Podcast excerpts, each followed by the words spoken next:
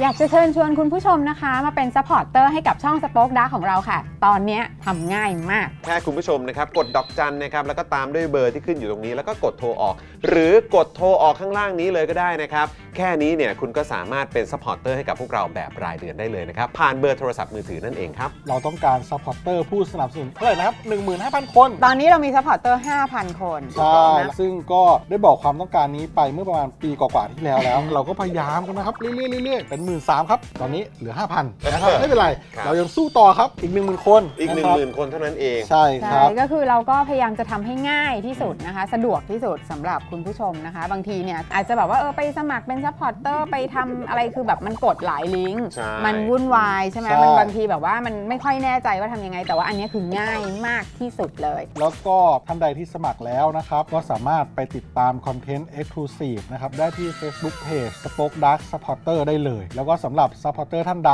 ที่เป็นผู้สนับสนุนอยู่แล้วทาง YouTube หรือ Facebook นะครับ ก็สามารถทักแชทเข้าไป บอกว่าเป็น Supporter อยู่แล้วอยากเข้ากลุ่มลับ Exclusive สำหรับผู้สนับสนุนเท่านั้นนะครับ รีบสมัคร แล้วก็รีบทักแชทกันไปได้เลยนะครับ มากันเยอะๆนะคะ อืมสมัครกันเลยครับผม อีก 1 0,000 คนจะถึงเป้าแล้ว มาสนับสนุนพวกเรากัน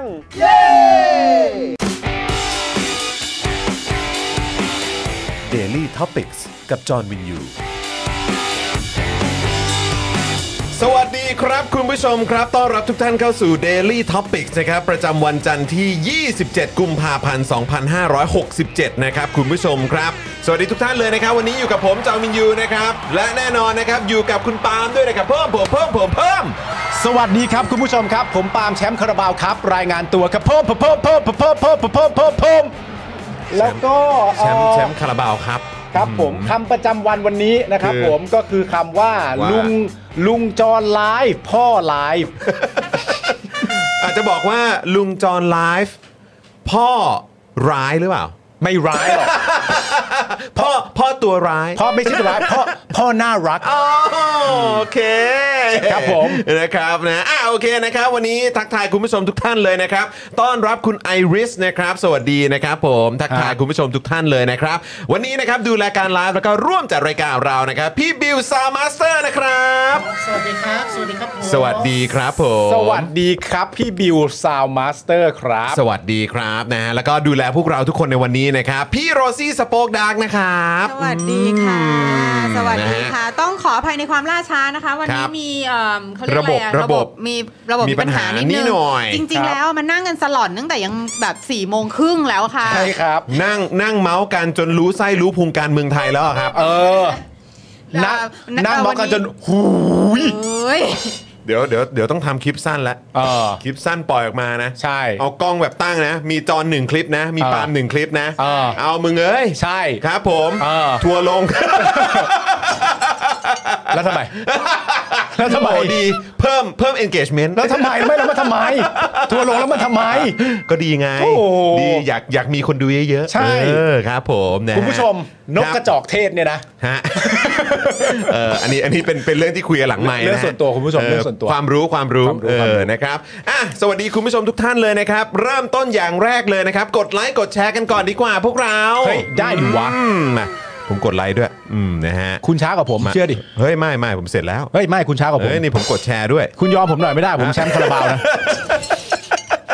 แชมป์คาราบาว ผมแชมป์นะแอดนะค โอ้ รับ โหนี่คุณแบบว่าเอาเอาเด็กไปตบผู้ใหญ่แล้วฮะ เออครับผม แล้วคุณเห็นภาพที่เขาแชร์กันป่ะ ว่า คุณแม็กคอนเนลอะ เออ ที่แบบว่าวันวันที่แล้วไปแข่งฟุตบอลได้แชมป์มา เออ วั ไปโรงเรียน เออ โอ้โห น่ารัก เพื่อน เนาะ เพื่อนยืนปรบมือให้ เพื่อนเพื่อนยืนปรบมือทั้งโรงเรียนน่ารัก โอ้โหสุด มาก ยอด เลย จริง ๆ นะครับ โอ้ โอ้โห โห นี่ประเทศเจริญแล้วมันเป็นอย่างนี้เหรอเนี่ย ใช่ครับ ผมเขาเอ้ยแต่จริง ๆ นะ คุณผู้ชมมันทำให้เห็นมากกว่านั้นนะหมายถึงว่ามันทำให้เห็นประเด็นเรื่องการ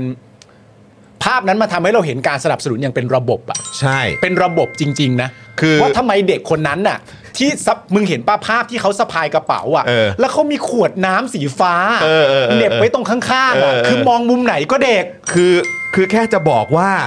เอ่อแบบเนี้ยแหละครับ คือการพัฒนาส่งเสริม ผลักดัน เยาวชนนะครับ อย่างบูรณาการจริง ๆ อันเนี้ยพูดได้ แต่แต่เขาไม่สามารถจะพูดบูรณาการได้ด้วยเพราะเขาทำมานานแล้ว เออแล้วเขาแบบเออ what what เออบูบูบูรณาบูบูรณาการ อ๋อ เออ เอ้า เอายังไม่ทำ เออเอ้า โอ้ว้า ยู ยังไม่ ยู ทำ ยังไม่ท อ่า ำแต่เห็นพูดมาตั้งแต่ยุคสมัยลุงจุ๊ อืมนะ อันนี้รัฐบาลใหม่ยังไม่ทำ รัฐบาล ว้ย ลุงนิด ลุงนิด อืมลุงนิดก็รอดูอยู่ ครับ อื ผม นะครับนะอ่ะโอเคนะครับ ก็ยินดีกับแชมป์คาราบาวครับกันด้วยนะครับนะฮะแล้วก็โอ้โหยินดีต้อนรับนะฮะแล้วก็ขอบคุณคุณเคนด้วยนะครับโอ้โหซูเปอร์แชทมาให้ด้วย ขอบพระ น คุณคุณเคนครับ นะคุณกีตาร์บอกว่าทำไมยอดผู้สมัครมันลดล่ะ เออนะครับก็ต้องอัปเดตคุณผู้ชมก่อนนะครับนะเพราะว่าทีแรกเราก็ตกใจนะครับ แล้วก็ตอนนี้เนี่ยก็คิดว่าอ่าอยากจะอัปเดต คุณผู้ชมด้วยนะครับว่าอ่าสำหรับอ่าใครที่ผูกไว้กับบัตรเครดิตอ่ะเออนะครับพวกบัตรเครดิตอ่าที่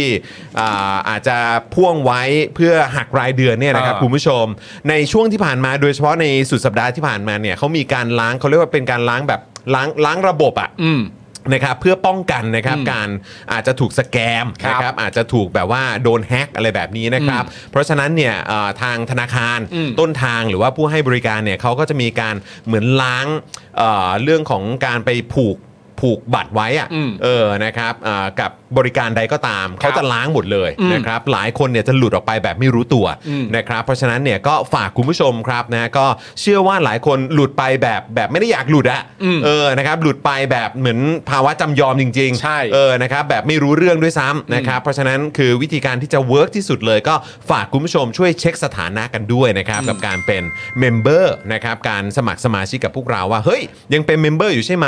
ถ้าอยากเอาชัวร์ก็ลองพิมพ์คอมเมนต์เข้ามานะครับ จะได้รู้ว่า เฮ้ย ยังเป็นเมมเบอร์กันอยู่หรือเปล่านะครับ ใช่ เพราะว่าจริงๆอ่ะที่ต้องฝากคุณผู้ชมเช็คบ่อยๆ ก็คือว่าเราก็ไม่รู้จริง ๆ ว่าทางธนาคารเนี่ย อืม เขาจะล้างกันทุกเดือนน่ะ อืม ไปอีกในระยะเวลาที่ยาวนานขนาดไหน ใช่ เพราะว่าถ้าเขาล้างกันไปทุกเดือนแบบเนี้ยเพื่ออ ม เป็นการป้องกันอะไรของเขาอะนะตามที่เขาเอ่อให้เหตุผลมาเนี่ย อืม นจะก็จะกลายเป็นว่าทุกๆเดือนน่ะ อืม คุณผู้ชมที่ผูกไว้กับบัตรเครดิตเนี่ย อืม ก็มีสิทธิ์จะหลุดทุกเดือนเช่นเดียวกัน ใช่ ยามที่เขาล้าง ใช่ เพราะฉะนั้นมันมีวิธีเดียวก็คือว่าคุณผู้ชม อืม ที่จะเปิดผ่านบัตรเครดิต ซึ่ง อืม ต่อเข้ามาทาง YouTube เพื่อจะได้พูดคุยกันเนี่ย ใช่ คุณผู้ชมก็อาจจะต้องรบกวนจริง ๆ ว่า อืม ขยันเช็ค ถูกต้อง เช็คบ่อยๆ หน่อย ใช่ แต่ถ้าเป็นแบบเบอร์ดอกจันน่ะ อืม อันเนี้ยอ่ามันอาจจะคอมเมนต์ อืม ไม่ได้ก็จริง อืม แต่ว่ามันจะอยู่กับเราอย่างเสถียรมาก ใช่ ๆนะครับผ ถู ม กต้อง แล้วเราก็ ถูกต้ จะ อง มั่น มั่นคงแบบไม่ต้องกังวล เรื่องหลุดแล้วเลขเราก็จะไม่ถอยหลังด้วย ถูกต้อง นะครับ คุณผู้ชมครับ นะฮะ ต้องรบกวนตรงนี้จริง รบกวนครับคุณผู้ชมครับนะฮะเพราะฉะนั้นนะครับคุณผู้ชมก็อ่ามาสมัครเมมเบอร์กันผ่าน ครับ ทางเบอร์โทรศัพท์กันก็ได้นะครับนะฮะนี่ลิงก์อยู่ข้างล่างนี้แล้วนะครับคุณผู้ชมก็แค่กดลิงก์เข้าไปนะครับเดี๋ยวมันก็จะเด้งขึ้นมาให้คุณผู้ชมสามารถโทรออกได้นะครับแค่นี้ก็จะปลูกไว้กับบินโทรศัพท์มือถือของคุณผู้ชมแล้วนะครับ ครับ นะฮะแล้วก็อันนี้ก็จะเป็นอีกหนึ่งช่องทางในการสนับสนุนพวกเรานะครับนะฮะก็เอิ่มคุณดีเคบอกว่าช่องอื่นก็ผูกบัตรไว้ไม่เห็นจะมีปัญหาเมมหลุดแบบช่องนี้เลยนะ อืม คิดว่าอาจจะคนละบริษัทหรือเปล่าครับ เออ อาจจะบัตรคนละแบงค์หรือเปล่าอะไรแบบเนี้ยเออนะครับๆผมว่ามีครับ เออ ผมว่ามี มีมีมีมันมีหลุดเหมือนกันนะ จริงๆครับ จริง ๆ คุณดีเค ฮะ เข้าใจว่าเออนะ อาจจะแบบเซ็งๆว่ายอดมันอาจจะแบบไม่ได้ขึ้นมานะครับ แต่ก็ฝากบอกคุณผู้ชมว่าเออเนี่ยนะครับก็อันนี้เอ่อสำหรับเขาเรียกว่าอะไรนะสำหรับเอ่อแฟนๆรายการของเราเนี่ยถ้า หมั่นเช็คหน่อยละกัน ใช่ เออนะครับ มันก็อาจจะมีแบบปัญหงปัญหามาให้สนงสะดุดอะไรแบบนี้กันได้คุณผู้ชม ครับ นะครับ ก็ถ้าเกิดสะดวกก็ผูกไว้กับเครือข่ายโทรศัพท์มือถือก็ได้ อืม นะครับ แล้วก็ถ้าเกิดว่าสะดวกเนี่ยอีกช่องทางหนึ่งก็คือเอ่อมาสมัครสมาชิกเป็นเมมเบอร์กันดีกว่านะครับ ครับผม นะฮะสวัสดีคุณสุพันธ์นีแฟรงค์ด้วยนะครับ อยู่ด้วยกันไปอีกนานๆได้ไหมนะครับ ก็จะพยายามครับนะฮะก็ยังไงคุณผู้ชมก็มามาสมัครสมาชิกกันเถอะนะครับ สมัครสมาชิกกันเนี่ยเราก็จะมีกำลังในการผลิตคอนเทนต์นะครับคุณผู้ชม ครับ นะครับ คุณชินจังบอกว่าช่วยกันสมัครเยอะๆนะ รายการดีมีประโยชน์มากโอ้โหขอบคุณนะครับ ใช่เพราะว่าเดี๋ยวท้ายรายการวันนี้เนี่ยก็จะมีการประชุมกัน ใช่ นะครับผม อืมนะครับ ระหว่างผม ฮะ คุณจร ครับ แล้วก็พ่อหมอ ถูก ส่วนท้ายรายการนี้ก็ติดตามดูพี่ซีได้ ใช่ กับ เดี๋วจะ ราย มี การถกจะปรอง ถกจะโปรงเดี๋ยวจะมีไลฟ์ด้วยนะครับคุณผู้ชม ผมไม่ นะฮะ สามารถทำเสียงน้องโฟนได้จริง ครับผม ๆ มันยังไงนะถกถกจะปรอง ถกจะโปรง ถกจะปรอง ถกจะโปรง ถกสปอง ถกจะโปรง อ๋อถกจะปรอง ถกจะโปรง โอเค เออ ถก นะ ถก ครับ จะปรองอ่ะไหนบิวลองทำสิ เออ เอ้ยเก่งไว้ยเก่งไว้ย เอ้ยได้ว่ะ เอ้ยเก่งไว้ยเก่งไว้ย ได้ครับ ออ เขาได้ครับเขาได้คุณผู้ชม อ๋อพ่อบิว นะฮะ พ่อบิวมันต้องถ่าย เออใช่ ถ่ายไว้ เออนะครับ นะฮะก็คุณโรสบอกว่า โอ้โห ยอดมันไหลลงจนเริ่มน้อยใจแล้วอะเสียใจนะบางที อย่าไปน้อยใจครับ เนะครับ ไม่เป็นไรฮะคุณผู้ชม เราก็ไม่ ะคบ ยอมเหมือนกันนะ เราก็ไม่ยอมเราก็ไปเราก็สู้เหมือนกันนะครับนะเพราะฉะนั้นถ้าเกิดคุณผู้ชมอยากสนับสนุนพวกเรา ครับ นะครับก็เอาแบบชัวร์ๆเอาแบบที่อ่ามันหลุดยากจริง ๆนะครับ แล้วก็มันจะทำให้พวกเราอุ่นใจนะครับ แล้วก็มีมีมีกำลังใจจริงๆเนี่ยผูกไว้กับบินโทรศัพท์มือถือเนี่ยนะครับ ก็จะจะเหมือนแบบอ่าจะดีมากๆเลยนะครับคุณผู้ชม ครับ นะ ฮะต้อนรับคุณไอริสด้วยนะครับ คุณไอริสมาสมัครสมาชิกกับเรา ใช่แล้วขอบพระคุณ น มากๆเลยนะครับ ฮ คุณไอริส มาเปิดเม ครั ม บ กับเรานะครับเมื่อเช้านี้ก็มีคนมาเปิดเมมกับเราด้วย อืม นะครับก็ยังไงฝากคุณผู้ชมลองคอมเมนต์เข้ามาเพื่อเช็คสถานะการเป็นเมมเบอร์ด้วยนะครับนะ ครั ฮะ บ ก็ถ้าเกิดว่าอ่าหมั่นเช็คกันนะครับอ่าเราก็จะมีกำลังนะครับแล้วก็สามารถอยู่ต่อไปได้ด้วยเหมือนกัน แต่ถ้าเกิดเอาชัวร์คุณผู้ชมนะครับก็มาผูกไว้กับบินโทรศัพท์มือถือละกันนะครับคุณผู้ชมครับ ครับผ นะฮะ ม เดี๋ยววันนี้ เดี๋ยววันนี้นะครับคุณผู้ชมเดี๋ยวจะมีการอ่าสัมภาษณ์แล้วก็พูดคุยกันนะครับ ครั กับ พี่วิทย์ครับ ครับ นะฮะคุณหัทไทยรัฐพหลทัพนั่นเองนี่ ครับ นะครับนี่นะฮะก็อ่าเราจะมาคุยกันในประเด็นกว่าจะเป็นนักข่าวในลิสต์ I.O. นะครับ โอ้โห อันนี้เป็นหนังสือที่ดูเดือด ฮะ ดูดัน ฮะ มากๆเลยนะครับ ซึ่งตอนนี้ถ้าคุณผู้ชมไม่อยากรอนานเนี่ยก็สามารถเข้าไปสั่งได้แล้วนะฮะ ใช่แล้ว ตอนนี้สามารถสั่งได้แล้วนะครับคุณผู้ชมนะครับสำหรับหนังสือเล่มนี้สั่งผ่านทาง Spoke Dark Store นี่แหละ อืม นะครับเดี๋ยวเราจะแปะลิงก์ไว้ให้ ถ้าคุณผู้ชมอยากจะอ่าติดตามนะครับอ่าเรื่องราวเนื้อหาสุดแซ่บเนี่ยนะครับนะคุณผู้ชมก็สามารถอ่ามาสั่งซื้อไว้ก่อนได้เลยนะครับ ครั นะ บ ฮะ ส่วนคุณ S อสคริสนะครับบอกว่า โอ้โหยยังฟังอาจารย์วินัยไม่จบเลยนี่พอสไว้ก่อนก็ได้ ฮะ นะครับหลังจบรายการดูเสร็จปุ๊บ ถ้าเกิดว่าเอ่ออยากจะติดตามต่อเนี่ยไปฟังเลยนะครับ ใช่ โดยเฉพาะช่วงช่วงปลายปลายๆเนี่ย อืม โหยอาจารย์วินัยแซ่บมากแซ่บจริง อ๋อแต่ฟังทั้งอัน เ คุณผู้ชมมันจะไล่มา ใช่ มันจะไล่มา ถูกต้องถูกต้อง แจ๋ว นะครับ มากแจ๋วมาก คุณเคนบอกว่าลิงก์ทีสิ เออนะครับพี่ดำก็เลยโยนลิงก์มาให้เรียบร้อยครับ นี่ฮะนะฮะกว่าจะเป็นนักข่าวในลิสต์ I.O. นะครับ กดลิงก์นี้ได้เลยในช่องคอมเมนต์นะครับคุณผู้ชมนะครับก็สามารถสั่งได้เลยนะครับนี่นะฮะอยู่ข้างๆคุณปาล์มและคุณปาล์มก็เป็นแบบนะพรีเซนเตอร์ให้นะฮะคุณนายอาร์มบอกว่า สวัสดีครับทีมงาน Daily Topics เป็นกำลังใจให้นะครับ สู้ครับผม สู้ครับ อืมขอบคุณมากนะครับ เต็มที่ครับเต็มที่ครับคุณผู้ชม นะฮะ สั่งเลย สั่งเลย กว่าจะ ครับ เป็นนักข่าวในลิสต์ I.O. ครับ ม มีที่ นะครับ มาที่ไปรวมถึงเหตุการณ์สำคัญสำคัญๆที่เกิดขึ้นในช่วงเวลานั้นในฐานะนักข่าว ที่ต้องการจะถ่ายทอดเรื่องราวข้อเท็จจริงของสังคม เขาเจออะไรบ้างนะตอนนั้นมันมากคุณผู้ชม อืมถูกต้องถูกต้องนะครับ อ่านนะคุณผู้ชมนะครับ ครับ ดูเดือดดูดันจริง ๆ นะครับนะอ่ะแล้วก็ระหว่างนี้นะครับคุณผู้ชมคุณผู้ชมสามารถสนับสนุนพวกเรานะครับ ผ่านทางสเฟอร์ได้ด้วยนะครับคุณผู้ชม ครับ ซึ่งสเฟอร์เนี่ยก็ถือว่าเป็นช่องทางนะครับที่ตอบโจทย์มากๆเลยสำหรับคุณผู้ชมที่อยากจะสนับสนุนคอนเทนต์ครีเอเตอร์ที่คุณผู้ชมรักนะครับแล้วก็อยากสนับสนุนนะครับ เพราะฉะนั้นถ้าสเฟอร์มาที่ Daily Topics เนี่ยก็สะดวกมากด้วยนะครับ แค่กดลิงก์ที่อยู่ในช่องคอมเมนต์ของเรา มันก็จะเด้งไปนะครับที่หน้าที่คุณผู้ชมเนี่ยก็สามารถกรอกได้เลยครับว่าอยากสนับสนุนพวกเราเท่าไหร่ เติมกำลังใจให้กับจอห์นปาล์มนะครับแล้วก็ทีมงานพวกเราทุกๆคนนะครับอ่าเท่าไหร่นะครับก็เติมเข้ามาได้เลยนะครับจะผูกไว้กับพร้อมเพย์ก็ได้นะครับหรือว่าจะผูกไว้กับโมบายแบงกิ้งก็ได้ด้วยเหมือนกันนะครับเอ้ยเอ่อเขาเรียกว่าอะไรกดสนับสนุนผ่านโมบายแบงกิ้งได้ด้วยเหมือนกันนะครับตอนนี้ลิงก์แปะไว้อยู่ข้างล่างแล้วนะครับคุณผู้ชมก็สามารถกดเข้ามาได้เลยนะครับคุณผู้ชมครับ ครับ นะฮะ ผม อ่ะก่อนที่เดี๋ยวจะไปเจอกับอ่าพี่วิทย์กันนะครับนะฮะก็เดี๋ยวเราขอบคุณสปอนเซอร์ก่อนดีกว่า ใช่แล้ว นะครับเดี๋ยวเราส่งเข้าสปอนเซอร์ใจดีของเรานะครับนะแล้วก็เดี๋ยวกลับมานะครับกับเนื้อหาข่าวของเราเดี๋ยวก่อนไปเจอพี่วิทย์เนี่ยเดี๋ยวจะมีข่าวสั้นทันโลกให้ได้พูดคุยกันด้วย ครับ เดี๋ยวกลับมาครับผมเชิญพี่บิวครับ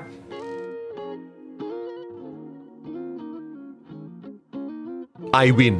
180 ช่างอลูมิเนียม งานอลูมิเนียมต้อง i w วิน180 โหลดแอป i w วิน180 หรือติดต่อที่ Line at i w วิน180 ศูนย์ศัลยกรรมตกแต่งจินตรักษ์หมอเช่จินตรักษ์มือหนึ่งเรื่องการแก้จมูก แก้จมูกครั้งสุดท้าย ให้สวยคู่คุณตลอดไป สอบถามได้ที่ Facebook จินตรักษ์ Surgery Medical Center OX Clean สเปรย์ฆ่าเชื้อ OX Clean ฆ่าเชื้อแบคทีเรีย เชื้อไวรัส ขจัดกลิ่นไม่พึงประสงค์ได้อย่างหมดจด ฉีดได้ทุกพื้นผิว ทั้งในรถในบ้าน ขนาด 500 มิลลิลิตร เพียงขวดละ 500 บาท เมื่อซื้อ 2 ขวด รับฟรีอีก 1 ขวด ส่งฟรีทั่วไทย สนใจแอดไลน์ได้เลยที่ w a t s o n b e n z XP Pen XP Pen เมาส์ปากการะดับโปร ราคาเริ่มต้นไม่ถึงพัน ดูข้อมูลเพิ่มเติมได้ที่เพจ XP Pen Thailand s h o p b i t แอปช้อปปิ้งแนวใหม่ที่สายช้อปห้ามพลาด แอปที่มาพร้อมคอนเซปต์ช็อปทุกทีฟรีบิตคอยเพียงแค่กดช็อปบิตก่อนช็อปกับร้านค้ากว่า 50 ร้านค้า ก็รับบิตคอยไปเลยแบบฟรีๆแถมในแอปยังมีโปรโมชั่นทั้งแจกส่วนลด และรางวัลแบบจุกๆ ทุกเดือน ถูกใจสายช็อปแน่นอน พิเศษเพียงกรอกโค้ด daily topics ก็รับไปเลยบิตคอยมูลค่า 1 US ดอลลาร์ฟรี a v o n i c e Avocado and Garlic Oil ซ่อมสร้างคอลลาเจน ความชุ่มชื้นเพื่อผิวอ่อนเยาว์เป็นประกาย a v o n i c e a s t a Plus with E a s t a s u n t i n Premium จากญี่ปุ่น ผสมวิตามินอ e ีและน้ำมันงาดำเพื่อผิวชุ่มชื่น ดูแลริ้วรอยจุดด่างดำ พร้อมบำรุงเส้นผมและเล็บ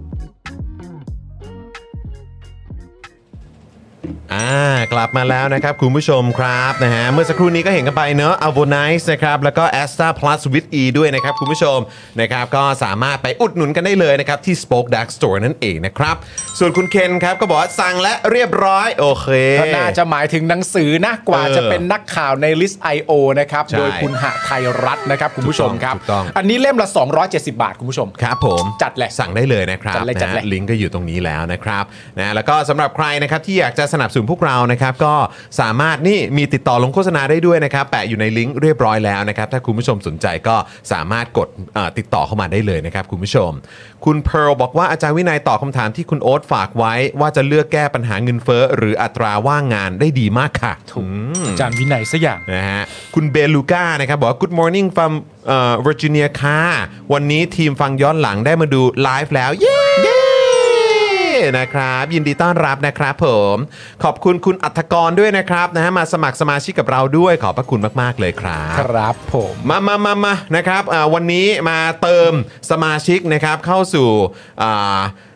เดลี่ท็อปิกกันหน่อยดีกว่า ใช่ นะครับคุณผู้ชมวันนี้อ่าถือว่าเป็นวันแห่งการเติมสมาชิกกันหน่อยละกันนะครับ ครับ ยังไงก็ฝากคุณผู้ชมช่วยเช็คสถานะการเป็นเมมเบอร์กัน และคุณผู้ชมท่านไหนนะครับที่อยากจะสนับสนุนพวกเรากำลังตัดสินใจอยู่ในช่วงที่ผ่านมา ตอนนี้ก็สามารถสมัครเข้ามาได้เลยนะ ถูกต้องคุณผู้ชมดูตัวเลขนับถอยหลังนะ 13 วัน 13 เหลือไม่ วันครับ ถึง 2 อาทิตย์ดีแล้ว 13 วันคุณผู้ชม เพราะฉะนั้นนะครับเร่งเครื่องเขามาหน่อยจริงๆเอ่อจำนวนเลขที่ลดลงไปเนี่ยก็ย้ำอีกครั้งหนึ่งว่าเป็นเพราะการหลุด เพราะฉะนั้นแค่ ของบัตร ต่อ เครดิต ของบัตรเครดิต เพราะฉะนั้นแค่ต่อกลับเข้ามาเนี่ย ใช่ ตัวเลขมันก็จะกลับมา ใช่แค่กลับมาสมัครอ่ะ ถูกต้อง เออนะครับ คุณก็อ่าสามารถกลับเข้ามาสนับสนุนพวกเรากันได้แล้วนะครับ คุณผู้ชมครับ ครับผม นะฮะอ่ะโอเคนะครับ คุณผู้ชมงั้นเดี๋ยวเราเข้า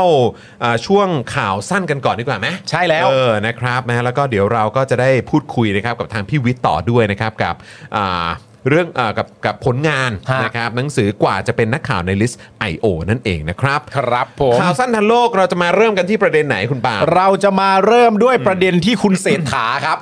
ตกใจไม่ใช่ไม่ตกใจ เออฮะ ยังโอเคอยู่ไม่เป็นตไรกใจแล้วเหรอฮะ คุณเศรษฐานี่ก็ เออ สั่งให้แก้ปัญหาถนนพระรามสองครับ ครับ ว่าในเรื่องประเด็นนี้นะครับผมเพราะว่าจริง ๆ แล้วก็ต้องยอมรับจริง ๆ ว่า เดี๋ยวมีนาปั๊บเสร็จเรียบร้อย แล้วเราก็เข้าสงกรานต์กันต่อแล้วโอ้โหสงกรานต์นี่การท่องเที่ยวเราต้องบูมถูกไหมฮะ ใช่ ได้รัฐบาลใหม่ขึ้นมาแล้วด้วย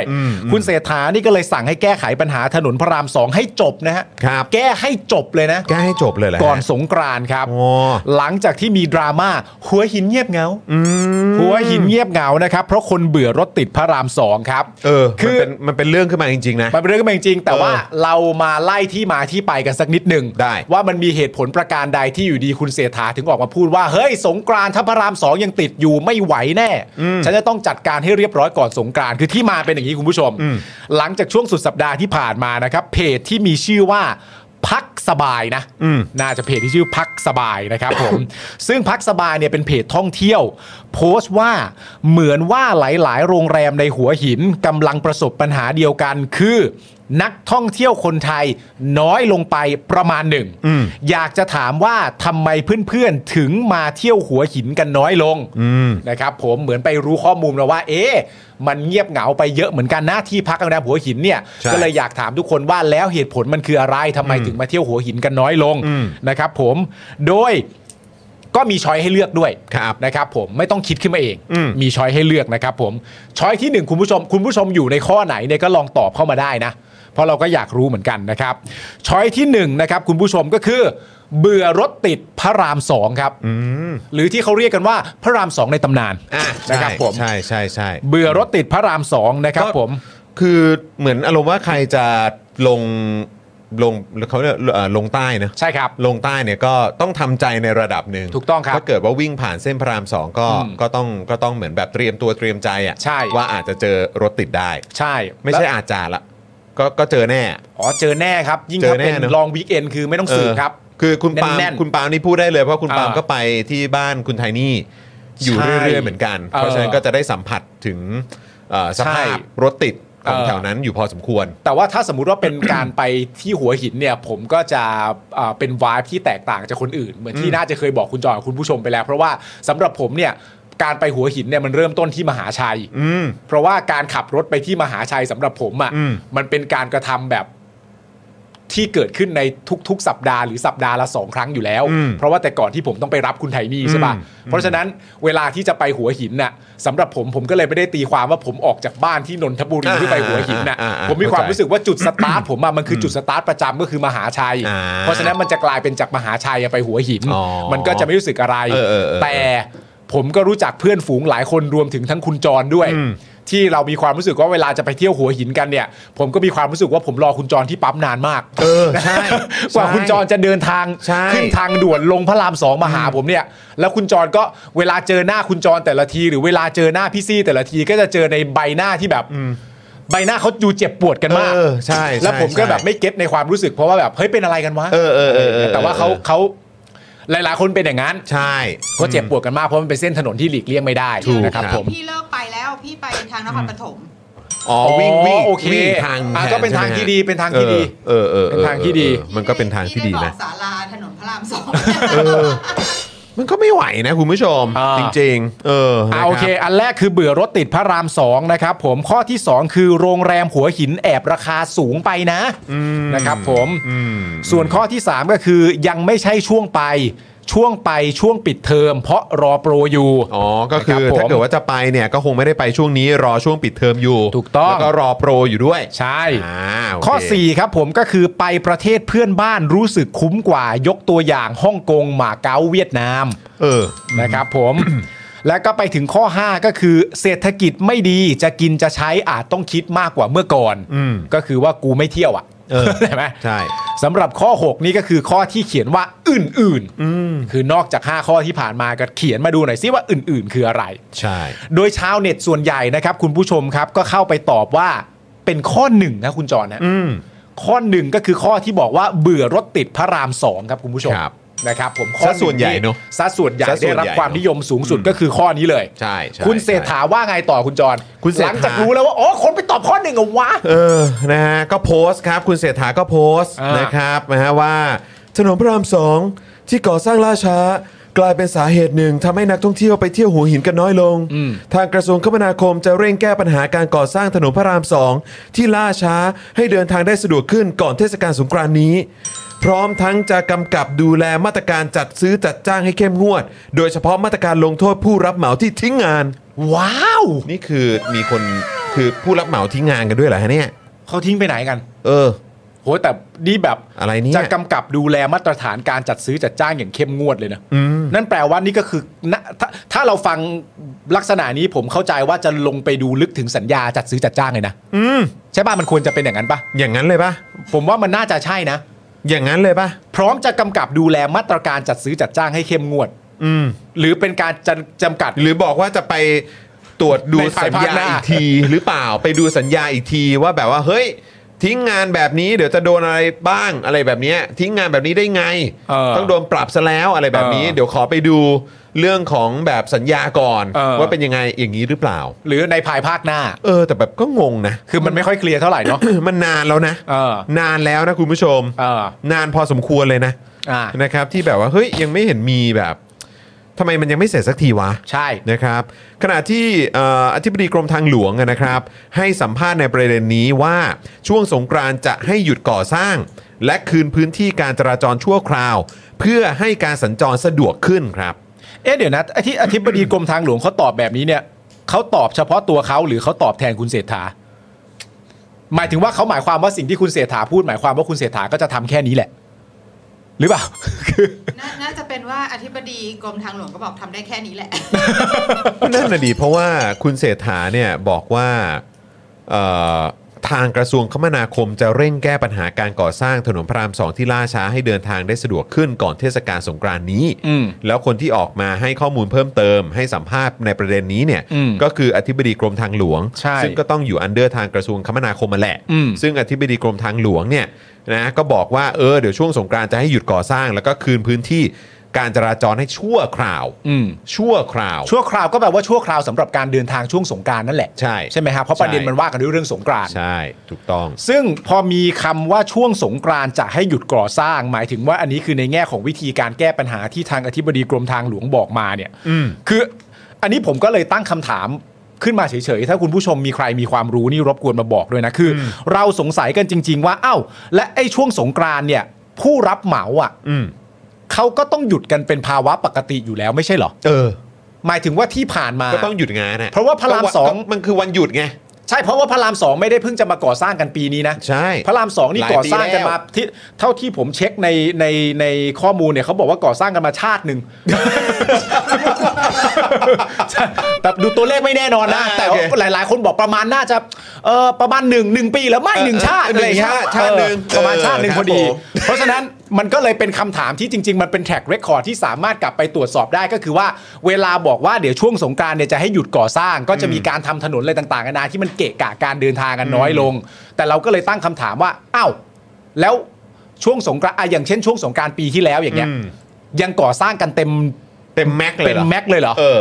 หรือมันปกติมันทำยังไง เออ ราะว่าถ้าสมมติว่านี่เป็นวิธีการหยุดก่อสร้างช่วงสงกรานต์มันไม่มีคนมาก่อสร้างไม่มีคนมาทำงาน แล้วเพราะเป็นวันหยุดเนี่ย มันก็ไม่ใช่เรื่องที่จำเป็นจะต้องมาพูดถูกป่ะเพราะมันเป็นเรื่องประจำ เออเออ แสดงว่าปัญหามันเกิดจากประเด็นอื่น ไม่รู้อะไรก็ตาม แต่ว่ารถมันติดมันติดจริงๆนะครับนี่คุณผู้ชมก็มาเถียงคุณอาทิก็เข้ามาเถียงว่าไม่ครับจะบอกว่าหนึ่งชาติไม่ได้เพราะมันชาติกว่า ๆ อะไรอย่างเงี้ยก็เถียงกันได้ฮะก็ถก คุณ เถียงกันได้ คุณเมธาบอกหุ้ยหนึ่งชาติไม่ใช่ ชาติหน้าจะเสร็จหรือเปล่าก็ไม่รู้ อันนี้ก็ถกเถียงกันนะ เออ ถกเถียงกันไม่เป็นไร ครับผม ผมก็พร้อมไฟเหมือนกัน โอ้โห สุดจริง ๆ สุดจริงๆ เออ เออ แต่ทีนี้ไม่รู้คุณผู้ชมใครมีข้อมูลมาบอกกันด้วยว่า เออ เขาไม่ได้หยุดกันอยู่แล้วเหรอ นั่นน่ะดิ มันสงกรารนะ นั่นน่ะดิ สงกรารเขากำลังโจงเจงโจงเจงกันเปล่ะ เออ มันคือยังไงฮะเนี่ย กลานหาคนมาทำงานได้ด้วยเหรอ เก่ง เอ นะ อ มันก็แปลกดีเหมือนกันนะครับคุณผู้ชม เออ นะฮะเอ่อขณะที่สุริยะจึงรุ่งเรืองกิจครับ รัฐมนตรีคมนาคมครับมาแล้วนะครับ อ่า ก็ให้สัมภาษณ์เรื่องถนนพระรามสองนะครับว่า ถนนพระรามสองมีสัญญาก่อสร้าง 10 สัญญาครับ อุ้ย นะฮะมีสัญญาก่อสร้างถึง 10 สัญญาด้วยกัน ครับผม ระยะเวลาก่อสร้างเนี่ยนะครับ เริ่มตั้งแต่ 1 กุมภาพันธ์65 อืม ถึงเดือนมกราคม 68 ครับ อ่าฮะ และได้รับการขยายสัญญาถึงมิถุนา2568 ก็ไม่กี่เดือนเอง เออขณะนี้มีความล่าช้ากว่าสัญญาประมาณ 10%ซึ่งความล่าช้าเกิดจากผู้รับเหมาที่ประสบปัญหาขาดสภาพคล่องทางการเงิน จากสถาบันการเงินไม่ปล่อยกู้จากสถานการณ์โควิด -19 ครับ โห นี่คือโควิดจบไปนานแล้วนะครับ ครับผม รัฐบาลนี่แบบไปตายอยู่ที่ไหนก็เอ้ยโอ้โห จะบอกไปตายอยู่ที่ไหนก็ไม่ได้เพราะก็ก็อยู่ในรัฐบาลอยู่นะตอนนี้ เออ หลายคนนะ เห็นหน้าเห็นหน้าอยู่ ใช่ครับ เออ นะฮะแต่พวกกูเนี่ยแหละครับจะตายกันหมดอยู่แล้วครับ นี่คือยังไงฮะเนี่ยโอ้โหนี่คือ คือประสบปัญหาขาดสภาพคล่องทางการเงินต่อเนื่องมาจากโควิด -19 เลยเหรอเนี่ย แต่คือ อันนี้มันเป็นแค่การเชื่อมโยงนะคุณผู้ชมเพราะเวลาพูดถึงปัญหาอะไรพวกเนี้ย อย่างแรกที่ผมคิดถึงอ่ะ อืม คือประเด็นเรื่องอะไรรู้ป่ะ อืม ส่งมอบรัฐสภา อ๋อเออ เพราะส่งมอบรัฐสภาเนี่ยก็เป็นปัญหาประเด็นเรื่องโควิดเหมือนกัน ก็เป็นภาพจำอ่ะ โอ้ เป็น ไม่ ภาพ ลืม จำ ไม่ ให้กับ ได้ ประ ฮะ ชาชนอ่ะ ลืมไม่ได้ครับเพราะว่า ใช่ โอ้หลายตังค์ฮะ ใช่ครับ หลาย ผม ตังค์แล้วก็เป็นเรื่องเกี่ยวกับบริษัท มีหมดเลยอะรด้ว ใช่ไหม ฮะ เอ เอ อ อ ใช่ไหมฮะไม่ว่าจะเป็นจุดไหนของสภานี่มีให้จิ้มได้หมดอ่ะ ใช่ ใช่ป่ะ แล้วทีนี้ เออ ประเด็นเรื่องแบบเออพอผู้รับเหมาประสบปัญหาขาดสภาพคล่องทางการเงินจากสถาบันการเงินไม่ปล่อยกู้สถานการณ์โควิดเนี่ยเวลาถ้าเราจะถามถึงประเด็นเรื่องเออเงินชดเชย หรือว่าเงินชดใช้ในการที่ไม่สามารถทำตามสัญญาได้เนี่ยก็ไม่รู้มันจะไปใกล้เคียงตกอีรอบรัฐสภาเหมือนกันหรือเปล่าก็คือว่าช่วยไม่ได้ เออ สถานการณ์มันเป็นแบบนั้น หรือ ก็ต้องเห็นอกเห็นใจกันไป หรือเปล่า อันนี้ก็คือมันมันคือภาพมันเห็นน่ะ เออ ภาพมันเห็น ใช่ แต่ไม่รู้ ใช่ ไม่รู้ว่าจริง ๆ จะเกิดอะไรขึ้นนะก็ต้องติดตาม เออครับ นะฮะอีกสาเหตุนะครับคุณผู้ชมครับก็คือกรมทางหลวง อนุญาตให้ทำเฉพาะช่วงกลางคืนในบางจุดในบางจุดนะคุณผู้ชมนะ อืม หากก่อสร้างกลางวันเนี่ยจะทำให้รถติด อืม ทำให้เกิดความล่าช้า อ่า ครับผม โอเค คุณสิริยะนี่ก็บอกว่าตนได้สั่งการให้กรมทางหลวงทำสมุกสมุดพก ตัดคะแนนผู้รับเหมา อืม อ๋อโอเค หากถูกตัดคะแนนถึงเกณฑ์ที่กำหนดก็จะถูกแบล็คลิสต์ไปเลย เมื่อถูกแบล็คลิสต์ก็คือว่าแกแกจะทำงานต่อไปไม่ได้แล้วนะนะครับผม เพื่อให้ผู้รับเหมาเนี่ยมีความรู้สึกว่าตัวเองต้องมีความรับผิดชอบมากขึ้น เพราะว่ามีคนมีสมุดพกจ้องเลย มึงมีแว่นไหมใส่แว่นสิทำเหมือนครูฝ่ายปกครองสิ ไม่เพื่อนคือกูกำลังงงอยู่ว่าประเทศนี้นี่คืออ ม ทุกคนเป็นเด็กหมดเลยเหรอฮะ เป็น ย เด็กเป็นตัวจิ๋วๆเลย คือแบบว่า อ่า รัฐสภาเนี่ย อ่า ก็มีสมุดพกผลงานของสสด้วยนะ ใช่ จำได้หม จำได้ ที่เอ่อประธานอ๋องก็ ใช่ ก็เอ่อมาแชร์เอ่อรองประธานสิ รองประธาน รองประธานมาแชร์ให้ฟังว่าเอ้ยจะมีอย่างนี้ด้วยนะ เออ แล้วก็เออดีดีดีเพราะว่าบางทีพวกนี้เนี่ยต้องแบบต้องมีรายงานผลกันบ้าง แต่ว่างานถ้า ใช่ ไม่ ไหม จดงานไม่เดินเลย ใช่แต่แค่งงว่าโอ้โหขนาดผู้รับเหมาที่แบบว่า ก่อสร้างถนนน่ะ อ่า ก็ต้องมีสมุดพกว่ะเดี๋ยวนะเดี๋ยว เนี่ย โ จดที่จด แน่ จ เลย ด เนอะ จดที่จด จดเลย แก จดเลย แกนะแกแกนะแก ไม่เสร็จสัก แกนะ ที แก นี่นี่นี่นี่นี่ให้ให้เก๋อะไรดี มึงจดไปสิว่า ผู้รับเหมาคนเนี้ยได้จิตพิสัยเท่าไหร่ จิตพิสัย จิตพิสัย เท่าไหร่ดี ให้เป็นให้เป็น เต็มสิบ เต็มสิบให้ห้าพอ ให้ห้าโหห้า ให้ห้าให้ ห้า ห้าเลย โอ้โหห้าห้านี่เยอะนะเพื่อน ให้ให้ไปก่อน อ่ะห้า ให้ให้น้อยเดี๋ยวมันหมดกำลังใจ อ๋อโอเคโอ้ เราต้องมีความเป็นผู้นำ โหตายแล้วนี่ต้อง เออ มีสมุดพกกันเลยว่ะ ใช่ โอ้ตาย สมุด ตาย พกถ้าตัดคะแนนถึงกำหนด ซึ่งเราก็ยังไม่เห็นข้อมูลนะว่ากำหนดคือเท่าไหร่นะครับ นะครับผมก็แบล็คลิสต์พอแบล็คลิสต์ขึ้นมาเสร็จเรียบร้อยปุ๊บก็คือ คุณไม่สามารถจะมารับเหมาทำงานอะไรตรงนี้ได้อีกแล้วนะ เออ เออ โอ้ย สมุดพก ตาย นี่แหละ ก็ไปเปลี่ยนชื่อก็ไปเปลี่ยนชื่อบริษัทมา เออ อ่าแล้วหลังจากนั้นกลับมาก็ทำได้นะ โอ้ เฮ้ย ไม่เป็นไร ตายตาย ถนน ตาย นี้ยังทำอีกนะ เอ โอ้ อย ตายตาย คือการไปเปลี่ยนชื่อนี่อาจจะเป็นความรู้สึกว่าเอออย่างน้อยมันก็พยายามก็ต้องให้คะแนนมันหน่อย เนี่ยคุณเบ เป็นมูมูเตลูมูเตลู อ๋อสายมูเปลี่ยนชื่อ คุณ เผื่อเผื่อจะทำงานเก่งขึ้น เออคุณ ชื่อชื่อใหม่นี่ถามพระ คุณเบลูก้าบอกว่าถ้าไม่มีโซเชียลมีเดียชาติหน้าก็ไม่เสร็จค่ะ เอ เออ อนี่ขนาดมีนะฮะ ใช่ คุณเคนบอกว่าหรือมันคือค่าค่าเงี้ยวนะที่จงใจ ชื่อโจจายเหรอ เออไม่รู้ว่ะ อ่า แต่แต่จริง ๆ คุณผู้ชมแล้วก็คือแบบ มันก็ไม่ใช่ว่าเส้นพระรามสองนี่ นอกจากจะเสร็จช้าแล้วเนี่ย ฮะ อุอุเออเขาเรียกว่าอะไรอุบัติหงอุบัติเหตุเนี่ย ก็ อ่ามี มีอยู่เรื่อย ๆ เหมือนกันนะ อ๋อเออเรื่องนี้ก็ ใช่ สำ ไหม คัญ อ่ะ สำคัญ เออนะครับมันก็มีเรื่องความปลอดภัยด้วยเหมือนกันนะคุณผู้ชม เออมันมี mindset ของเรื่องการหลีกเลี่ยงเส้นทาง ครับ และการหลีกเลี่ยงเส้นทางเอ่อไม่สามารถจะใช้ว่าโดยความไม่จำเป็นได้เพราะความหวาดกลัวก็เป็นความจำเป็น อืม แต่ว่าการหลีกเลี่ยงเส้นทางในภาวะที่เอ่อตื่นตระหนกอ่ะ ครับ มันก็มีผลสำคัญต่อการรถติดมากๆเช่นเดียวกัน ใช่ใช่ เพราะว่ามันมันกลัว ถูกต้อง นะครับ ถูกต้องนะครับ นะฮะก็เอ่อคุณสุริยะเนี่ยนะครับเอ้ยเดี๋ยวกันนะเอิ่มเดี๋ยวถึงตัวไหนแล้วเย ส่วนที่นายกกำชับ อ๋อโทษ นะ ที ค ครั รั บบ นะฮะ ให้ทำให้เรียบร้อยก่อนสงกรานต์เนี่ยคุณสุริยะก็บอกว่า ในช่วงนั้นผู้รับเหมาต้องคืนพื้นที่ให้เรียบร้อย เพื่อบรรเทาปัญหา และข้อสำคัญผมว่าอยู่ตรงนี้ฮะคุณสุริยะนี่บอกด้วยว่า และคุณสุริยะเนี่ยจะลงพื้นที่เพื่อสร้างความเชื่อมั่น เออ ฮะทำไมไม่เอ่ยอย่างนั้นล่ะครับ เออ เอ้คนจดสมุดพกนี่ไม่น่ารักเลยว่ะ เชื่อมันเชื่อมันได้ไหมคุณผู้ชม เออ เออ เชื่อมั่นให้ใครเหรอ แล้วทำไมเห็นหน้าคุณจุริยะเราจะรู้สึกว่าเราปลอดภัยขึ้นเงี้ยเหรอ คุณ ก็รัฐมนตรี สุยะ คมนาคมไง จึงรุ่งเรืองกิจ จะไม่มีอะไรตกลงมาใส่รถเราเงี้ยเหรอถ้าสุริยะไปยืนเงี้ยเหรอ ก็น่าจะสร้างความ หรืออะไร น่าจะสร้างความตั้งใจให้กับผู้รับเหมา คุณไอ้แล้วคิงคองบอกว่าลงทุกวันเลยไหมครับ ผู้รับเหมา โอ้ เออ เอาจริงอ่ะ คุณอาทิตย์บอกว่าอุบัติเหตุไม่ว่าคนงานเจ็บตาย เอ่ออะไรนะ ฟรีไปกี่รายแล้ว ฟรีไปกี่รายแล้ว ฮะ เออนะครับ คุณชาชาบอกว่าผู้รับเหมาคงรับงานนี้เป็นงานสุดท้ายของชีวิตแล้วมั้งนานขนาดนี้เนี่ย อืม เออคุณสไตรเกอร์บอกว่าออกจากกรุงเทพ3ามโมง ออกจากพระรามสองทุ่มหนึ่ง ครับ เออครับผมสุดจริง ๆนะครับนะก็สำหรับถนนพระราม2เนี่ยนะครับคุณผู้ชม เรามาย้อนประวัติของถนนพระราม 2 กันหน่อยไหม ไหนเล่าให้ฟังหน่อยสิ นะย้อนประวัติกันนิด อยานึกรู้จริ ง ง นะครับนะฮะก็เอ่อถนนพระราม 2 ครับ ก่อสร้างในสมัยรัฐบาลจอมพลถนอมกิติขจรครับ ใช่ใช่ซาวนี้เลยครับ ตั้งแต่ปีพศนะครับ 2513 ครับผม โอ้ย 2513 อ่า 2513 คุณผู้ช โอ้ ม โหเอาแล้ว 2513 ครับ เอาแล้ว เอ อ ผมชอบคุณแซคเกอรี่ หู ใช่ครับ ตั้งแต่ปี 2513 นะครับ เออ ปัจจุบันครับ ฮะ ผ่านมากว่า 54 ปีแล้วนะครับ โอ้โหผ่านมาแล้ว 54 ปี ยังก่อสร้างไม่เสร็จครับ ครับ นะฮะทั้งจากโครงการขยายถนน การก่อสร้างเพิ่มขึ้น รวมไปถึงการซ่อมแซมถนนครับผม โอ้ยสุดยอดไปเลย 54 ปีครับ นะครับผม นี่ครึ่งศตวรรษได้นะ โอ้โหนี่มันแจ๋วมากนะฮะ ยิ่งโดยเฉพาะคอมเมนต์ของคุณแพนนะฮะ ที่คอมเมนต์เข้ามาว่า โห อายุเท่าแม่หนูเลย คุณสุพันธ์นีบอกว่าตอนนี้เราจะ 50 แล้ว เออ 54 ปีครับ อายุเท่าแม่หนูเลย 54 ปีครับ โอ้โห โอ้ยแจ๋วแจ๋วแจ๋วแจ๋วแจ๋วแจ๋ว สุดจริง อ่ะโอเคนะครับผมสมัยใครนะจอมพลถนอมเนอะ ใช่ครับผม ปี 13 เนอะ ครับ ผ่านมาแล้ว 54 ปี ครับ นะครับผม ครับ ในขณะที่ 7 สิ่งมหัศจรรย์ของโลกนะครับผม อ่ะ อย่างพีระมิดกิซ่า อ่ะ นะครับผม อันนี้นี่ใช้เวลาสร้างทั้งหมดนี่ 27 ปีนะครับ 27 ปีครับ 27 ปีนะครับผม ครับผม เอ่อทางประเด็นของทัชมาฮาลนะครับผมที่ประเทศอินเดียเนี่ยก็ใช้เวลาสร้าง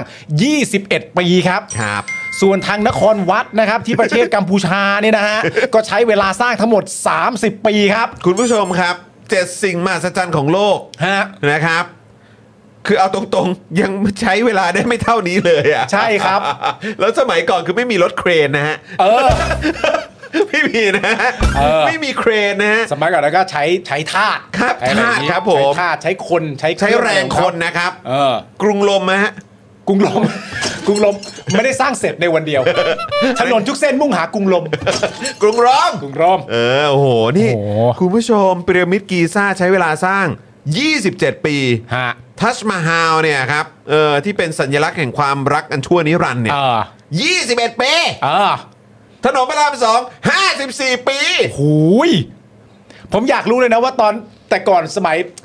อเล็กซานเดอร์มหาราชเนี่ย โอ้โหครับ เขาสร้างกรุงอเล็กซานเดรีย เนี่ยที่อียิปต์เนี่ยเขาใช้เวลาเท่าไหร่ ก็ ประมาณ 54 ปี กู ไหม ว่าไม่ถึงกูว่าไม่ถึงเพื่อนนะ โอ้โห เออกูว่าไม่ถึงอ่ะ เดี๋ยวผมอยากรู้ ฮะ ถ้าเกิดว่าการใช้เวลา 27 ปี 21 ปี และ 30 ปีของกีซ่า ทัชมาฮาล และก็นครวัดใช้เวลาเท่านี้เนี่ย เมื่อถนนพระรามสองสร้างเสร็จเนี่ย เราจะเรียกถนนเนี่ยว่าอะไร ขนาดทั้งหมดเหล่านี้เราเรียกว่าสิ่งมหัศจรรย์ของโลกนะ ครับ ถ้าวันใดก็ตามที่ถนนพระรามสองสร้างเสร็จเนี่ย เราต้องเรียกถนนนี้ว่าอะไร ถนน Amazing Thailand ไหม ถนนยูนิค เออ ถนน Amazing ไง ถนนใน สิ่งม น้ำ หั มี ศ ป จร ลาร ย์ของโลกมันมี 7 ใช่ไหม เออ แต่มาเมืองไทยอยู่ได้ Amazing เลย Amazing อ๋อเออ this ว่ะ is Thailand จริง คุณผู้ชมช่วยกันตั้งชื่อหน่อยดิ ๆ เออ ชื่ออะไรดีวะ ชื่ออะไรดี พระรามสอง ชื่อชื่ออะไรดีฮะ หนึ่งสิ่งมหัศจรรย์ไหมวะ ไม่เนี่ย ไหมเนี่ย ไม่เนี่ย เออ เออ อภิมหาอมตะนิรันดร์การ โอ้โห สุดจริง ๆ สุดจริง ๆ เทว่ะเทว่ะ คุณคุณเคนบอกว่าเอ่อถนนซอฟต์พาวเวอร์ นะฮะเอ่อคุณเจมส์บอกว่าถนนปาฮี่ คุณก็เจนหงำเหงือกเว งำเหงือกเว โอ้โห คุณแซคครีถนนตูตันรามาสอง ตูตันรามาสอง ถนนไทยแลนด์โอลี่ เออ ถนนเจ็ดชั่วโคตร โอ้โห ใช่ ตายละ ใช่ใช่คุณสุคุณคุณสุปรานีเขาเรียกเขาเขาเรียก เออ ถนนเจ็ดชั่วโคตร เอ เออ อ นะครับ คุณรีพัฒน์ถนนที่อภิสร้างนาน endless road นะครับผม infinity road เออ อินฟินิตี้โรดว่ะ dust road เออ สิ่งมหัศจรรย์ ว้าย ของ โอ้ ครับผม อื้อหือครับ แต่ผมว่าเอาชื่อเนี้ยดี สุด นะครับผม ครับ เอาเอาชื่อที่เอ่อคุณแพนตั้งอ่ะ ครับ ถนนอายุเท่าแม่หนู เลย สงสารคุณ คุณทรงไหม ใช่ คุณทรงไหม นี่เออใช่ อะ ก็ ไรโดนใจเนี่ย เอ่อตั้งตั้งตั้งเป็นชื่อถนนเลยไหมครับ ถนนอะไรดนใจให้พ่อแม่ย้ายมาที่พระรามสองนะเฮ้อ โอ้มันจะ ผมว่า ได้ เอาเป็นชื่อถนนนี้ไหม ได้ป้ายชื่อถนนที่ยาวสุดในโลก เออไปอีกนะ เออเอาไหม ทำพีอาร์ได้อีกนะ เอาไหมเอาไหมเอาห คือไม่ไม่ลำบากอะไรเลยลำบากบัตรประชาชนอย่างเดียวแหละ เอออย่างยาวเลย โอ้ยแซยิดโร ดแซยิดโรดโอ้ย ชื่อถนน ชื่อถนนถนนถนนกูแค่จะไปหัวหิน โอ้ยถนน 2513 โอ้ตามปีที่ก่ ตา อ ม ส ปี ร้าง เลยไหม นะ เออนะฮะ อ่าโอเคคุณผู้ชม ถนนถนนถนอมไหม โอ้มันก็เออก็พอ ถนน ดี ถนอม พอดีเริ่มต้นใน ครั ยุ บ ค ผม ไหนนะถนน เ ถนอม นะฮะ ถนอมถนอมถนน ถนถนอมเวลาแล้วเกิน ถนอมถนน ถนอมเวลาแล้วเกินอืมนะครับ คือถ้าถนอมถนน โอ้ เราจะคิดภาพเอาถนนไปแช่ช่องฟิตนะครับ อะไรวะเนี่ย ถนนชาติครึ่งอ่ะโอเคโอเคได้ได้ นะ ได้ ฮะ ได้ ก็คือจริงๆเนี่ยเราก็มีความรู้สึกนะครับ แล้วก็ค่อนข้างเห็นด้วยกับหลายๆ เสียงที่ออกมาพูดกันนะครับ บอกว่า เออ ถ้าเกิดว่าเพื่อไทยเนี่ยนะครับอยากจะได้คะแนนเสียงกลับมาบ้างเนี่ย อืม สิ่งที่ควรจะทำเนี่ยก็คือควรจะเร่งรัดให้ถนนพระรามสองเนี่ยสร้างเสร็จในยุครัฐบาลเพื่อไทยซะ อืม ใช่ไหมครับ เหมือนในยุคที่คุณทักษิณเนี่ย เออ ทำให้สนามบินสุวรรณภูมิที่ใช้เวลาก่อสร้างมากว่า 46 ปีอะครับ อืม นะฮะตั้งแต่สมัยจอมพลสฤษดิ์เนี่ย อืม มาสร้างเสร็จในยุคของรัฐบาลคุณทักษิณนั่นแหละ เฮ้ยอันนี้ผมเห็นด้วยอย่างจริงจังนะ จริง หมายถึงว่า สนับสนุน สนับสนุนจริง ๆ แล้วก็ ใช่ อะไรก็ตามที่มันในในแง่ของโอเค ประชาชนได้ประโยชน์นั่นมันคือเรื่องเรื่องหนึ่งแล้ว ใช่ เอ่อเส้นทางการเดินทาง อืม มีผลต่อนักท่องเที่ยวไทย ครับ มีผลต่ออุตสาหกรรมในพื้นที่ท่องเที่ยว ครับ และที่สำคัญมีผลต่อการท่องเที่ยวของชาวต่างชาติโดยรวม อืม อุตสาหกรรมมันก็จะเติบโตหมดขาดความเบื่อ เพิ่มความง่ายเข้าไป ใช่ สุวรรณภูมิเนี่ยก็เป็นเช่นนั้น คืออะไรก็ตามที่มันคาใจประชาชนมาในระยะเวลาอย่างยาวนานในคอนเทนต์ว่าชาตินี้กูว่าไม่เสร็จ อืม แล้วถ้ารัฐบาลไหนมันทำเสร็จได้ขึ้นมาเนี่ย มันจะเป็นภาพจำคารัฐบาลนั้นไปเลยว่าทำไมกันนะ อืม แสดงว่าเมื่อมีรัฐบาลไหนรัฐบาลหนึ่งสามารถทำเสร็จได้ มันจะมีการตั้งข้อสงสัยทันทีว่าที่ผ่านมาทำอะไรกันอยู่ อืม ใช่ไหมครับผม มันเกิดอะไรขึ้น มันเกิดอะไรขึ้น ทำมมัถึงช้าขนาดนี้ มันต้องอาศัยความเก่งระดับนี้เลยใช่ไหม หรือมันต้องการอาศัยความเข้าไปเจาะกันถึงรากของสัญญาจริง อืม ๆ มันจึงเป็นที่มาของการทำสำเร็จได้ ซึ่งถ้ามันทำสำเร็จได้เนี่ย มันจะเป็นภาพจำใหญ่มากๆของการประสบความสำเร็จ ใช่ เพราะฉะนั้นอันเนี้ยผมมันหนุน ใช่ รัฐบาลคุณเศรษฐาแล้วก็รัฐบาลนี้จริง ๆ ว่า ถ้าเกิดว่าคุณทำประเด็นเรื่องถนนพระรามสองสำเร็จได้อะยังไงมันก็จะเป็นภาพที่ตาตึงใจประชาชน อย่างแน่นอนร้อยเปอร์เซ็นต์อย่างไม่มีข้อโต้เถียงเลย ใช่ครับ รับเต็ม ถูกต้องครับ แต่ทีเนี้ยอันที่ผมตั้งข้อสงสัยก็จริงว่าที่เราวิเคราะห์กันมาเยอะขนาดเนี้ยคำถามคือ ผมยังไม่เคลียร์ด้วยซ้ำไปนะ ว่า ว่าที่แท้จริงแล้วอะที่คุณเศรษฐาพูดถึงพูพูดถึงถนนพระรามสองในวาระเนี้ย อืม เขาพูดถึงว่าเขาจะทำอะไร อืม ผมยังไม่เคลียร์ประเด็นนี้จริง ๆ เลยว่าไอ้ประเด็นเนี้ยไอ้อันล่าสุดเนี่ยเขาหมายถึงว่าเขาจะทำอะไร อืม เราต้องเคลียร์ประเด็นนี้กันก่อนว่า คุณเศรษฐาตั้งใจว่าจะทำอะไรกับถนนพระรามสองกันแน่จากถ้อยความที่ถูกพิมพ์เอาไว้ใน X เนี่ย อืม เพราะหรือมันเป็นแค่ประเด็นว่าช่วงสงกรารเดี๋ยวผมจัดการให้ แล้วหลังจากสงกรารก็ว่ากันใหม่ตามที่มันควรจะเป็น อืม มันแปลว่าแค่นั้นหรือเปล่า อย่างนั้นหรือเปล่า เออ มันก็เลย เออ เป็นการตั้งข้อสงสัย เพราะฉะนั้น แต่ว่าประเด็นเรื่องถ้าเกิดว่ารัฐบาลเพื่อไทยอ่ะทำถนนพระรามสองให้ประสบความสำเร็จหรือใกล้เคียง กับการประสบความสำเร็จได้ยังไงเขาก็บวก เออ จริง อันนี้หนุน จริงครับจริงครับ เออนะฮะอ่ะโอเค คุณผู้ชมนะครับก็เอิ่มเวลาก็ย้ำอีกครั้งนะครับ เวลาพูดถึงถนนพระราม2เนี่ยมันไม่ใช่แค่ประเด็นเกี่ยวกับเรื่องของเออทำไมยังไม่เสร็จสักที อืม รถติดอะไรด้วยนะครับ อืม มันมีเรื่องของอุบัติเหตุ ถูกต้อง นะครับที่มักจะเกิดขึ้นอยู่เสมอเหมือนกัน อืม นะครับเนี่ยอย่างช่วงที่ผ่านมาก็ต้องบอกว่ามีอันตรายจากทั้งบนหัวแล้วก็บนทางราบนะครับ อืม รถหายติดแต่ชิ้นส่วนสะพานหล่นใส่เนี่ยนะครับ ก็ต้องบอกว่ามันก็ไม่ได้อยากจะทำให้คนกลับไปหัวหินนะครับ อืม เพราะฉะนั้นเรื่องนี้ก็เป็นอีกเรื่องหนึ่ง อืม ที่แม้ว่าสมมุติว่าช่วงสงกรานต์เนี่ยคุณบอกจะเคลียร์ทางให้เนี่ย อืม แต่จะการันตีความปลอดภัยได้ด้วยหรือเปล่า อืม อันนี้มันก็เป็นอีกประเด็นหนึ่ง ครับ เออ นะครับ อืม นะยังไงก็เฮ้ยต้อง ต้อง ต้องดูกันนะครับ อืม แต่จริง ๆ แล้วถ้าเกิดว่าวิ่งเส้นนครปฐมอ้อมหน่อยเนี่ย อืม ก็ ก็ไปได้เหรอฮะ รถไม่ค่อยติดเหรอครับพี่ ไป ซี่ ได้แต่อ้อม อ้อม อ้อมใช่ไหม แต่ไปได้แต่อ้อม แต่แต่มันมันรู้สึกว่ามันมันไม่ต้องมานั่งหวาดเสียวว่ามันจะมีอะไรหล่นลงมาบนหัว ปลอดภัยกว่าใช่ไหม ใช่ ยูก็เห็นด้วยในสิ่งนี้ อืม อืม ล่าสุดที่ผมไปผมก็ต้องผมก็วนทางนู้นเอาง่ายกว่าครับส ใช่ บายใจกว่าด้วย มันรู้สึกสบายใจกว่าเนอะ อืม เออ มันแบบ เพราะฉะนั้นอันนี้ไม่ความหวาดกลัวหรือความไม่สบายใจมันไม่ใช่เหตุผลล้อเล่น อืม มันเหตุผลจริง ใช่ ๆ ของการเดินทาง จริง ๆ ครับคุณผู้ชม นะครับ ผมเพราะฉะนั้นก็ต้องดูกันด้วย ซึ่งในความจริง ก็มีอีกเรื่องหนึ่งก็คือว่า เวลาที่เราเห็นแบบนายกขึงขังใช่ไหม อืม เออ กับประเด็นเรื่องแบบเดี๋ยววันสงกรานต์ เราจะทำแบบนี้แบบนั้นแบบนู้นแบบนี้ให้ เพื่อให้นักท่องเที่ยวสามารถจะเดินทางไปได้อย่างสะดวกสบาย หรืออะไรก็ตามแต่เนี่ย แต่ว่ามันก็ดันมีคำวิเคราะห์จากคุณจตุพรว่าอาจจะอยู่ไม่ถึงสงกรารเนี่ย ว้ายตาย มันก็ แว เลยมันก็เลยแบบ เออไม่เป็นไร เออ หรือแต่ถ้ามองในอีกแง่หนึ่ง ครับ การที่ขึงขังมาก ๆ กับประเด็นเรื่องสงกรารเนี่ย อาจจะเป็นข้อยืนยันอีกอันหนึ่งก็ได้ว่าไอ้ข้อวิเคราะห์ ไร้สาระเรื่องประเด็นสงกรารฉันจะไปเนี่ย ไม่ใช่เรื่องจริง อืม เพราะถ้าเขาแคร์ไปถึงว่าเขาจะจัดการประเด็นเรื่องสงกรารนั่นแปลว่าเขายังต้องอยู่ในตำแหน่งอยู่เออเพราะฉะนั้นก็เป็นการตีความแบบขาดไปเลย ขาดไปเลยว่า ไอ้ข้อวินิจฉัยนั้นที่ทำกันมาอย่างอย่างอะไรต่างๆนานาอาจจะไม่ใช่เรื่องจริง เดี๋ยวก่อน ครั นะ ผม คือสงกรานต์เนี่ย อืม เอ่อเดือนเมษายนใช่ไหม ใช่ ก็ 12 ถึง 16 ใช่ ซึ่งวันที่ 10 เมษา อืม เป็นประเด็นเกี่ยวเรื่องของคุณทักษิณ ใช่ครับ ใช่ไหมฮะ พฤษภาก็เอ่อสว อืม ก็จะหมดวาระ ใช่ เพราะฉะนั้นถ้าเกิดจะโหวตจะเลือกอะไรก็ตาม 11พฤษภาใช่ เนี่ยก็ต้องภายใน 11 พฤษภา ใช่ครับ ก็ต้อง ถ้า ก่อ ทำอะไรใหม่ก็ต้องก่อขึ้นอันนั้น เพราะว่ากระกระสุนของฝั่งอำนาจเก่ายังมีอยู่เยอะ อืม เพราะฉะนั้นทำอะไรก็ต้องทำให้สำเร็จในร่วมวันนี้ แต่ว่าอันนี้ก็เป็นน่าจะเป็นเรื่องที่ยืนยันได้แหละ ก็คุณเศรษฐาจะจัดการไปเรื่องสงกราร เพราะฉะนั้นการวิเคราะห์เรื่องจะไปก่อนเวลานั้นไม่มีจริง ไม่มีจริงเหรอะฮะ ไม่มีจริง ไม่มีจริงใช่ไหมฮะ คุณผู้ชมหนังสือเล่มนี้ ขายเลย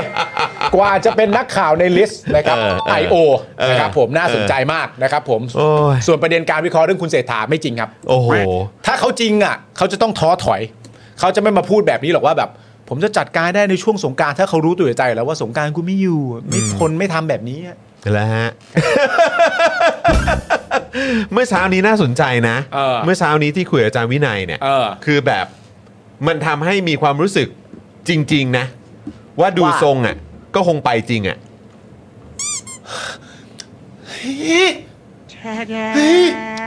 เบื่อจริงเลย บ้าบอเชียคนจะไปจริงบ้าบออะไรเขาจะมาพูดเขาจะจัดการสงกรารเนี่ยจะเดินทาง สะดวก ก็เขาคือคนคนที่อะไรนะบอกว่าจะไม่จับมือกับคนนั้นคนนี้เด็ดขาดก็ยังจับเลย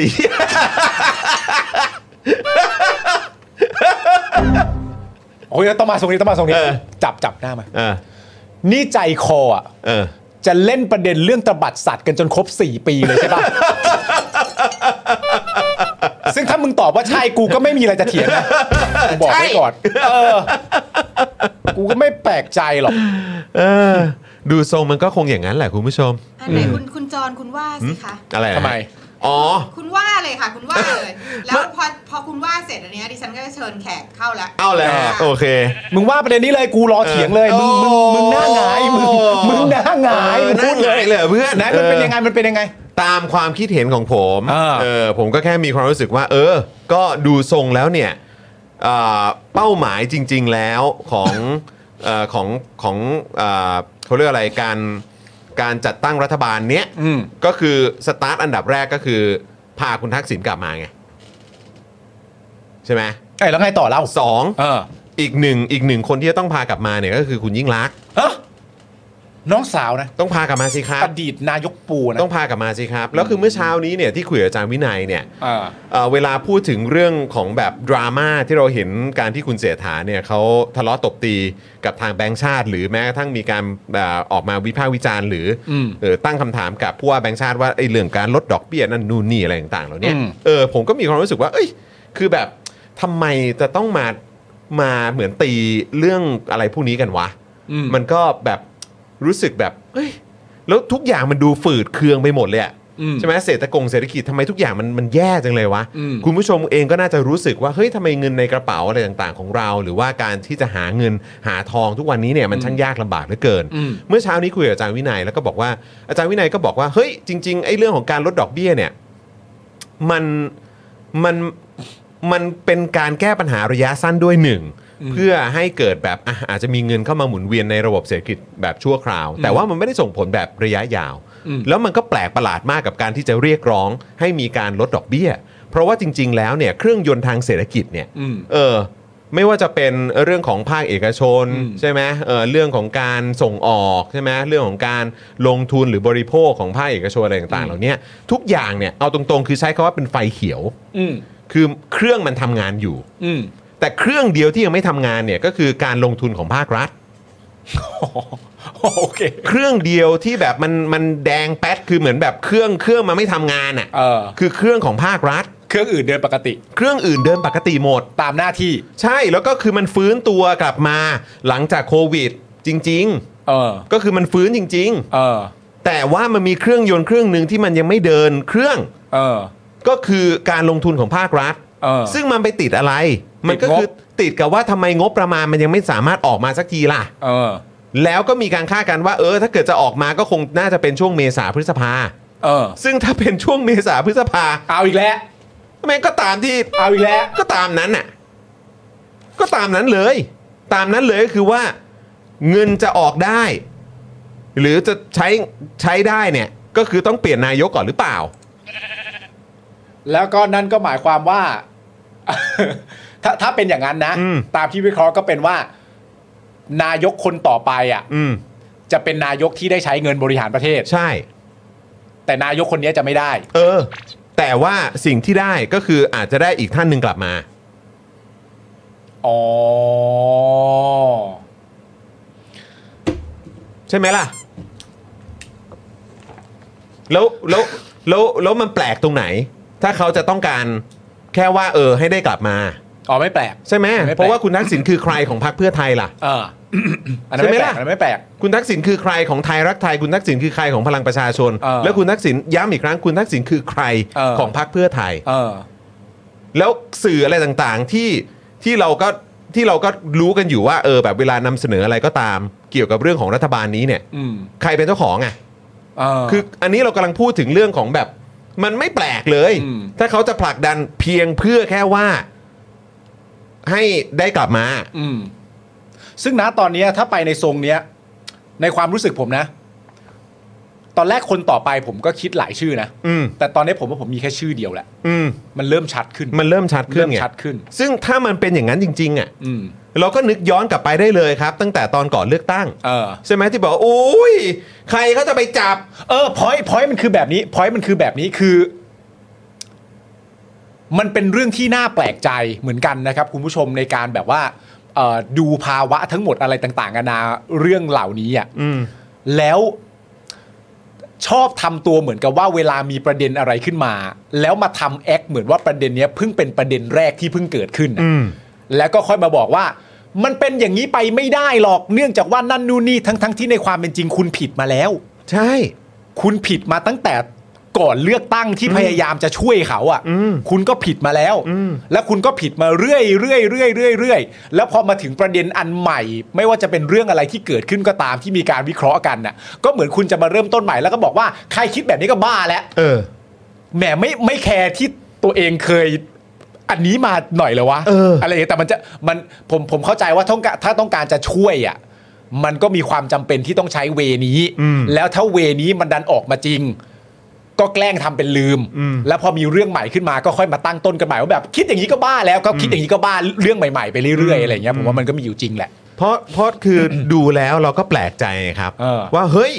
มันคืออะไร อืม ทำไมคือแบบทุกอย่างเขาก็พยายามจะดิ้นกันในภาคประชาชนเขาก็พยายามจะกลับฟื้นตัวอะไรขึ้นมาเนี่ย แต่เครื่องยนต์ทางเศรษฐกิจคิดก็คืองบประมาณของรัฐอะ อืม ทำไมมันยังไม่ออกมาสักทีวะ อ่า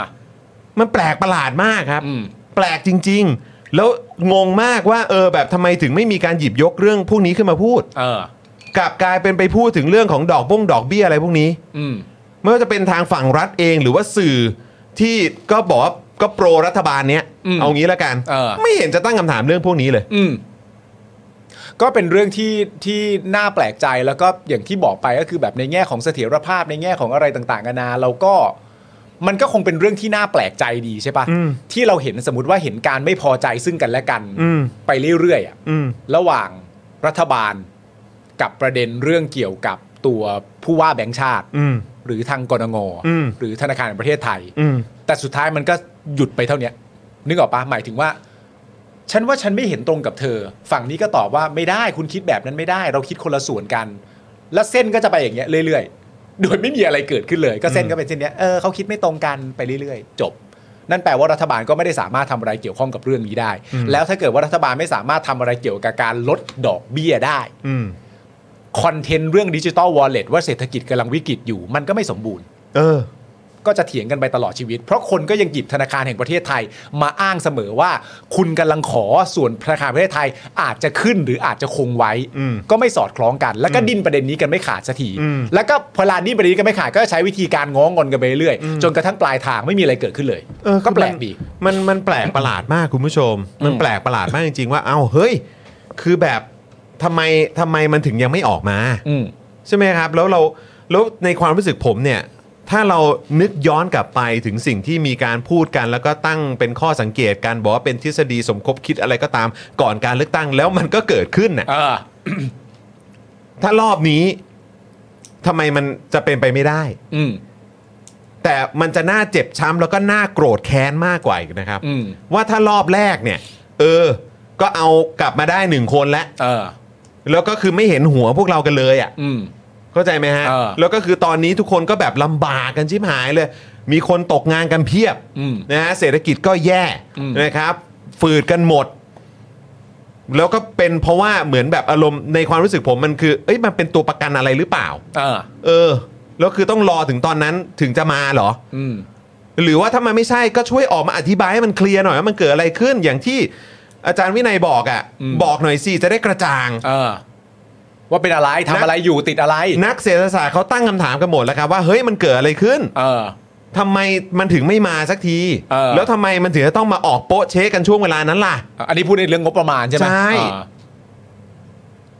แล้วถ้าเกิดว่าเออเกี่ยวกับว่าอ่ะเพื่อให้ครบสองท่านให้ได้กลับมาเนี่ย เออ ก็คือก็ต้องบอกเลยว่าโห ก็คือพวกกูนี่คือไร้ค่ากันมากเลย นะ แล้วคือชีวิตพวกกูหรือว่าชีวิตพวกเราทุกคนเนี่ยจะชิบหายเสียหายขนาดไหนเนี่ย อืม ไม่ว่าจะเป็นชีวิตครอบครัว ชีวิตเอ่อในการทำงาน อืม โอกาสอะไรต่างๆ ในชีวิตเนี่ย คือต้องพังเพียงเพราะแค่นี้ เนี่ย แล้วก็เป็นการดีลกันเป็นการคุยกัน เออ กันอยู่ข้างบนแล้วก็ไม่ได้เกี่ยวอะไรกับพวกเราเลยเนี่ย อืม โอ้โห เจ็บปวด เจ็บปวด เจ็บ นะฮะ ปวดนะ มันจะเจ็บป เจ็บ วด ปวดนะฮะก็เดี๋ยวก็ต้องรอดูครับ เออ ว่าช่วงเวลานั้นมันจะเป็นอย่างว่าจริง ๆ หรือเปล่า เออ แต่ประเทศนี้ก็ให้ทำไงได้แหละครับ เวลาพูดถึงข่าวลือเนี่ยก็แม่งแม่งดันมักจะเป็นข่าวจ ริง ใช่ไหมใช่ไหม มันถูกพิสูจน์มาแล้ว ใช่ไหมคุณผู้ชม แล้วมันก็แบบเนี่ยก็ไปกันเนี่ยเออเนี่ยคุณเบียร์บอกเนี่ยแล้วมันเกี่ยวกับเรื่องของแบบเนี่ยที่วันก่อนมีมีประเด็นที่พูดกันขึ้นมาเกี่ยวว่า เฮ้ยโอ้โหยฟรีวีซ่าชาวจีนเข้ามาเพียบเลยอะไร อืม ต่างๆ เหล่านี้เนี่ย เออ ก็แบบว่าแล้วก็มาซื้อเอ่ออสังหาในไทยเราก็แบบว่า อืม อืม ก็จะให้จะให้คิดจะให้รู้สึกไงล่ะ อืม เออนะครับอ่ะก็ข่าวลือที่รอเป็นจริงใช่ไหมฮะ ครับผม อืครับผมนะฮะอ่ะโอเค พี่ซี่ อ่าเดี๋ยวกำลังคุณหทัยรัฐกำลังจะเข้าแล้วนะคะ อ่า ครับ โอเ ผม นะครับ คุณ นะ ผู้ช ฮะ มช่วยกันแชร์นิดนึงนะคะ วันนี้เพราะว่าเออตอนเปิดเข้ามาเนี่ยไลฟ์เรามีปัญหาแล้วก็เลยเกิดการแบบคุณผู้ชมหลายท่านอาจจะมองไม่เห็นมันอาจจะไม่ขึ้นเตือนหรืออะไรอย่างเงี้ยค่ะ อืมอืม อ่า อืม ช่วยกันแชร์นิดนึง อ๋อ เนาะ โอเคกำลังจะถามอยู่เหมือนกันว่า เอ๊ะทำไมดูยอดวิวแล้วยอดวิวมันแปลก ใช่ใช่ คุณผู้ชมหายไปไหนกันหมด ใช่ ใช่ นะครับวันนี้วันนี้น่าจะแบบเกี่ยวกับเรื่องของเอ่อ ตอนไลฟ์ทีแรกอะ เออนะครับ เกี่ยวกับเรื่องตอนที่เราเข้าไลฟ์ของเราตอนช่วงทีแรกนะครับ แต่อันนี้คืออยากฝากคุณผู้ชมจริงๆนะอยากให้ดูไลฟ์ของอาจารย์วินัยที่อาจารย์วินัยเนี่ย เราคุยกันตอนช่วงเช้าแล้วก็คุยกันถึงรายละเอียดตั้งแต่ต้นเลย อืม อธิบายกันเลยว่าดอกเบี้ยมันคืออะไรเรื่องราวมันเป็นยังไงนะครับไอ้ปัญหาระหว่างตัวนายกรัฐมนตรีคลัง แล้วก็ในพาร์ทของเอ่อ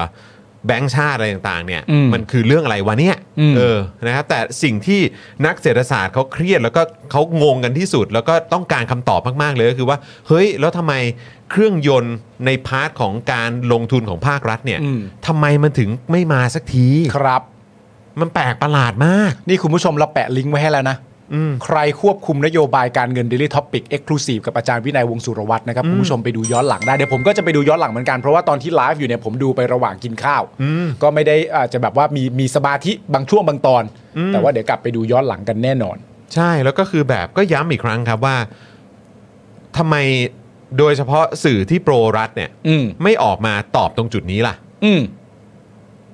ไม่ ทำทำไมไม่เห็นมีการวิเคราะห์ เออ ออกมา เพราะว่าจริงๆอะย้อนกลับไปประเด็นเรื่องดิจิ t a ลวอลเล็ตนิดนึง เออ แล้วกัน ก็คือว่าเอ่อณตอนนั้นมันก็มีประเด็นเรื่องแบบว่า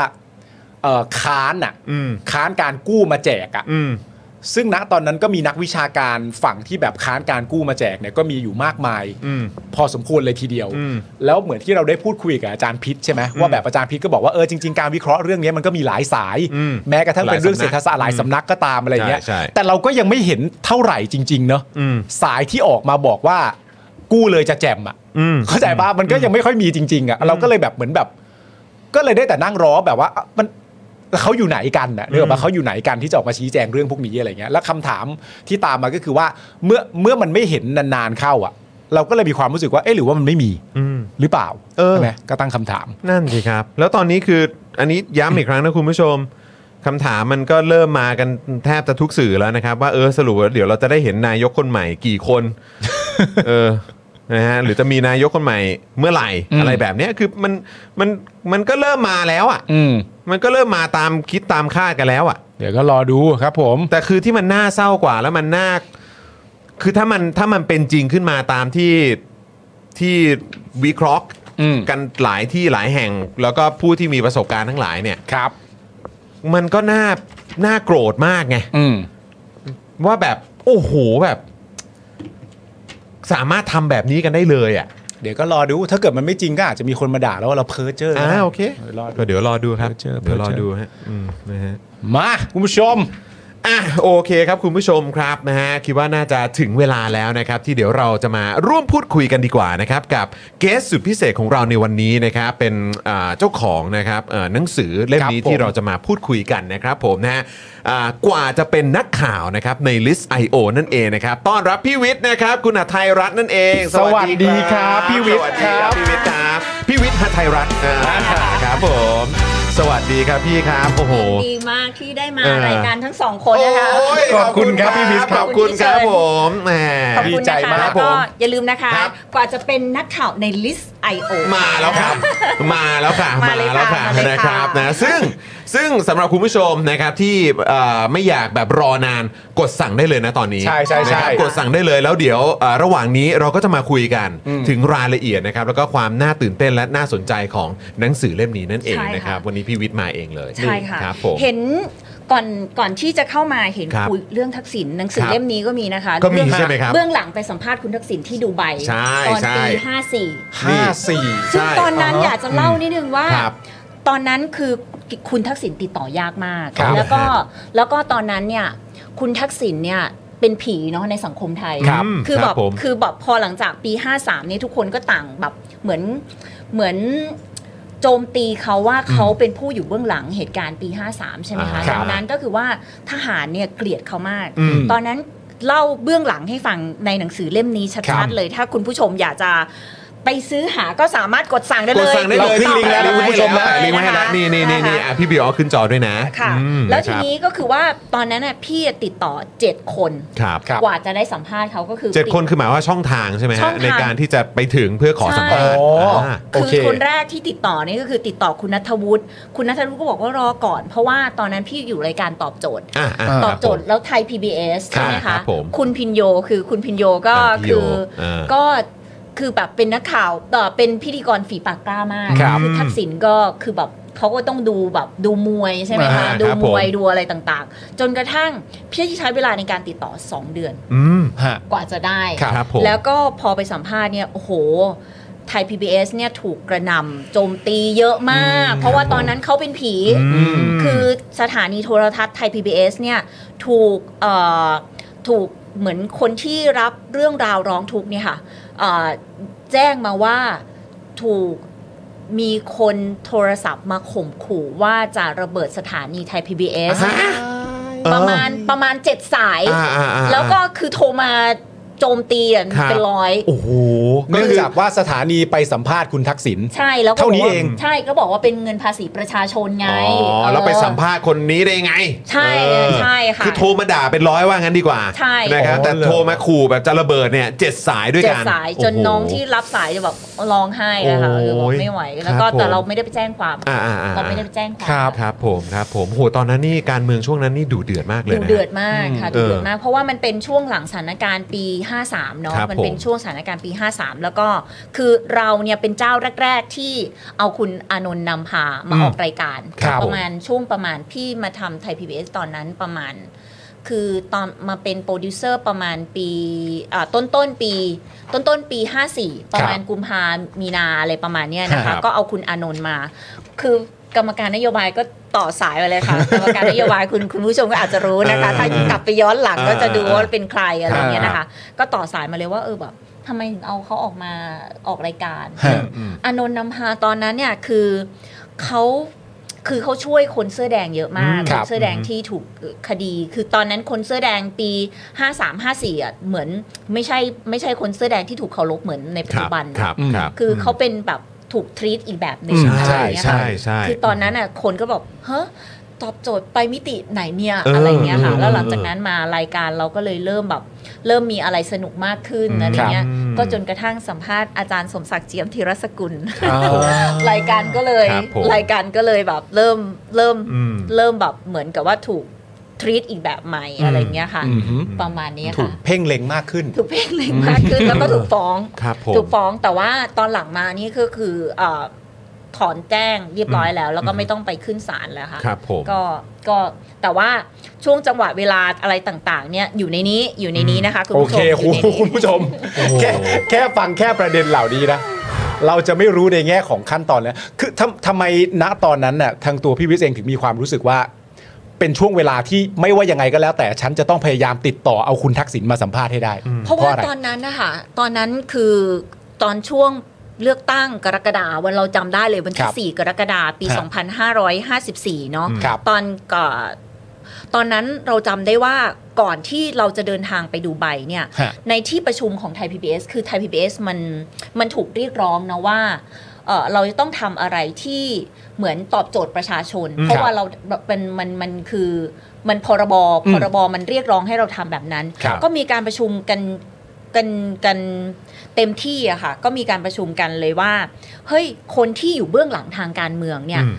เราจะต้องสัมภาษณ์คนที่กลุ่มบังเหียนอะไรต่างๆเนี่ยก็คือทักษิณชินวัตรนะครับ เพราะว่าคุณเอ่อคุณยิ่งรักษณ์เนี่ยคือเขาเป็นเบอร์ใหม่ใช่ไหม ครับ ถือ ครั ว่า บ เป็นน้องเล็กมากเลย อืม ครับ คือ 45 วันเนี่ยเป็นนายกอะ่ะคือถ้าไม่มีแบ็กดีเนี่ยไม่สามารถที่จะเป็นนายกได้หรอก อืม ดังนั้นเราก็เลยคุยกันเราประชุมกันในในบอร์ดใหญ่เลยค่ะ มีก็มีเอ่อมีผู้บริหารมานั่งคุยกัน แล้วก็เอ่อหลาย ๆ คนน่ยนะคะบกในในกองบกเนี่ยมานั่งคุยกันว่า เราจะต้องติดต่อสัมภาษณ์ทักษิณชินวัตรให้ได้ ครับผม ซึ่งมันเลยทำให้มาคนที่จะไปสัมภาษณ์ได้เนี่ยคือต้องเป็นรายการที่แบบเป็นรายการใหญ่นะ อืม เป็นรายการหน้าตาสถานีอะไรอย่างเงี้ย ครับคค่ะรับ เขาก็เลยเพ่งมาที่พี่พี่ก็บอกว่าโอเคค่ะ ก็ อ่า ก็ก็ทำก็ได้อะไรอย่างเงี้ย อ่าอ่า นะคะ อ่า ก็ ครับ ก็เลย ผ ทำ ม แล้วปรปรากฏว่าตอนที่เราติดต่อไปเนี่ยเราเราก็เอ่อติดต่อไปอย่างที่บอกว่าติดต่อไปเจ็ดคน ครับ เจ็ดสายเจ็ดทางเนี่ยนะคะ ก็จนกระทั่งสายสุดท้ายเนี่ย คุณทักษิณบอกว่า โอเค ยอมยอมยอมให้สัมภาษณ์ แต่ขอดูคำถามก่อน อ่าฮะ ไอเราก็บอกว่าเอ้ยถ้าธรรมชาตินักข่าวเนี่ย อืม นักข่าวการเมืองเขาไม่ให้ดูคำถามนะ อืม คุณทักษิณก็น่าจะรู้หน่อย อืม อะไรเงี้ยนะคะ อ่าครับ แต่เราก็เลยแบบต่อสะเราเขาก็เขาก็เขาก็โทรมาหาเรา อืม ครับ เขาก็โทรมาหาเราว่าเออขอขอเออเป็นอย่างนี้ได้ไหม ขอขอใช้เวลาขอเวลาทำความรู้จัก หมายถึงว่าคุยนอกรอบก่อน อ๋อโอเค ว่าจะยังไงดี อะไรเงี้ยค่ะ ถ้าหากว่าในในเชิงวารสารศาสตร์เนี่ยการคุยนอกรอบไม่ดีนะคะ ครับ คือคืออาจจะบอกว่าเป็นเป็นการเกี้ยเสียกันแต่ อืม จริง อืม ๆ แล้วแบบคุณพินโยเขามีเขามีเรียกได้ว่าอะไรเขามีความเป็นมืออาชีพ อืม เขาไม่ให้ดูคำถามก่อน อ่ะ โอเค ครับ อยาก ผม ทำความรู้จักก็ทำความรู้จัก คุยได้ ได้ คุยได้ะ เออแล้วก็แบบไปกินข้าว อันนี้ อืม เล่าหลังไมค์เลยนะคะอันนี่หลังไมค์จริงๆ ครับครับ หลังไม คุณ ค์ ผู้ชมแล้วเดี๋ยวไปจบกันที่หนังสือดีนะแต่ว่าโอ้โห เออเออเออเออ เอา จ เล ริ ย งๆของเก่ ขาย ง ของขายของขายตลอด ค่ะ กดกดสั่งรอไว้ก่อนเลย สั่งรอไว้ก่อนเลย ครับผ ก็ ม ไปไปกินข้าวไปกินข้าวเอ่อที่ร้านอาหารแห่งหนึ่งนะคะ มีลานสเก็ตด้วยที่ดูไบ ครับ คือคุณทักษิณเนี่ยพูดตรงๆแล้วเขาเป็นนักการเมืองมาก ตอนแรกเขานี่ทำให้ดิฉันเคลิ้มเลยนะคะ ครับ เขาตักข้าวให้ดิฉันทาน โอ้ ตักข้าวให้ดิฉันทานนะคะ รับผมทานอันนี้สิอะไร ทา เงี้ น ยะ อันนี้สิ ม อา ครับ วิทานอันนี้สิอันนี้อร่อยนะ อันนี้เป็นสิ่งที่ผมชอบมากคือเขาแบบ เป็นเนื้อแห้งอะค่ะ อืม เนื้อแห้งของ อืม ของดูไบอะไอเราก็ไม่ทานเนื้อเราก็ขาด อ่า ทานขาดทานเราก็ตักไป จำความรู้จักจำความรู้ จัก ตักไปนะคะ ก็ก็ทานก็คุยกัน ก็ทำความรู้จักกันอะไรเขาก็ถามเรื่องในประเทศไทยว่าวิเคราะห์การเมืองเป็นยังไงอะไร ครับ นู่นนี่นั่นอะนะคะ แล้วก็สิ่งหนึ่งที่ดิฉันยังเอ่อหลังจากที่คุยกับคุณทักษิณแล้ว พอสัมภาษณ์เสร็จเรียบร้อยแล้วนะคะ สิ่งหนึ่งที่ดิฉันไม่ได้เล่าแล้วก็ไม่ได้บอกให้ให้เอ่อหัวหน้าซึ่งเป็นตอนนั้นเป็นเป็นอดีตผู้อำเอ่อเป็นผู้อำนวยการของสถานีโทรทัศน์ไทย PBS ตอนนั้นก็คือ ครับ คุณเทพชัยหยอง อ่าครับ คือ ผม บอกเขาเขาฝากคำเอ่อเขาฝากข้อความมาข้อความหนึ่งว่า ผมขอฝากอย่างหนึ่งได้ไหม สิ่งหนึ่งที่ผมอยากสื่อสารกับสองพี่น้องมากเลย อืม คือมาดีกันไหมอะไรเงี้ยนะคะ อืม คือคือคุณเทพชัยหย่องกับคุณสุทธิชัยหยุ่นเนี่ยจะแบบเหมือนกับเหมือนกับตอนเนี้ยคุณ ครับ สุทธิชัยหยุ่นก็จะแบบเหมือนกับจ้องจับ อืม ผิดนู่นนี่นั่นซึ่งซึ่งก็เป็นนิสัยของนักข่าวธรรคมรับ ดา ผม นะคะ อืม คือคุณทักษิณก็บอกว่าอยากจะจับมือทำความเข้าใจ แล้วก็แบบเป็นเพื่อนกันอะไรเงี้ยคืออ ม แต่เราก็ไม่ได้สื่อสารไปก็ อ่า สื่อสารผ่านช่องทางนี้ไปแล้วกันนะคะ ครับผม ณตอนนั้นเนาะ ณเวลานั้น ณเวลา ณเวลานั้น ใช่ใช่ เออ ตอนนี้ ครับผม ก็ตอนนี้คุณทักษิณถ้าหากเราย้อนกลับมาได้วันก่อนยังโทรหา คือคุณทักษิณยังใช้เบอร์เดิมที่เคยให้มา อืม แต่เขาไม่ได้รับสายน่าจะแบบน่าจะป่วยอยู่ อ่อ๋อ น่าจะ ครับ ป่วย ผม อยู่ก็เลยไม่ได้ อ่า รับสาย ครับ แต่จ ผ ริง ม ๆ แล้วก็คือว่าเราก็อยากจะบอกว่า คือได้ยินว่าทั้งสองคนวิเคราะห์กันว่าเมษาเนี่ย อืม จะมีการเปลี่ยนตัว คือถามว่าเชื่อกันไหมอ่ะ อืม หมายถึงว่าที่ฟังวิเคราะห์มา ใช่พี่ฟังพี่ฟังเราพวกเราสองคน เออ วิเคราะห์มา ครับ พร้อมทั้งกับคุณจตุพรพรหมพันธ์วิเคราะห์มา ฮะ คือเป็นธรรมชาตินักข่าวการเมืองอะเราว่าอะไรเป็นไปได้หมดเลย ใช่ไหมฮะ มันเป็นไปได้หมดเลย อืมครับ คือคือวินาทีนี้แม้กระทั่งแบบได้เลือกตั้งมา 14 15 ล้านเสียงอะ ครับ ยังไม่ได้เป็นนายกเลย นั่น อะ สิครับ พี่ก็เลย อ๋อ ว่า อ อะไรเป็นเป็นไปได้หมดเลย เออแล้วแล้วจะมาบอกว่าอะไรเป็นไปไม่ได้ได้อย่างไร ใช่ นั่นสิครับ ใช่ดังนั้นก็กรุณาไปดูเรื่องหลังนะคะว่าอะไรก็ เบื้ เป็ อน งห ไป ลัง ได้ ตรงนี้ละเอียดมากนะคุณผู้ช ม แซ่บมากนะ เฮ้ยจริง ๆ คุณผู้ชม มัน เออ มันมีหลาย ๆ ข้อความที่แบบว่าเราได้เปิด โอ้ย เปิดอ่านดูแล้วเดี๋ยวจะพูดคุยกับพี่วิทย์ด้วยแต่ว่า มันเป็นข้อความที่แบบ คือพี่เขียนได้ตรงไปตรงมามาก แล้วแบบว่าเหมือนมีประเด็นเรื่องเชื่อง มีประเด็นเรื่องเป็นนักข่าวที่เชื่องอะไรพวกนี้ด้วยอันนี้ก็เป็นประเด็นที่น่าสนใจน่าพูดคุยแต่เดี๋ยวเราค่อยๆไล่ไปทีประเด็นนะคุณผู้ชมนะก็จะมีหลากหลายประเด็นที่ โอ้โห แต่แค่แค่ปูมาเมื่อสักครู่ เออ นี้ ผมว่าก็โอ้โหเขาเรียกว่าอะไรน่าตื่นเต้นแล้วอ่ะ สั่งยังอ่ะ เออสั่งยังไง สั่งยังอ่ะสั่ง ใคร ซิ ใครใครเอ่อใครสั่งแล้วพิมพ์ I.O. เข้ามา อ่า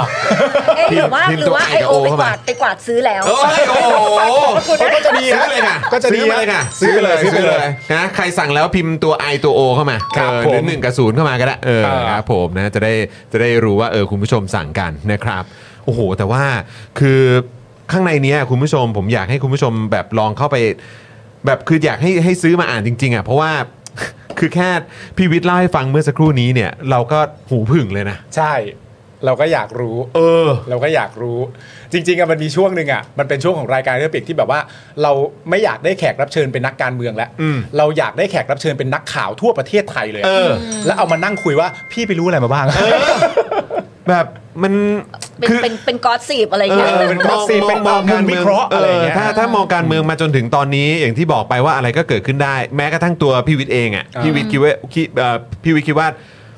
เรื่องเรื่องที่เขาแบบเขาเรียกว่าอะไรเมาเมาๆกันอะว่าจะมีการเปลี่ยนนายกอ่ะคิดว่าเป็นไปได้ไหม เราว่าเป็นไปได้หมดเลย อืม เราว่าเป็นไปได้หมดเลย เพราะว่าคืออย่างอย่างที่บอกว่าขนาดคุณเศรษฐาเองเนี่ย คือตอนแรกก็ไม่ได้คิดว่าจะเป็นคุณเศรษฐาใช่ไหม อืม เราคิดว่าจะเป็นองค์อิงด้วยซ้ำเป็น ครับ นายก ผม ครับ แต่ปรากฏว่าเล่นไปแบบเพลงแบบเขาคงมีไพ่ดูไพ่ในมืออะนะ อืมอืม ดูไพ่ในมือท้ายสุดว่า เออ คือดูสิว่าเออเอาคุณเศรษฐามาอาจจะถูกคุณอุ้งอิงอาจจะปลอดภัย อืม ก็เลยเอาคุณทักเอ่อเอาคุณเอาคุณเศรษฐามา อืม มาเล่นเป็นไพ่นี้ ครับ อ ผม การเมืองมันเหมือนเกมอะค่ะ ครับ อืม การเมืองมันเหมือนเกมมันเป็นการต่อรอง มันเป็นการดิวมันเป็น อืม การ ฮะ มันเป็นการพูดคุยหลังไมค์อะมัน อืม ไม่ได้แบบ มันไม่ได้ตรงไปตรงมาเหมือน อืม แบบเหมือนการเมืองแบบในในประเทศทางตะวันตกอะไรเงี้ย ครับ คือมันการเมืองประเทศไทยมันเป็นเรื่องอำนาจอะ อืม คือเขาไปคุยกันที่โต๊ะไหนก็ไม่รู้ เราไม่รู้นักข่าวก็ไม่รู้บางที บางทีอาจจะไปคุย ที่สำนักพิมพ์ไหนก็ได้ อืม ที่เป็นคนกลุ่มบังเหียนที่ทางข่าว อืม แล้วท้ายสุด ก็ออกมาเป็นไปอย่างที่เขาต้องการ อืม อะไรอย่างเงี้ยเหมือนกับมันเป็นเกมอ่ะ ครับผม มันมันมันเลยเรารู้สึกว่าแบบเออมันเขาก็ต้องประเมินว่า เออแบบมีไพ่ในมือแบบไหน แล้ว อ่าว าง โอเค ไปแล้วใครจะไม่เจ็บปวดอะไร ดูดู เงี้ย ไพ่ในมือประกบไปกับสถานการณ์แวดล้อมนะ ใช่ ตอนนี้ว่ามีอะไรบ้าง ใช่ ควรจะเล่นไพ่ใบไหน ใช่ คือแบบโดยเฉพาะช่วงแบบปี 49 เนี่ย โอ้โห ดูวินาทีต่อวินาทีเลยนักข่าวการเมืองก็แบบตามแทบไม่ทันเหมือนกั ครับ ครับ วันที่รัฐประหารน่ะ พี่ยังไม่รู้เลยว่าว่าจะเป็นรัฐประหาร อืม คือวันนั้นอ่ะวันวันที่เอ่อ19 กันยาปี 49 ใช่ไหม ฮะ วันนั้นมีข่าวหนาหูมากเลยตอนช่วงประมาณ ช่วงประมาณช่วงบ่าย เราก็ไม่คิดว่ามันจะเกิดขึ้นก็มีแหล่งข่าวโทรมาเป็นแหล่งข่าวระดับสูงเลยนะ เป็นเป็นนักวิชาการโทรมาว่าแบบเนี่ยพวกคุณอยู่ไหนได้ยินข่าวไหมว่า จะมีรัฐประหารเราบอกว่า ฮะ จะเป็นไปได้เหรอ เออ นี่แบบเออเราผ่าน ยุคนี้แล้ว รัฐประหารมาแล้วนะ โอ้โห ตั้งแต่ตอนนั้นเนอะเออ มคือไม่มีใครเชื่อ ครับค จ รั น บ กระทั่งจนกระทั่งเอ่อพี่ก็พอทำงานเสร็จเราก็กลับบ้านใช่ไหมคะ แล้วก็ออกมา แล้วก็เราเราก็เห็นแบบทำเนียบรัฐบาลเพื่อนเพื่อนอยู่ในทำเนียบรัฐบาลออกไม่ได้ อืม เราจะ อืม ไปทำเนียบรัฐบาลเราถูกบล็อก ครั ที่ บ ที่สะพานเอออยู่ใกล้ๆเอ่อเอ่อโรงเรียนพาณิชย์อะค่ะ อืม เราไปไม่ได้เราต้องลง อืม เราต้องลงจากรถเมล์แล้วก็แล้วก็เดินเข้าไป อ่าฮะ แล้วก็ไปเจอนะเจอเพื่อนที่อ่าลานพระบรมรูปทรงมา คือนัก ครับ ข่าวก็ไปรวมกันที่นั่นก็ ครั เห็ บ นแบบ เออเห็นรถถังเยอะแยะ อืม เต็มไปหมดแล้วคน อื ก็ ม เอาดอกไม้มาให้ คื นั่ อน ไง ใครจะไปคิดล่ะ นั่นไง ใช่ไหม เออ ใครจะไป เออ คิดว่าแบบเอ้ยมันจะมีรัฐประหารเกิดขึ้นใน ค วิ รับ นาทีนั้น ตอนนั้นเราก็ดูการเมืองวินาทีต่อวินาที อืม อืม ดังนั้นคือหลังจากที่คุณทักษิณกลับเข้ามาแล้วมากุมบังเหียนในประเทศ อืม เราว่ามันยิ่งจะง่ายขึ้น อืม ในการสั่งการหรือว่ากุมทิศทางดูสิต่อไปเนี้ยใครจะเข้าบ้านคุณทักษิณมากขึ้นอีกเออดูสิคุณเศรษฐาไปแล้ว อืม อ่าอ่าบิ๊กโจ๊กไปแล้ว อืม ใช่ไหมคะ แล้วต่อไปใครจะเข้าบ้านอีก ต่อไป โอ้โห นี่แบบหัวกระไดไม่แห้งเลย บ้านจันทร์ โอ้โห สองล่า นั่นแปลว่าในแง่ของตอนปี 54 ใช่ไหมที่เราถามพี่วิเปรว่าทำไมถึงมีความจำเป็นที่ต้องคุยกับคุณทักษิณให้ได้ เนื่องจากว่าเอ่อเวลาจะคุยก็อยากคุยกับคนที่กลุ่มบังเหียน ใช่ มันน่าจะรู้เรื่องเข้าอกเข้าใจกันมากกว่า ใช่ ว่าสถานการณ์จะเป็นอย่างไรต่อไป แล้วกระทั่งมาถึงณปัจจุบันนี้ในแง่ของนักข่าวที่เขาวิเคราะห์กัน ถ้าจะพูดประเด็นเรื่องคนกลุ่มบังเหียน ก็ยังเป็นคนเดิมอยู่ดีนั่นแหละ เป็นคนเดิม มันจะไม่ แหล มันจะไม่เปลี่ยนไปจากนี้แน่นอน ใช่ เป็นคนเดิมนั่นแหละ เพราะที่ท่าน เขาบารมีแบบสูงส่ง เพราะฉะนั้นในแง่ของนักข่าวถ้าเกิดว่าจะมีใครพยายามวิเคราะห์ว่า แม้ชอบไปตีความว่าคุณทักษิณยังเกี่ยวข้องกับพรรคเพื่อไทยอยู่นั่นแหละ มันไม่ใช่แล้วมันหลายปีแล้ว อันนี้ในแง่ของนักข่าวก็คงจะไม่เห็นด้วยในแง่ของการติดตาม เรื่องราวทุกอย่างมา คือพี่จะเล่าเล่าสิ่ง มันต้องถามอ่ะเขาอยากเขาอยากรู้อ่ะ พี่พี่จะเล่าสิ่งที่พี่ไปเห็นมาก็คือว่าคุณทักษิณใช้โทรศัพท์ 8 เครื่องค่ะ หมายถึงใช้เชือกเครื่องหนึงเป็นช้อนในการกินข้าว ไม่ใช่ ไม่ใช่ ไม่ใช่ เอาไปทั่วหมดเลยเหรอ เอาไปสื่อสาร โอ้โหเยอะจัง อันนี้อ่านอันนี้อันนี้อันนี้เล่นค่ะค่ะ แปดเครื่อง ค่ะ แปดเครื่อง แปดเครื่อง โอ้โห ดังนั้นก็คือว่าเขาก็จะรู้ว่าเครื่องเนี้ยใช้สำหรับใคร เครื่องนี้ใช้สำหรับใครสำหรับใครสำหรับใครสำหรับใคร อืม ดังนั้นคือไม่ต้องห่วงค่ะว่า คนที่ดิวกับคุณทักษิณเนี่ยคือเราจะเห็นว่าตั้งแต่คุณทักษิณออกนอกประเทศไปเมื่อ 17 ปีที่แล้วเนี่ยยังมีนักการเมืองเดินทางไปหาคุณทักษิณที่ฮ่องกง อืม ที่สิง สิงค ค โป โป ร์ ร์ ครับ ที่ดูไบที่ต่าง ไม่พักเลย เออ ๆ ไม่ ลอนดอนอะไรแบบนี้ คุณทักษิณยังเป็นยังเป็นจุดศูนย์รวมความหา อืมครับผม ของทุกสิ่งอย่าง เป็นจุดศูนย์รวม ของการเมือง ความหาแล้วก็คือปีนี้คุณทักษิณ74 แล้วสุขภาพเอ่อเข้าใจว่าสุขภาพยังดีอยู่ อ่า นะคะเอออาจจะ อ่า อาจ ตอนนี้ จะ ตอนนี้ ป่วยอะไรก็ ก็ ว่า ดีขึ้นละ ไป ดีขึ้นละหลังจาก ดีขึ้น ออกมา เออ เออ ใช่ ครับผม อาจจะแบบป่วยหรือว่าอะไรก็แล้ว อืม แต่นะคะ ฮะ แต่คุณคุณทักษิณยังพูดได้นี่ อืม ใช่ไหม ครับสื่อสารได้อะ เมื่หร่ก็ตมเส้นเสียงอักเสบเราค่อยมาว่ากัน อ่าครับ เอ ผ อ ม เราค่อยมาว่ากันนะ โอเคโอเค ตอนนี้ยังพี่ยังเชื่อว่าคุณทักษิณยังกลุมบังเหียนอยู่ ครับ อ๋อแต่ถ้าถึงตอนที่สื่อสารไม่ได้เดี๋ยวค่อยมาวิเคราะห์กันใหม่ เออ ใช่ โอเค ใช่ นะฮะ เส้นเสียงอักเสบเมื่อไหร่ไปร้องเพลงเมื่อไหร่แล้วเส้นเสียงอักเสบค่อยว่ากัน อืมอันนี้เอ่อเดี๋ยวค่อยดูอีกที ใช่ เออแต่ว่าคือเอาโอเคก่อนก่อนที่เราจะเอ่อคุยถึงเนื้อหาในหนังสือด้วยนะคือแบบแค่อยากจะเอ่อก่อนที่เราจะย้อนไปดูถึงเหตุการณ์ที่มันเกิดขึ้น เพื่อที่จะได้อยากอยากถามก่อนเพื่อที่ว่าจะได้นึกถึงอนาคตอะมองถึงอนาคต หรือว่าคาดการณ์ถึงอนาคตคือ ตัวพี่วิทย์เองอะรู้สึกว่าประชาชนเนี่ยมีส่วน ในสมการอำนาจนี้ขนาดไหนครับ ดูจากที่ผ่านมาผ่านการเลือกตั้งมาด้วย มาจนถึงปัจจุบันเนี่ยคิดว่าประชาชนยังมีแบบยังมีเซ หรือยังมีพลังกับการที่จะเหมือนทำให้ทิศทางการเมืองเนี่ยมันขยับไปในเส้นทางไหน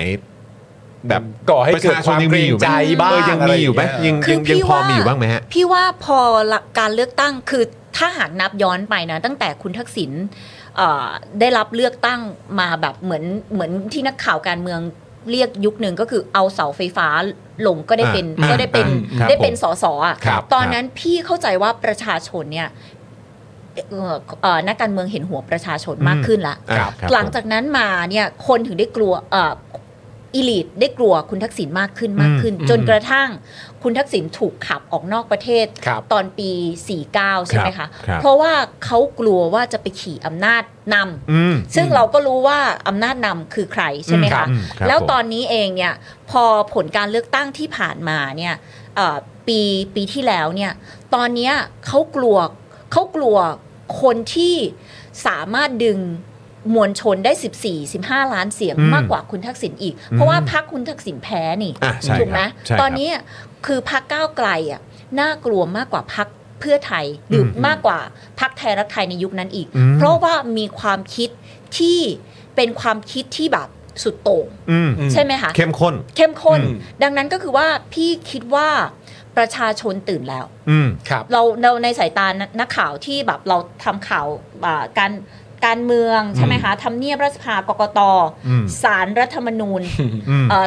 สารเอ่อปกครอง อืมเห็น เรา มาหม เห็ ด น แล้ว ว่า อืม ประชาชนตื่นละ ครับ อประชาชนเนี่ยเขาไม่ได้เอาพักลุงตู่อะ อืม ใช่ไหมอ่ะ อืม คืออ ม เราเราเห็นชัดเจนแล้วว่าแบบ เออเขารู้สิทธิ์รู้เสียงของตัวเอง อ่า แล้วว่า ครับ แม้ว่าพักลุงตู่จะให้นโยบายอะไรเยอะแยะมากมาย แต่ว่า ครับ เขารู้สึกว่ามันจับต้องไม่ได้ คนที่มันสามารถที่จะเปลี่ยนแปลงอะไรได้แบบ เหมือนกับว่ามีนโยบายเชิงเศรษฐกิจเอ่ยซึ่งซึ่งเชิงเศรษฐกิจเขาอาจจะไม่ได้เด่นมากเนาะพรร ครับ คก้าวไกลถ้าเทียบกับพรรคเพื่อไทย แต่ว่าเขารู้สึกว่าสิ่งที่เขาพยายามส่งเสียงออกไปเนี่ย มันมันจี้จุดอะค่ะ อืม อืม อืมอื มันมันจี้ใจดำเหมือน ครับ กับว่า คืออย่างอย่างคนอีสานเนี่ย มันจะมีความเจ็บปวดจากปี 53 ใช่ไห ค ม รับครับ เขาก็รู้สึกว่าแบบ เออคนเนี้ยมีเป็นเหมือนกับคนที่พักก้าวไกลพยายามที่จะสื่อสารตรงตรงตรงเพื่อที่จะปรับเหมือนกับไม่ได้อ้อมอ้อมๆอะไรเงี้ ค ย รับ อืม เหมือนเขาพยายามคิดว่าคนเนี้ยอยู่เบื้องหลังการ อืม กระทำนั้น อืม ดังนั้นเขาก็เลยบอกเฮ้ยเอาพักนี้แหละ อืม เพื่อที่จะอย่างน้อย เพื่อให้ฉันได้ลืมตาอ้าปากได้อย่างแท้จริง ครับ เนี่ยอันนี้ ครับ อันนี้จากข้อมูลที่ ครับ เราไปคุย ครับ มา ครับครับ อืม กับการลงพื้นที่นะครับ ใช่ใช่ค่ะ อืมเพราะฉะนั้นคือจริง ๆ แล้วเนี่ยในมุมมองก็คือคิดว่าประชาชนก็ยังคงมียังมีแบบเหมือนมีผลไหมฮะ กับการขับเคลื่อนการเมืองไปในทิศทางไหนในบ้าน ใช่ เรา ใช่ อืม พี่พี่พี่เราคิดว่าถ้าหากว่ายุบสภาแล้วเลือกตั้งเดือนหน้า ลองดูสิพักไหนจะมา อืม เอาสิเอาสิลองดูสิ ลองดู ลองดู ซึ่งแบบนี้อะไรก็เกิดขึ้นได้ไหมครับ มันก็เกิดขึ้นได้หมดแหละ เออ ดูคกันรับผม เป็นวินาทีเนอะเป็นนาทีเป็นวันๆไป ใช่ เออ ใช่ค่อยๆดูการเมืองบางทีมันก็ต้องแบบมันก็ต้องใจจริง ๆ แล้วแบบถามว่าใจร้อนแล้วดูได้ไหมก็ อืม ก็ดูได้แต่ว่าบางทีแบบเหมือนบางคนเขาก็แบบจะแบบเหมือนสามก๊กอ่ะ อืม คิดหลาย ๆ ชั้น อ่า อะไรประมาณเนี้ยเออ ครับผม อ่าฮะ เออมันก็จะมีบู๊มีบุญนะครับส่งคนไปบู๊บางทีก็แบบเออคนบุญก็อยู่ข้างหลังอะไรอย่าง อ่า เงี้ย โอเค อืม ยุคยุคนี้มันดูยากกว่าสมัยก่อนไหมครับ หรือว่าสมัยก่อนแบบยากกว่า สมัยนี้ดูง่ายกว่าคือ ยุคนี้เหรอคะยุคนี้คือพี่ว่าดูดูชัดคือแบบตอนหลังมาเราไม่ได้แบบเกาะเกี่ยวการเมืองในใน ค ใน รับ กรุงเทพเท่าไหร่เนาะ ครับ แต่ถามว่าดูแล้วเจ็บปวดมากกว่าไหมอะดูแล้วเจ็บปวดมากกว่า อืม เพราะ ด้วยด้วยเหตุผลว่า เหมือนเหมือน เพราะว่า แบบความเกรงใจน้อยลงไหมฮะ ใช่คือความเกรงใจน้อยลง คือตั้งแต่รัฐประหารลุงตู่เนี่ย อืม คือไม่เกรงไม่เกรงใจ อืมอืม ไม่เกรง โอเค ใจแบบต่างประเทศเลยอะ ไม่เกรงใจต่างประเทศ ไม่เกรงใจประชาชน ใช่ ม ใช่คือเจ็บ รับ ป ผม วดอ่ะดูแล้วเจ็บปวดขนาดแบบเป็นนักข่าวเรารู้อยู่แล้วว่ามันจะเกิดเหตุแบบนี้ เรา ครับ ดู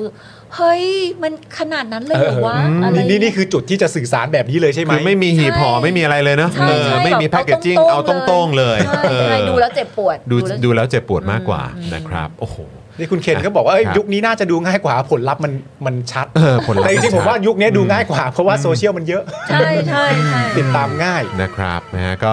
คุณ MPK บอกว่าใจร้อนก็จะเหนื่อยหน่อยนะครับก็ให้กำลังใจคนตั้งตารอทุกท่านนะ อ่า เออนะครับคุณธนาโนมบอกว่าเรียกว่าหน้าด้านๆเลยแหละ อุ้ย ผม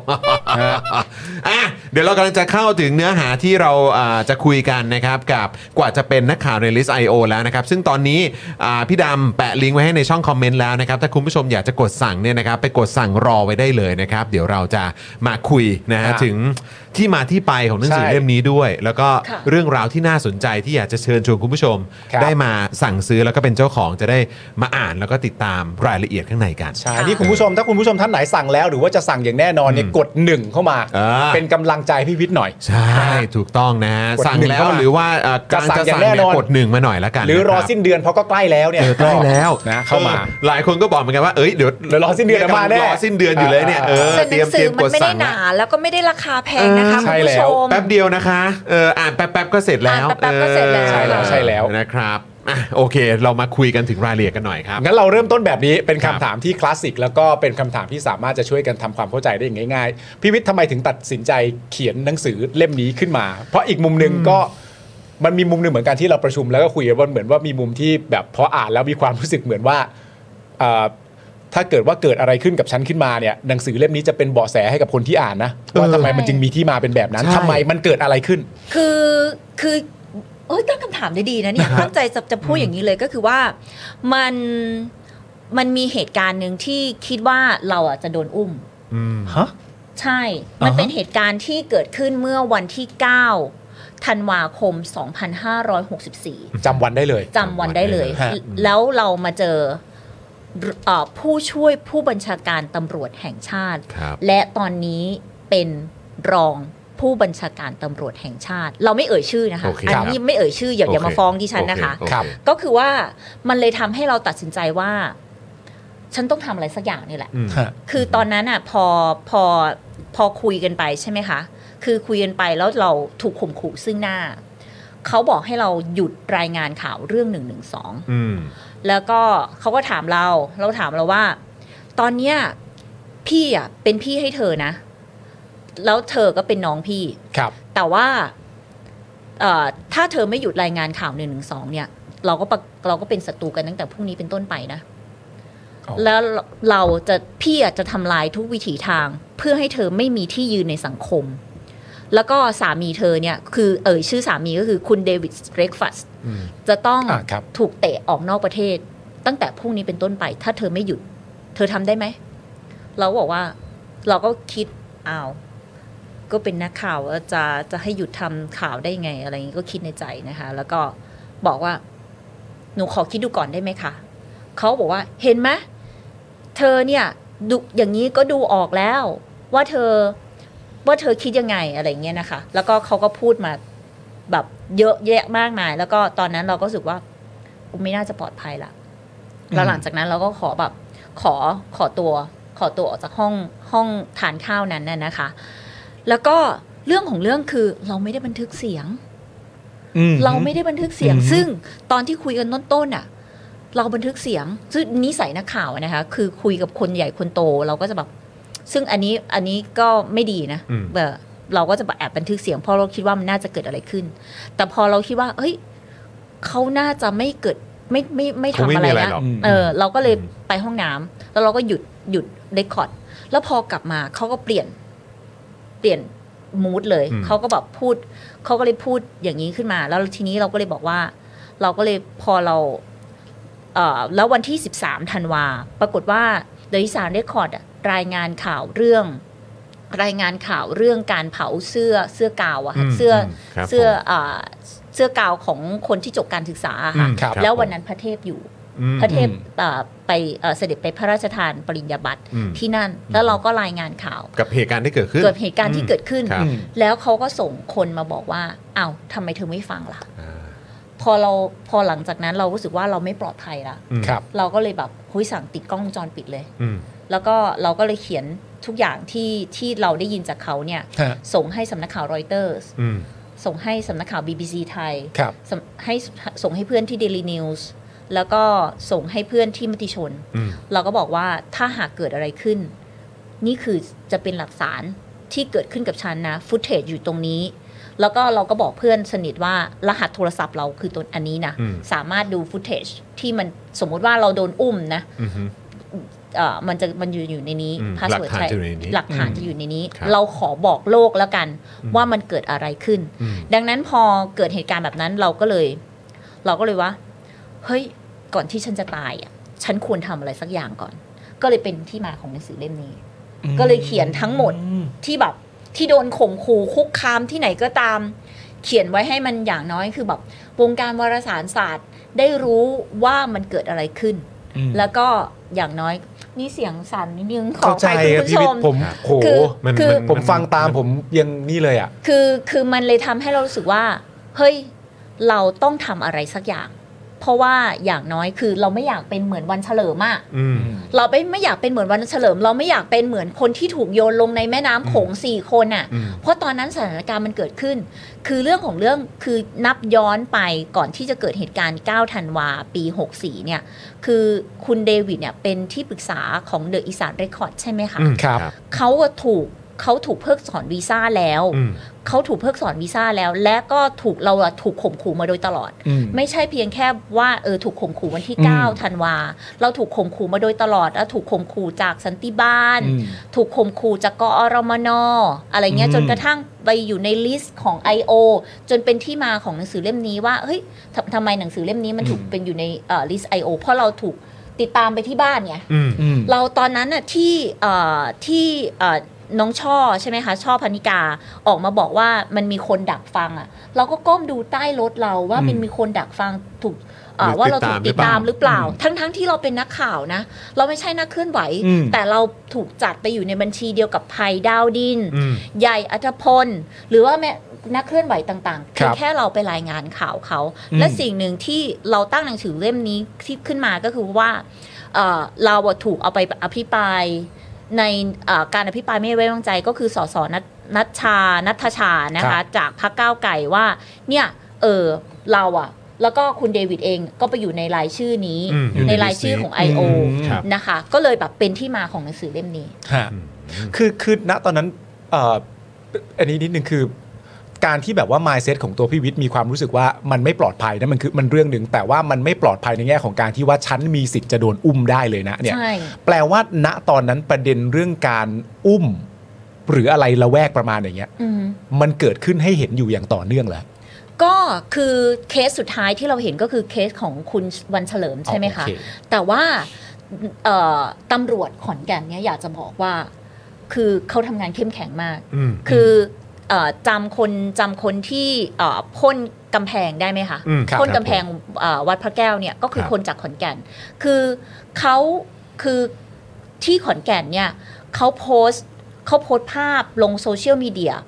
ไม่กี่เอ่อไม่กี่นาทีเลยอ่ะเขาถูกจับแล้วว่า อืม คือคือตำรวจเนี่ยคือ ไวมาก ตำรวจทำงานไวมาก ครับ ทำงานไวกว่ารถหายอ่ะ อืม รถหายเนี่ยอาจจะไม่ได้คืนด้วยซ้ำไป แต่ว่า อืม ถ้าคือถ้าใครเคลื่อนไหวอะไรต่างๆเนี่ย จะเร็วมาก ตำรวจเร็วมาก ดังนั้นเราคิดว่าตำรวจเอ่ยกอรมนเอ่ยคือเขาจับตาเราอยู่แล้ว อืม ดังนั้นแล้วก็เขาก็เคยไปบ้านเรา แล้วก็เราคิด โอ ว่า เคส่งมันมา ใช่เราคิดว่าเฮ้ยเราไม่น่าจะปลอดภัย ครับ ดังนั้นเราคิดว่าเฮ้ยเราป้องกันไว้ก่อนดีกว่า อืม เราไม่รู้หรอกว่ามันอะไรอะไรมันจะเกิดขึ้นแล้วตอนนั้นน่ะ นักเคลื่อนไหว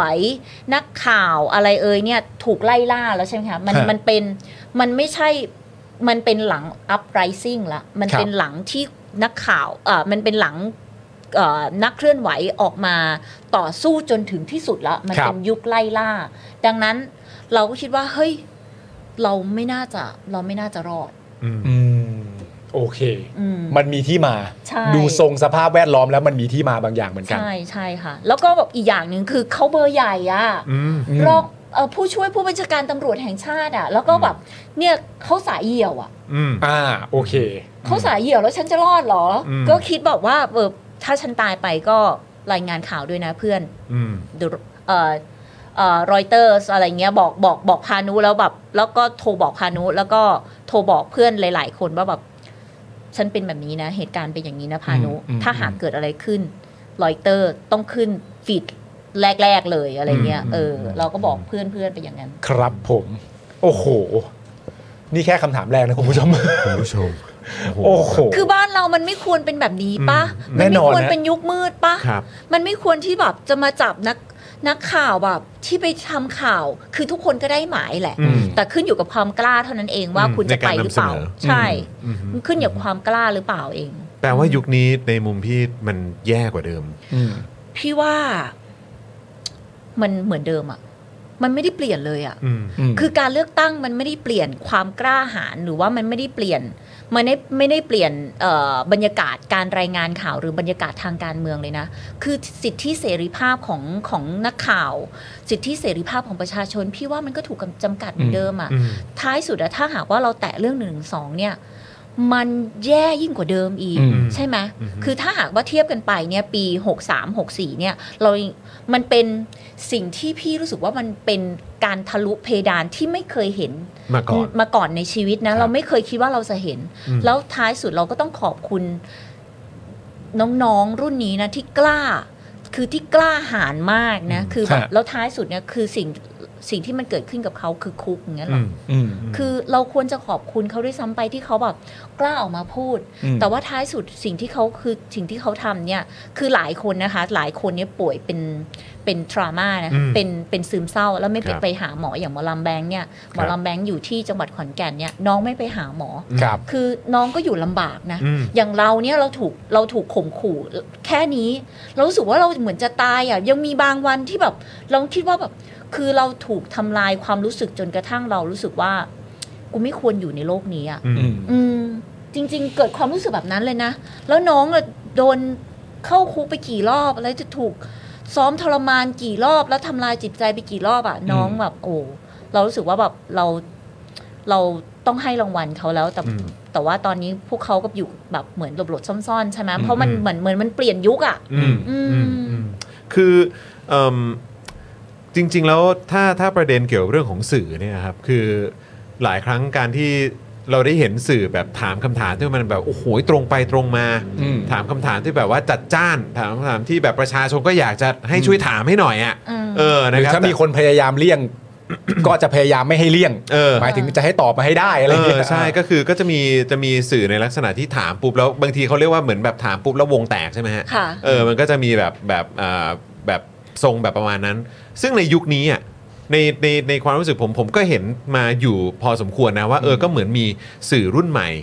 ที่เป็นสไตล์นี้บ้างเหมือนกัน ค่ะ เออคือแบบว่ามันมันเพิ่มมากขึ้นไหมครับ แล้วก็จากมุมมองของของพี่วิทย์เองแล้วก็หรือว่าแล้วแล้วแล้วมันจะส่งผลดี หรือว่ามันจะ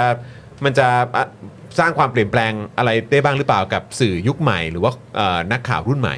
คือจริง ๆ แล้วก่อนหน้านี้ตอนที่พี่ทำข่าวที่ทำเนียบนะมีนักข่าวถามแบบวงแตกเนี่ยคือเราจะทำงานกันแบบนี้ว่า คือถ้าหากว่าเราทำงานมุมตึกเราเรียกว่าโจรมุมตึกแล้วสมัยก่อนเนี่ยคือแบบจะแอบซุ่มอยู่แบบว่าตึกตึกไทยคู่ฟ้าอะไรเงี้ยนะแล้ว อ่าอ่าอ่า แล้วท่านนายกก็จะเดินมาหรือรัฐมนตรีจะเดินมา เราก็จะแบบมีแบบบางคนเนี่ยแบบจะทำงานกันเป็นเป็นเป็นองค์รวมเดี๋ยวคจะรับ ทำงานเป็นเป็นพวงอะนะ ฮะ ตอนแรกๆก็จะให้คนนี้ถามซอไปก่อน อืม แล้วเอาคนนักข่าวเอ่อนักข่าววงแตกไว้ตอนท้าย อ๋อ ๆ โอเค เออซึ่งแต่ตอนนี้คือนักข่าววงแตกเนี่ย ส่วนใหญ่ไปก็ไปเติบโตในออฟฟิศก็จะเป็น อ๋อ นักข่าวรุ่นน้อง ครับครับ ๆ เราจำเราได้ยินว่าตั้งแต่หลังรัฐประหารเป็นต้นมาเนี่ย นักข่าวคือด้วยความกลัวลุงตู่ไง เพราะเขาเป็นคนปากจัดใช่ไหม อืม คือเป็นคนปากจัดมีอันนี้ขายหนังสืออีกอย่างหนึ่งนะคะ อ่ ขายหนังสือค่ะ รับ คือตอนนั้นเอ่อตอนนั้นดิฉันลาออกจากไทย PBS แล้วแล้วไปช่วยที่อัลจาซีรา อืมครับ ไปช่วย ผม ที่อัลจาอัลจาซีราประมาณเอ่อก่อนเลือกตั้งประมาณประมาณเดือนหนึ่งอะนะคะ ครับ แล้วก็ไปถามนายก ไปถามนายกที่เอ่อสวนลุม ไปสวนสวนลุมพินีตอนที่แกไปนะคะ แล้วก็เอ่อตอนนั้นเหมือน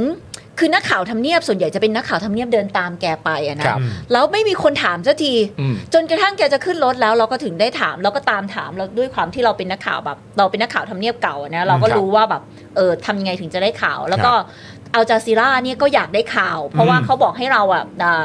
อ่านัดสัมภาษณ์พิเศษแต่ว่าไม่ได้สักที อืม เราก็เลยบอกว่าเราก็บอกเขาว่าเออเราต้องเอามุมตึกละ อืม เราต้องเป็นนักข่าว มาทำยังไงก็ได้ เพื่อให้เราได้คำเราได้คำตอบเรา เราก็เลยถามท่านนายกไปว่าตอนนั้นว่า ถ้าหากว่าท่านนายกไม่ได้เอ่อถ้าหากว่าท่านนายกแพ้เลือกตั้งจะทำยังไงคะ อะไรเงี้ยคือตอนนั้นไม่มีใครกล้าถามแบบนี้ ครั นะ บ ในยุคนั้นเมื่อ ครับ ประมาณปีเท่าไหร่อ่ะเอ่อหกหกสี่หกห้า อืม คือไม่มีใครถามแบบนี้นะคะ อืม ก็แล้วจน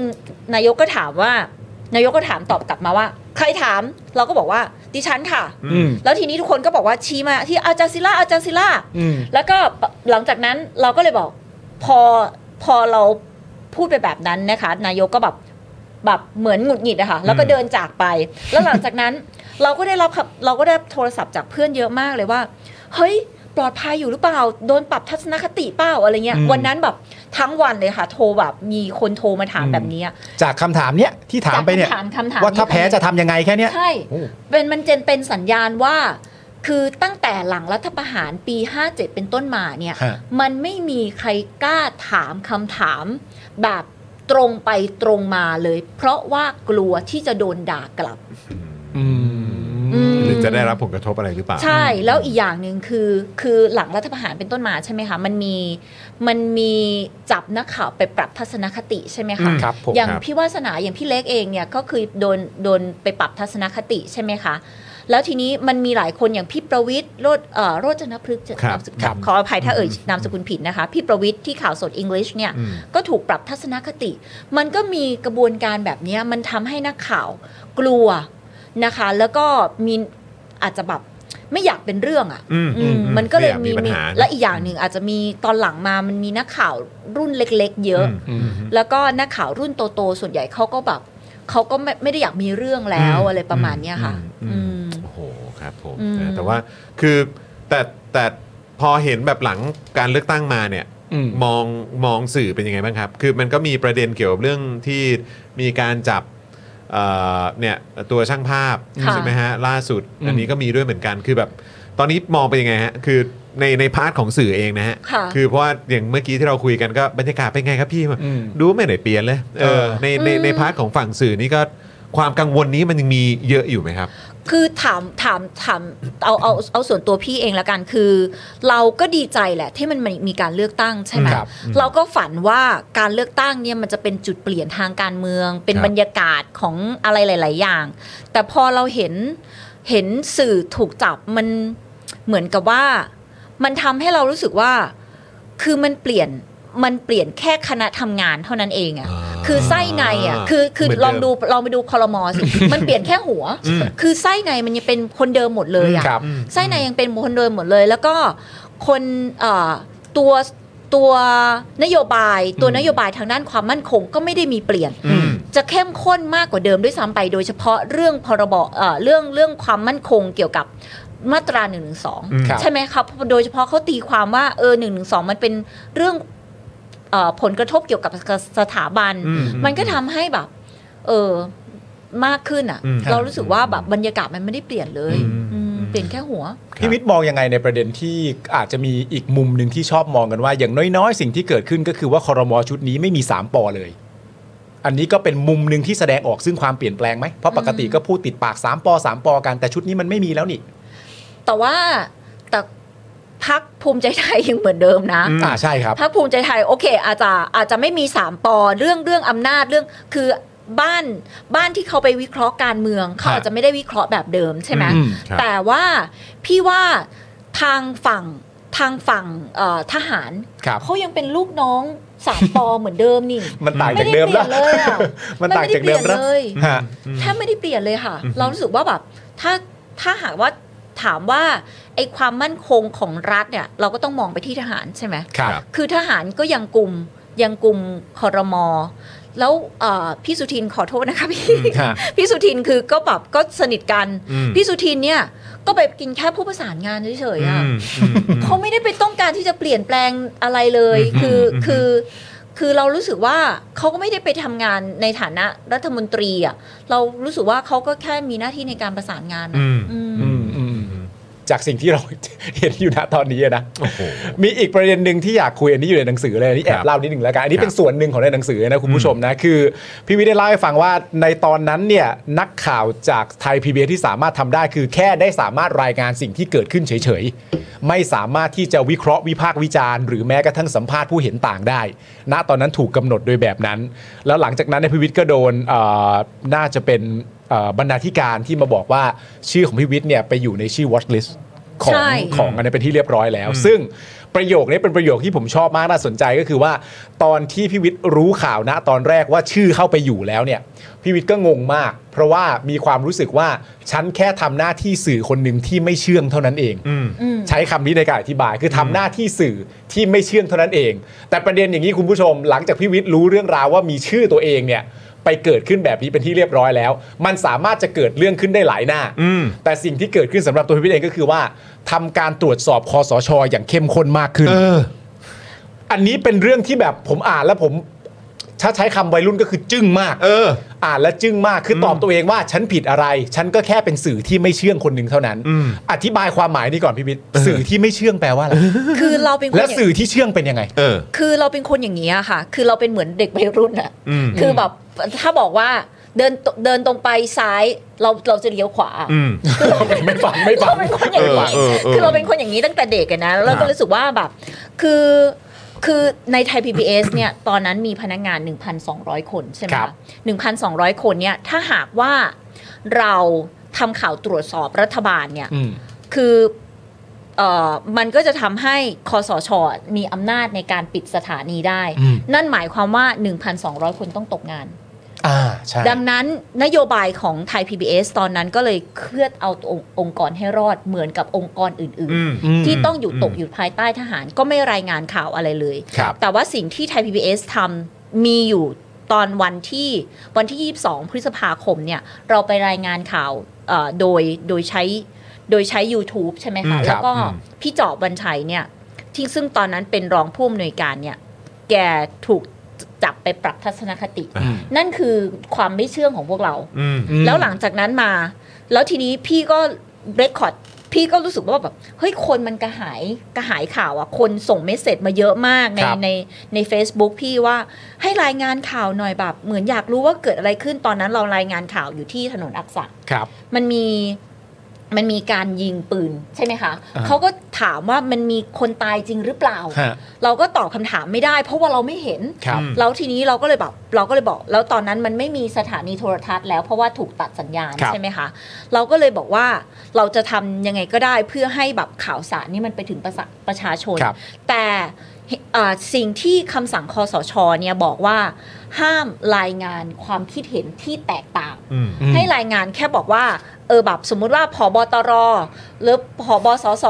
เอ่อเอ่อคนที่อยู่ในคอสช ไปทำข่าวที่ไหนอย่างไรเท่านั้น ไปไปที่ไหนอย่างไร ห้ามรายงานความคิดเห็นที่แตกต่าง อืม แต่เราไม่ฟังไง อืม เราก็เลยแบบเลคคอร์ดเสียงชาวบ้านที่แบบแบบไปที่ถนนอักษะเขาก็ตามหาตามหาลูกตามหาเมีย อืม ตามหาแบบตามหาคนหายอะไร ครั เงี้ บ ยเราก็ตามเขาไปแล้วก็ไปดูเอ่อตรงไหนที่มันมีเอ่อเหตุการณ์สำคัญสำคัญเราก็พาเขาไปดู ครับ เราตอนนั้นมันยังไม่มี Facebook ครับ Live ถ้ามี Facebook Live จะดีมากเล อื ย มอืม ดังนั้นเราก็อัดคลิปอัดคลิปเสียงแล้วก็โพสต์ ซึ่งมีคนมาดูไปบอกโหบางคลิปแบบตอนนั้นเป็นหมื่นก็มีนะ อืม อืม เพราะ ยอมก คนเขารอข่าวสารกันอยู่ ใช่ คนก็รอข่าวสารกันอยู่ แล้วทีนี้เราก็แบบแล้วก็ตอนเออตอนที่ชาวเอ่อตอนที่นักศึกษาไปชู 3 นิ้วที่อนุสาวรีย์ ครับ เราก็ทำแบบนี้แหละ อืม เราก็ทำแบบนี้แล้วก็ตอนนั้นล่ะหลังจากตอนตอนที่เอ่อมีน้องๆไปกินแมคโดนัลล์ไปชูหนังสือ ครับ 1984 อะไร ครับ ต่าง ครั ๆ บ แล้วเราก็ไปรายงานข่าวใช่ไหม อืม ซึ่งตอนนั้นอ่ะทหารไม่ให้รายงานข่าว อ่า ถูกไหมทหารไม่ให้รายงานแม้ว่าเป็นปรากฏการณ์ก็ตามก็ไม่ให้รายงานค่ะ ครับ ก็คือแบบเราก็แบบไปสังเกตการณ์แล้วเราก็รายงานทาง Facebook เรา อืมอืม แล้วก็เรารู้สึกว่าหลังจากตอนนั้นแหละเราก็เลยถูกเตือนว่าเบาๆหน่อย เพราะว่า อืม ทหารตามเธออยู่ อืม อะไรเงี้ยค่ะ อืม ก็เลยเป็นสาเหตุว่าแบบ แล้วเป็นบกฝ่ายบกฝ่ายความมั่นคงด้วยบกฝ่ายข่าวฝ่ายความมั่นคงอะ บกที่ดูทหารน่ะ โอเค ที่แจ้งมา ที่แจ้งมาเราก็รู้สึกว่าเราก็แบบขอบคุณค่ะพี่ที่เตือนอะไรเงี้ย อืม แล้วก็เราก็แบบไม่ได้แบบอะไรยุ่งวุ่นวายอะไรกับเขาเราแค่ตั้งคำถามว่า ฉันก็เป็นฉันอย่างนี้เองอะไรเงี้ย อืม เราก็ไม่รู้จะ เราก็ไม่รู้ว่าจะจะทำตัวแบบไหนดีตอนแรกก็สับสนอยู่เหมือนกันนะคะว่า เอ๊ะ หรือว่าฉันจะทำแบบเหมือนคนอื่นที่เป็น แต่เรารู้สึกว่าแบบไม่อ่ะ ฉันกินภาษีประชาชนนะเว้ยฉันแบบจะแบบ อืม ไม่งั้นก็เดี๋ยวคนก็มาด่าเดี๋ยวลูกหลานมาด่าอะไรเงี้ย อืม เราก็เลยแบบ อืม เราก็เลยหลังจากนั้นมาก็เลยตรวจสอบทหารมากขึ้นเลย อืม แต่เรื่องของเรื่องปรากฏว่าคนชอบและหัวหน้าไม่ได้ว่าอะไรด้วย อ้าว อ๋อ โอ เอ เค อคือแบ แบบแม้ว่าแบบเราเราเราตรวจสอบแบบงบทหารตอนนั้นเริ่ม ครับ เริ่มเริ่มซื้อแบบ เริ่มซื้ออาวุธ เริ่มซื้ออะไรแล้ว ครับ อะไรอย่างเงี้ยค่ะ อืมอืม เรารู้สึกว่าแบบเออคนเรามาโพสต์ใน Facebook ของตัวเองเนี่ย คนดูห้าแสนเลยนะคะ เออใช่ เออ ใช่ใช่ใช่ เออเออ คนดูห้า คือ หก คน แส มัน น กระ อะ หาย เออใช่ ความเป็นข่าว เอ อะ อแล้วบางทีหลังจากผ่านช่วงเวลาที่มีการรัฐประหารมาเนี่ย มันจะค่อนข้างเงียบนะ อืม มันจะเงียบมากเออ ใช่ ใช่ไหมฮะ ทุกอย่างนี่จะดูเหมือนว่า โอ้โหอยู่ในอยู่ในอยู่ในกรอบอยู่ในอะไรทุกอย่างหมดเลยอ่ะ ใช่ เออ ใช่ นะฮะแต่ว่าการที่มีการออกมารายงานแบบนี้เนี่ยมันก็เหมือนที่เนี่ยบอกมันก็คือความกระหาย ใช่ ที่อยากจะรู้แล้วก็อยากจะฟังจริง ใช่มีครั้งหนึ่งที่เราโพสต์ภาพของโพสต์ภาพของทหารที่ยืนอยู่ถ้าค่ะถ้าหากว่าเอ่อถ้าปาล์มหรือว่าจอนเคยไปไทยพีบีใช่ไหมคะ ครับ มันจะมีทหารยืนอยู่ตึกระหว่างตึก A กับตึก อืม B มันจะเป็นสะพานนะ ๆ คะ ครับครับ เราโพสต์ภาพนั้นไปอ่ะ คนดูเป็นเป็นหลายพันเลยนะ อืม คือ ม เขารู้สึกว่า เฮ้ยทำไมพวกคุณจะต้องแบบมากำกับสถานีโทรทัศ อื น์ ม อะไรเงี้ย เออ แล้วเราก็ใส่แคปชั่นแบบแรงๆหน่อยอะ เออเออเออ เราว่าเริ่มน่าจะเริ่มจากตรงนั้น เออ แต่ประเด็นที่คนชอบก็คือว่าเขาได้เห็นภาพจริงที่มันเกิดขึ้น ใช่ อ่าโอเค ซึ่งคนอื่นอาจจะไม่ลงแบบนั้น หรือแม้กระทั่งลงก็อาจจะไม่เขียนข้อความแบบนั้น ใช่ คืออาจคนอื่นอาจจะไม่กล้า มีแต่ มีแต่บางคนที่มันแสบๆเท่านั้นแหละ แต่อย่างตอนปี 57 เนี่ย มันก็จะมีแบบหนังสือพิมพ์ให้ให้สามารถอ่านได้ในร้านอาหารตามสั่ง แต่ว่าเดี๋ยวนี้เนี่ย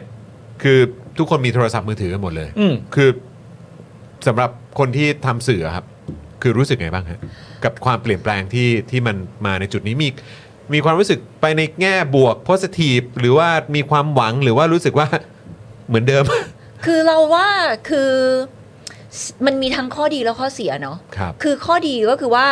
ทุกคนมันเป็นสื่อได้ อ่ะ ทุกคน ครับ มันเป็นสื่อได้แล้ว ครับ ตอนเนี้ย อืม สื่อสื่อมันดูฟรีนะไม่เสียตังค์เนาะ ครับ คืออย่างน้อยสมัยสมัยก่อนถ้าเราซื้อมติชนหรืออ ม ไทยรัฐเนี่ยคืออย่างน้อยมติชนก็ 8 บาท อืม เออไทยรัฐก็อาจจะ 10 บาท อ่ะ อะไรเงี้ ค ย รับผม คือแต่ตอนเนี้ยมันดูฟรีอ่ะแล้วคนก็เสพข่าวเยอะมาก ใคร ๆก็เป็น ครับ เป็นนักข่าวเป็นแบบเป็น ทำสื่อได้ ทำสื่อได้ ครับ แต่ว่าความน่าเชื่อถือล่ะ อืม อืม จะเออถ้าหากว่าเออขออนุญาตยกยกตัวอย่าง ถ้าหากว่าอ่าพี่แยม อ่ะ ไปสามจังหวัดชายแดนภาคใต้ ครับ กับเอ่อกับคุณป้า คุณป้าคนหนึ่งที่ อืม อยากไปสามจังหวัดชายแดนภาคใต้แล้วไปรายงานข่าว อืม ใครอยากจะจะ อ่า จะติดตามมากกว่า โอเค ใช่ไหมนะคะ โอเค ก็แบบ โอเค ก็ติดตาม ครับผม พี่แยมมากกว่า ครับ เพราะว่าพี่แยมมีความน่าเชื่อถืออ ม แล้วก็แบบ อืม สั่งสมประสบการณ์มาอะไรเงี้ย ครับครับ แต่ว่าในขณะเดียวกันพี่รู้สึกว่า แต่ว่าในกรณีอย่างเอ่อถ้าหากว่ามันมีเหตุ มันมีเหตุน้ำท่วม อืม ที่จังหวัดตาก อืม อะไรเงี้ยแล้วชาวบ้านเขาถ่ายคลิปมา แล้วเรานักข่าวเข้าไม่ถึง อืม คือคนที่แบบเห็น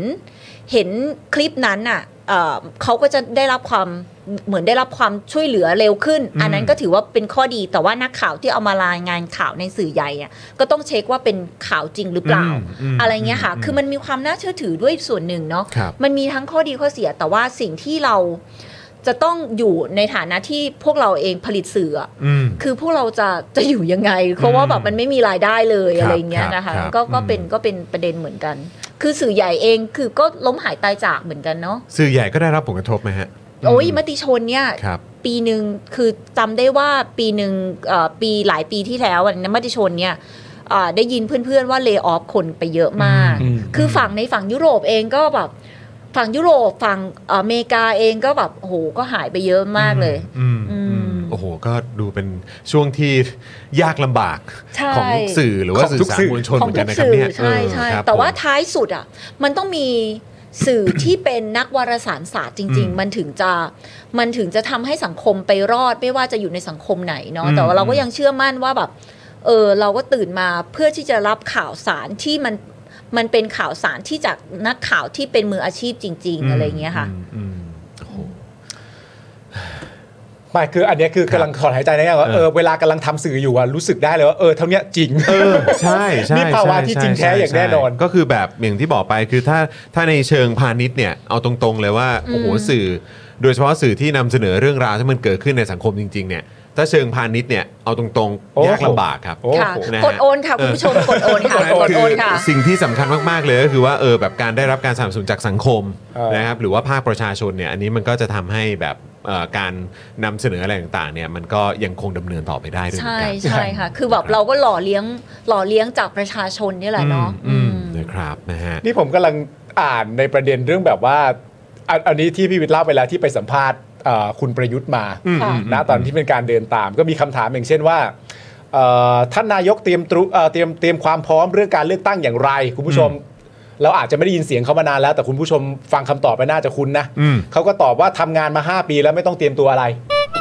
เขาก็ตอบอะไรอย่างเงี้ยนะฮะเขาก็ตอบอะไรประมาณอย่างนี้ จากนั้นพี่วิทย์ก็ถามต่อว่าแสดงว่าท่านนายกต้องการจะอยู่ต่อใช่ไหมคะ เขาก็ตอบว่าไม่ใช่ผมต้องการจะอยู่ต่อ แต่ประชาชนเป็นคนเลือก ผมไม่ได้คิดว่าประชาชนจะเลือกผมไหมประชาชนเป็นคนต้องไปคิด อืม นะ แล้วก็มีถามต่อว่าเอ้ยงั้นแสดงว่าเอ่อมั่นใจแค่ไหนว่าจะชนะการเลือกตั้ง ประยุทธ์ก็ตอบว่าขึ้นอยู่กับกฎหมายนะครับผม ยังไม่คิดว่าจะต้องแพ้หรือชนะอย่างไร ก่อนที่จะขึ้นไปแล้วก็มีคำถามท้ายว่าถ้าแพ้การเลือกตั้งจะเป็นอย่างไร ก็จึงเป็นที่มาของการตั้งคำถามว่านายนายใครเป็นคนถาม อืม คือทีนี้เนี่ยประเด็นมันมาตรงนี้ฮะว่าไอ้การตอบคำถามลักษณะแบบนี้เนี่ยไม่ว่าจะเป็นจากที่พี่เอ่อพี่วิทย์โดมเองไม่ว่าจะเป็นแต่ก่อนจากคุณสมัครเอง หรือไม่ว่าจะเป็นจากคุณประยุทธ์เองเนี่ยคือณตอนเนี้ยมันมีชื่อเรียกแหละ อืม ว่าการตอบคำถามลักษณะเนี้ยเราเรียกว่าแก๊สไลท์ อืม คำถามพี่วิทย์ก็คือว่าดีใจไหมที่รู้ว่ามีชื่อเรียกแล้ว ณตอนนั้นเราอาจจะไม่เก็ตว่าไอ้คำตอบแบบนี้มันเรียกว่าอะไร วะเออ แต่ณตอนนี้มันมีชื่อเรียกแล้วว่า ใช่ใช่ อ๋อ ใช่ การตอบแบบอย่างนี้มันเรียกว่าการแก๊สไลท์นั่นเอง เออเออ ดีใจไหมฮะ เออ มีคำตอบแล้ว ถามว่าดีใจไหม คือ คือด้วยความที่เป็นนักข่าวที่แบบ เรา เราเรียกตัวเองว่าเป็นนักข่าววงแตกไงนะ อ่าโอเค คือเราทุกครั้งที่เห็นแหล่งข่าวตอบแล้วโมโหเนี่ย ฮะ มันโคตรภูมิใจเลย เฮ้ยมันมันมีนัยยะบางอย่าง เออเออเออ เพราะมันภูมิใจนะ เเ ตอนนั้นน่ะคือตอนนั้นตอนที่อยู่อยู่ไทย PBS ใช่ไหม ฮะ แล้วก็แบบเออแบบเออนักนักข่าวเขาก็จะบอกกันว่า เฮ้ยนักข่าวเนี่ยถ้าหากว่าไปอยู่ทำเนียบแล้วแบบทำให้นายก เมื่อไหร่ก็ตามเนี่ยนะถ้าหากว่านายกนายกเอ่อเหมือนหัวเสียเนี่ย อืม ทุกคนเนี่ยแบบโอ้โหได้พาดข่าวแบบเหมือนหัวไม้เลยสมัยก่อนนะนะครับ ครับ คือสมัยก่อนนี่คุณทักษิณเหมือนกัน คุณทักษิณก็เป็นคนขี้หงุดหงิดนะ อ่า สมัยก่อนนี้คุณทักษิณเนี่ยบอกโหแบบมีชื่อคนหนึ่งชื่อพี่แชมป์ อืม ชื่อพี่แชมป์เนชั่นเนี่ย ฮะ คือจะเป็นคนท้ายๆที่จะถามเพราะแกเป็นนักข่าววงแตก แกจะเรียกไอ้แชมป์เลย ไอ้แชมป์เนี่ยหืมอย่างนี้อะไรเนี่ยนะคะ คือพอนักพอนักข่าวเอ่อนักข่าวคนเนี้ยถามส่วนใหญ่ก็จะได้เป็นนักข่าวก็จะได้พาดหัวไม้คืออ ม เช้าขึ้นมา อ่ามี มีครั้งหนึ่งมีพี่เปิ๊ะมั้ง อืม พี่เปิร์ทที่อยู่ไทยโพสต์เนี่ยนะคะ ก็ถามคำถามอะไรแกไม่รู้สักอย่าง แล้วทีนี้ทักษิณก็พูดประมาณว่าทักษิณก็ล้วงกระเป๋าแล้วก็ไม่ไหวแล้วโว้ย แล้วก็วันนั้นพาดหัวข่าวทุกทุกอันเลยไม่แน่ใจว่าแบบถามเรื่องอะไรอะแต่ว่า ไม่ไหวแล้วเว้ย ไม่ไหวแล้ว ไม่ไหวแล้วเว้ย คือ ไม่ แบ ไหว บ แล้วเว้ยทั้งประเท คื ศ อบอกว่าคือคุณทักษิณก็จะมีบุคลิกอย่างเงี้ย จนกระทั่งมีอยู่ช่วงหนึ่งแกก็จะบอกว่าอ๋อดาวพุธเข้าพระเสาร์แทรกตอบไม่ได้อะไรเงี้ยแกจะมีแบบบุคลิกแบบนั้นประมาณแบบ โอเค เนี้ย โอเคโอเค คือเหมือนกันคุณคุณสมัครก็เหมือนกัน คุณ ฮะ สมัครก็จะบอกเวลา เออมียังไง เวลาทะเลาะกันเนี่ยเวลาไม่ใช่ทะเลาะ อืม เวลาแบบ เวลาแกโมโหเนี่ยแกก็จะบอกว่าดาวพุธเข้า พูดไม่ได้ พูดไม่ได้พูดไม่ได้พูดไม่ได้อะไรเงี้ยนะนะแกก็จะเป็นนิสัยแบบนี้ เป็นสไตล์แกอย่างเงี้ย ใช่ใช่ อืม เหมือนถ้าตอบออกไปมันอาจจะเป็นคำตอบที่ไม่ค่อยไม่ค่อยดีนัก ใช่ ก็เลยเลือก ใช่ ไม่ตอบ ใช่ ให้เหตุผลว่า ใช่ อะไรอย่างนี้แทน ใช่ใช่ใช่ อย่างอย่างเอ่ออย่างพี่สังเกตดูอย่างคุณเอ่อพลเอกประวิทย์ก็จะบอกว่าไม่รู้ไม่รู้ไม่รู้ใช่ไหม อ่าใช่ ไหม โอเค เออที่คนคนเขารอๆกันไม่รู้ไม่รู้ไม่รู้ ครับ ก็คือแบบไม่รู้จะตอบยังไงอ่ะ เออ เพราะคงคือต่อบไปก็จะกลัวจะจับผิดไง อืม เออก็เลยตอบตอบไปว่าแบบเออไม่รู้ไม่รู้ ไม่รู้ซะยังดีกว่า ไม่รู้ไม่รู้ไม่รู้ เอาเพราะได้คำตอบมาเดี๋ยวเดี๋ยว จับรู้ ลากกั จับ นยา ผิด ว ใช่ใช่ใช่ อืม คือสมัยก่อนเนี่ยคุณทักษิณเนี่ยแบบรู้ว่าคุณทักษิณครับเขาเรียกว่านอกจากนอกจากมีมีภรรยาชื่อพจมานสว่างวงศ์อ๋อไม่ใช่นะอัน พ นี้ จมานเหมือนกันพจมานเหมือนกัน นึกว่าจะมา คนละนามสกุล อันนี้หาไหมหาไหม ครับผม นะคะ เออ โอ้เห็นภาพถือฉลอมแล้วตอนเนี้ย แล้วคุณคุณทักษิณน่ะเป็นคนปากสว่างด้วยนะ เฮ้ยเจอเหรอ เป็นคนเก็บความลับไม่เป็น อ๋อเหรอ ใช่ เป็นคนเก็บความลับไม่เป็น คือแบบว่าเออพอโดนจี้ถามนิดหน่อยเนี่ยโอ้โหหลุดมาหมดเลย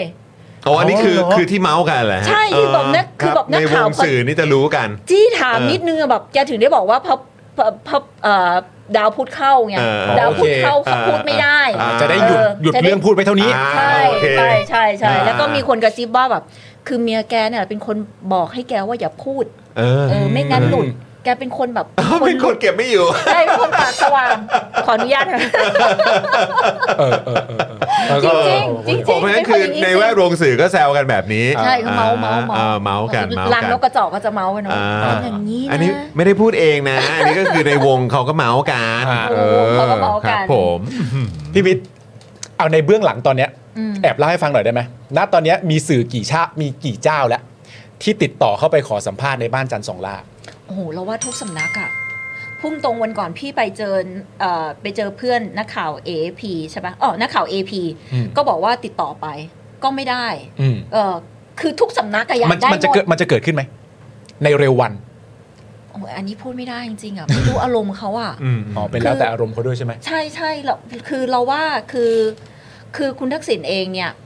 คือจริง ๆเขาเป็นคนเขาเป็นคนเขาเป็นคนน่ารักนะครับ อันนี่คือพูดตรงๆ คือนิสัยโดยส่วนตัวคุณนิสัยคุณนิสเอ่อคุณทักษิณเนี่ยนิสัยเป็นนักการเมืองมาก อืม น่ารักนะคะ แล้วก็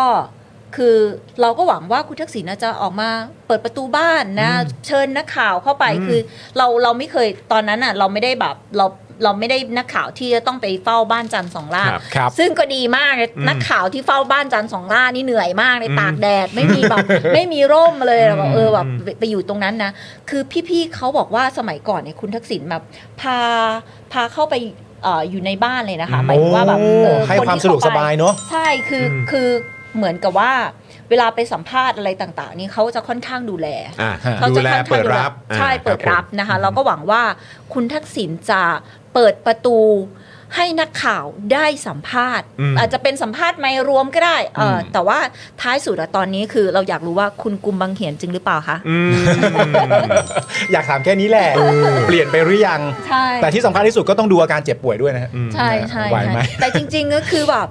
คุณทักษิณก็นั่งไปพวกแล้วพวกเราก็พวกเราก็นั่งล้อมไง ได้ คือไม่ได้ นะ ใช้มือ ไม่ได้ต้องลุกไม่ได้ต้องอะไรเลย ใช่ไม่ นั่ ต้อง งลุก นั่ง เลย พักชิวๆก็ได้ โอเค เดี๋ยวเราเดี๋ยวเรา โอเค ยื่นไมค์เข้าไปเอง ไอ้ไอ้ตรงไอ้ตรงเจ็บไม่รบกวนแน่ อ่า าอะไรที่ทำได้ก็ค่อยทำออกมา เดี๋ยวเอาขา ใช่ ขา ใช่ ตั้งไมค์ไปวางวางให้เลย ใช่ ส ใช่ บายสบายๆ และอีกอย่างหนึ่งนะคะที่ที่อยากจะรู้มากเลยก็คือว่าเมื่อไหร่จะเปิดกล้องวิดีโอที่โรงพยาบาลตำรวจออกมาชั้น 14อ่ะเห็นได้ยินข่าว มันเสีย ว่ามันมันใช้ได้แล้วนี่ อ๋อได้แล้วแหละ เออ อ เปิดออกมา ครับผม ก่อนอืม มันอ่าเออถ้ามันใช้ได้มันก็กู้ได้ ใช่ อืม มันก็กู้ได้ไง แป๊บเดียว คือเราอยากจะรู้ไงว่าแบบมันเป็นยังไงอะไรอย่างเงี้ยค่ะ การ คือ การเอ่อผมขอแบบเอ่อประเด็นกะเอ่อการเมืองนิดเดียวฮะแล้ว ครับ เดี๋ยวเราเราจะได้ไปต่อตรงนี้ด้วย ครับ อคิดว่า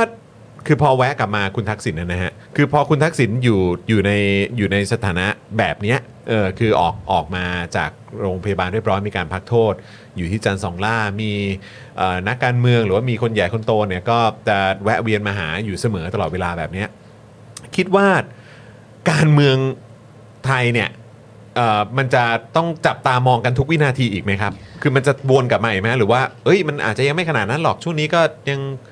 เรื่อยๆก่อน หรือว่ายังไงฮะ คือพี่กลัวอย่างหนึ่งอะนะคะ ที่ ครับ แบบเพื่อนเพื่อนวิเคราะห์เราก็ไม่อยากให้เป็นนะ คือเราไม่เห็นด้วยกับการอยู่พัก ตั้งแต่พักไทยรักไทยพัก ครับ ชาติไทยแต่ก่อนพี่เอ่อประจำอยู่พักชาติไทยพัฒนา ครับ แต่พักพักชาติไทย พร ข รคอง ชาติ คุณ ไท บร ย รหาร อ่าครับผม คือคุณบรรหารเนี่ยซัฟเฟอร์มากในวันที่มาต้องมาปิดป้ายพัก อืม คือคือเราไม่เห็นด้วยกับการยุบพักนะ ครับ เพราะเรารู้สึกว่ามันรุนแรงเกินไป ครับ โทษของการยุบพักก็คือว่า เพียงแค่กรรมคือเจตนารมณ์ของการยุบพักก็คือป้องกันการทุจริต ครับ ใช่ไหมคะ ครับ แต่เราเรารู้สึกว่าการยุบพักเนี่ยมันทำให้การเมืองมันล้มไปหมดเลย ถูกต้องใช่เลย คือตั้งแต่บ้าน ร้อยสิบเอ็ดใช่ไหมคะ ครั ตั้ บ งแต่พักไทยรักไทย พลังประชาชนคือร้อยเก้าแล้วก็สอสอเอ่อพักชาติไทยหรือพักต่างๆ ถูกยุบมาเนี่ยเรารู้สึกว่าการเมืองมันไม่ไปไหนอะ่ะ อืม เรารู้สึกว่าแล้วเราได้ยินข่าวว่าประมาณไม่ไม่ไมไม่ไม่เกินเดือนพฤษภาคมเนี่ยพักก้าวไกลจะถูกยุบ อืม มันทำให้เรารู้สึกว่าแบบเฮ้ยอีกแล้วเหรอ วนกลับมาอีกแล้ว อีกแล้วเหรอ อืมม คือคือถ้าก็ถ้าไม่เป็นจริงก็ก็ก็ดีใจนะคะ เราก็หวังว่ามันจะไม่เกิดขึ้น อืม แต่พอเราได้ยินเรารู้สึกว่าอีกแล้วเหรอวะ อืม ม คือพอเราเห็นวังวนแบบเนี้ยเรารู้สึกว่าแบบประเทศไทยเรามันไม่ไปไหนอะ่ะ อืม แล้วนักการเมืองแถว 3 แถว 4 แถว 5 แถว 6 ก็จะขึ้นมา แล้วมันก็จะมีแบบ มันก็จะมีเหมือนกับคนที่ไม่มีไม่มีประสบการณ์มาบริหารประเทศอะ่ะ เราไม่อยากให้มัน เป็น ถอยหลังไปอีกแล้วอะ ครั นะ บผม แต่จริง ๆ แล้วมันก็นั่นแหละ มันก็ขึ้นอยู่กับอิลิทบ้านเรามันอยู่ มัน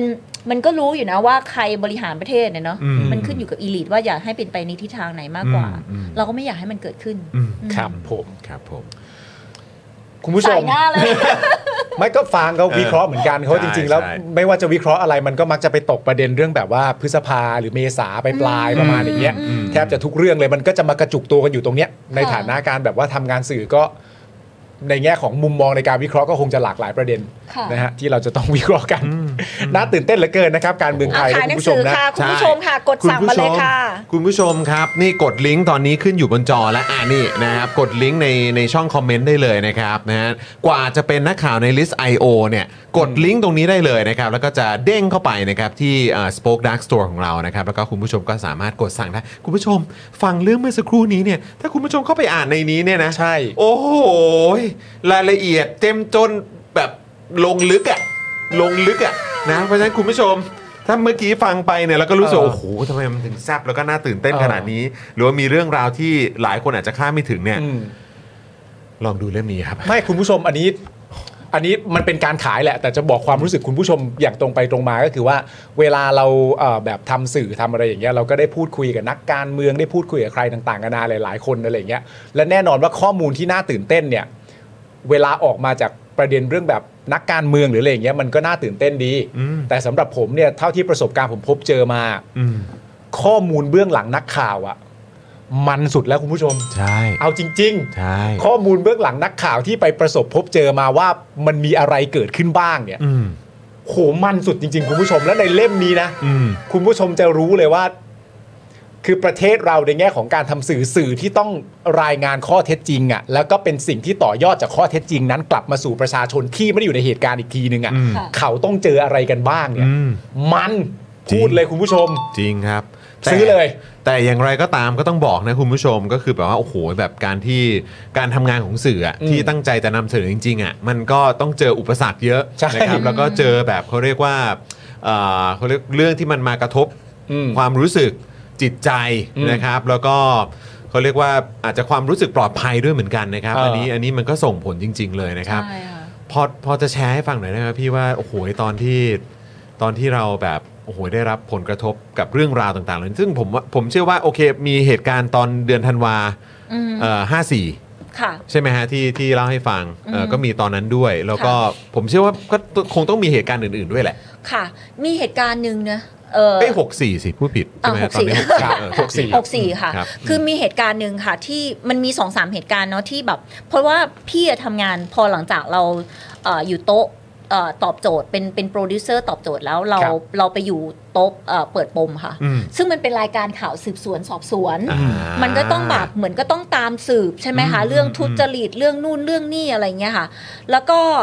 แล้วเรามีช่วงหนึ่งคือเราสนใจเรื่องสามจังหวัดชายแดนภาคใต้มาก อืมครับ อแบบเหมือนแบบพี่แยมพี่แยมตอนนี้ก็แบบเออแบบพยายามตามเรื่องสันติภาพเรื่องอะไรเงี้ย ฮะ แล้วเราไปสนใจเรื่องมันมีมันมีช่วงหนึ่งที่เราไปทำเรื่องเอ่อเรื่องเรื่องน้ำมันมันน้ำน้ำมันเถื่อนที่ อืม สามจังหวัด อ่าครับชายแดนภาคใต้ ครับ แล้วเราไปรู้ว่าในสามจังหวัดชายแดนภาคใต้เนี่ยนอกจากเรื่องแบบเรื่องสีเทาเนี่ย อืม มันยังมีเรื่องคนหายด้วย ครับ อ่า เอ่อเรามันมีคนหายตั้งแต่ปีตั้งแต่มันเกิดปีเอ่อเอ่อปล้นปืนปีปี 47 ใช่ไหมคะ อืมครับ ตั้งแต่ปี 47 เป็นต้นมาจนถึงปีที่เราทำงานอยู่อะก็คือมันมีคนหายประมาณ 33 คน อืม ครับ แล้วทีนี้มันมีเอ่อคนที่ถูกจับแล้วหายไปอะไรเงี้ยเยอะแยะมากมาย อืม นะคะเราก็เลยรู้สึกว่าแบบทำไมคนเขาถึงหายไปละ่ะ อืม แล้วเขาหายไปไหน อืม เราก็เลยไปตามเรื่องนี้ ปรากฏว่า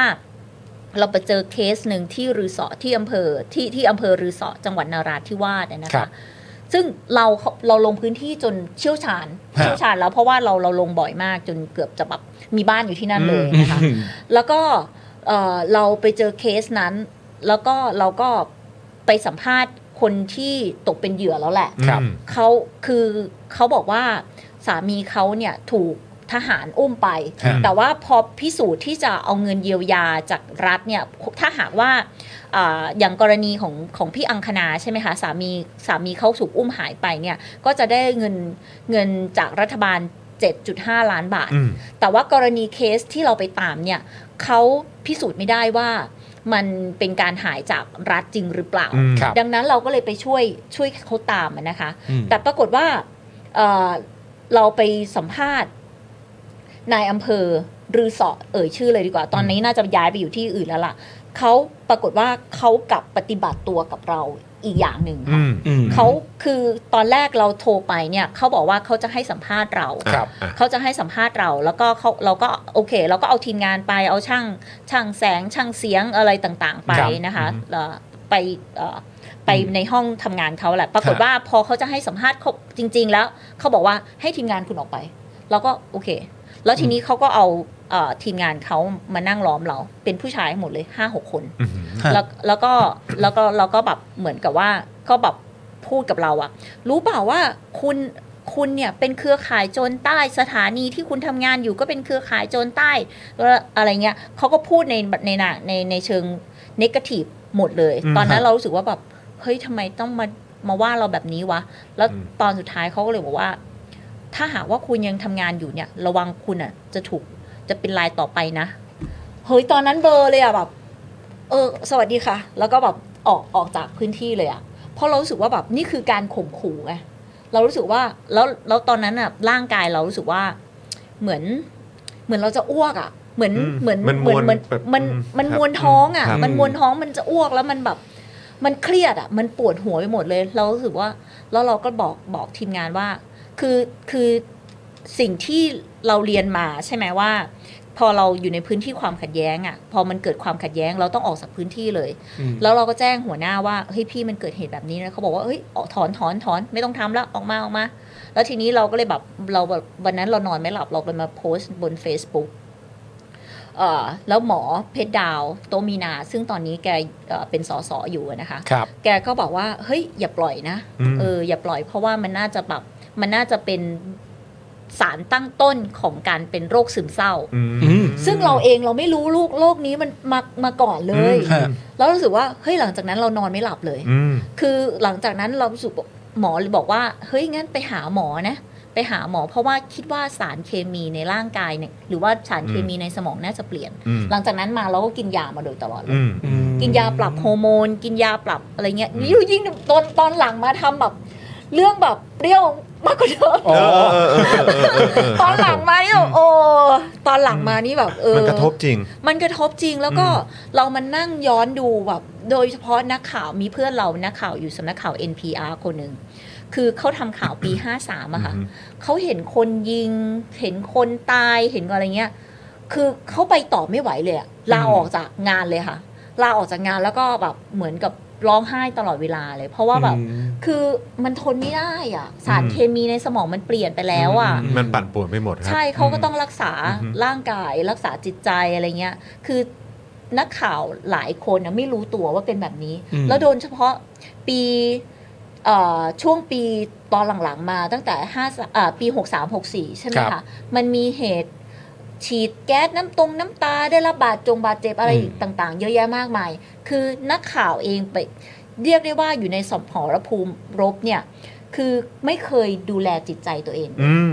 ม คือเป็นกันเยอะนะ แต่ว่า อืม ไม่รู้ ไม่รู้ตัวเลย ไม่รู้ตัว ไม่ได้คำนึงถึงเลยด้วย ไม่ ซ้ำ เคยได้รับการดูแลตรงจุดนี้ด้วย อืมใช่ ครับ คือ ผม เคยได้เคยรู้จักเอ่อมาเรียโควินปะคะ อืม ที่เป็นนักข่าวที่ตาบอดข้างหนึ่งอะ อ่าอ่าอ่า เอ รับ อ ผม คนนั้นอ่ะคือเขาเป็น PTSD นะเขาเป็น อืม โรคซึมเศร้า อืม คือด้วยความที่เขาทำข่าวในสมรภูมิรบอยู่ ครับ ในซีเรีย ครับ เขาเสียชีวิตที่ซีเรีย ครับ เมื่อปี 2000 อืม 2012 มั้ง ฮะ ประมาณเนี้ยค่ะ แล้วทีนี้คือก็มีหนังหนังเรื่องหนึ่งเอ่อเป็นเป็นชีวิตของเขาเลย คือเขาก็เป็น PTSD เพราะว่าเขาทำข่าวในสมรภูมิรบ แล้วก็แบบอยู่กับความเครียดอย่างเงี้ย แล้วเห็นความโหดร้ายที่เกิดขึ้นนะฮะ ใช่ใช่ ครับ ค่ะ ผม ซึ่งซึ่งซึ่งหลายคนก็เป็น อืม พี่แยมเองคือพี่แยมเองเนี่ยก็คือพี่แยมเองบอกว่าไม่กล้าตรวจ แต่พี่แยมเนี่ยเป็นคนหนึ่งที่สุ่มเสี่ยงเหมือนกัน เพราะว่าตอนที่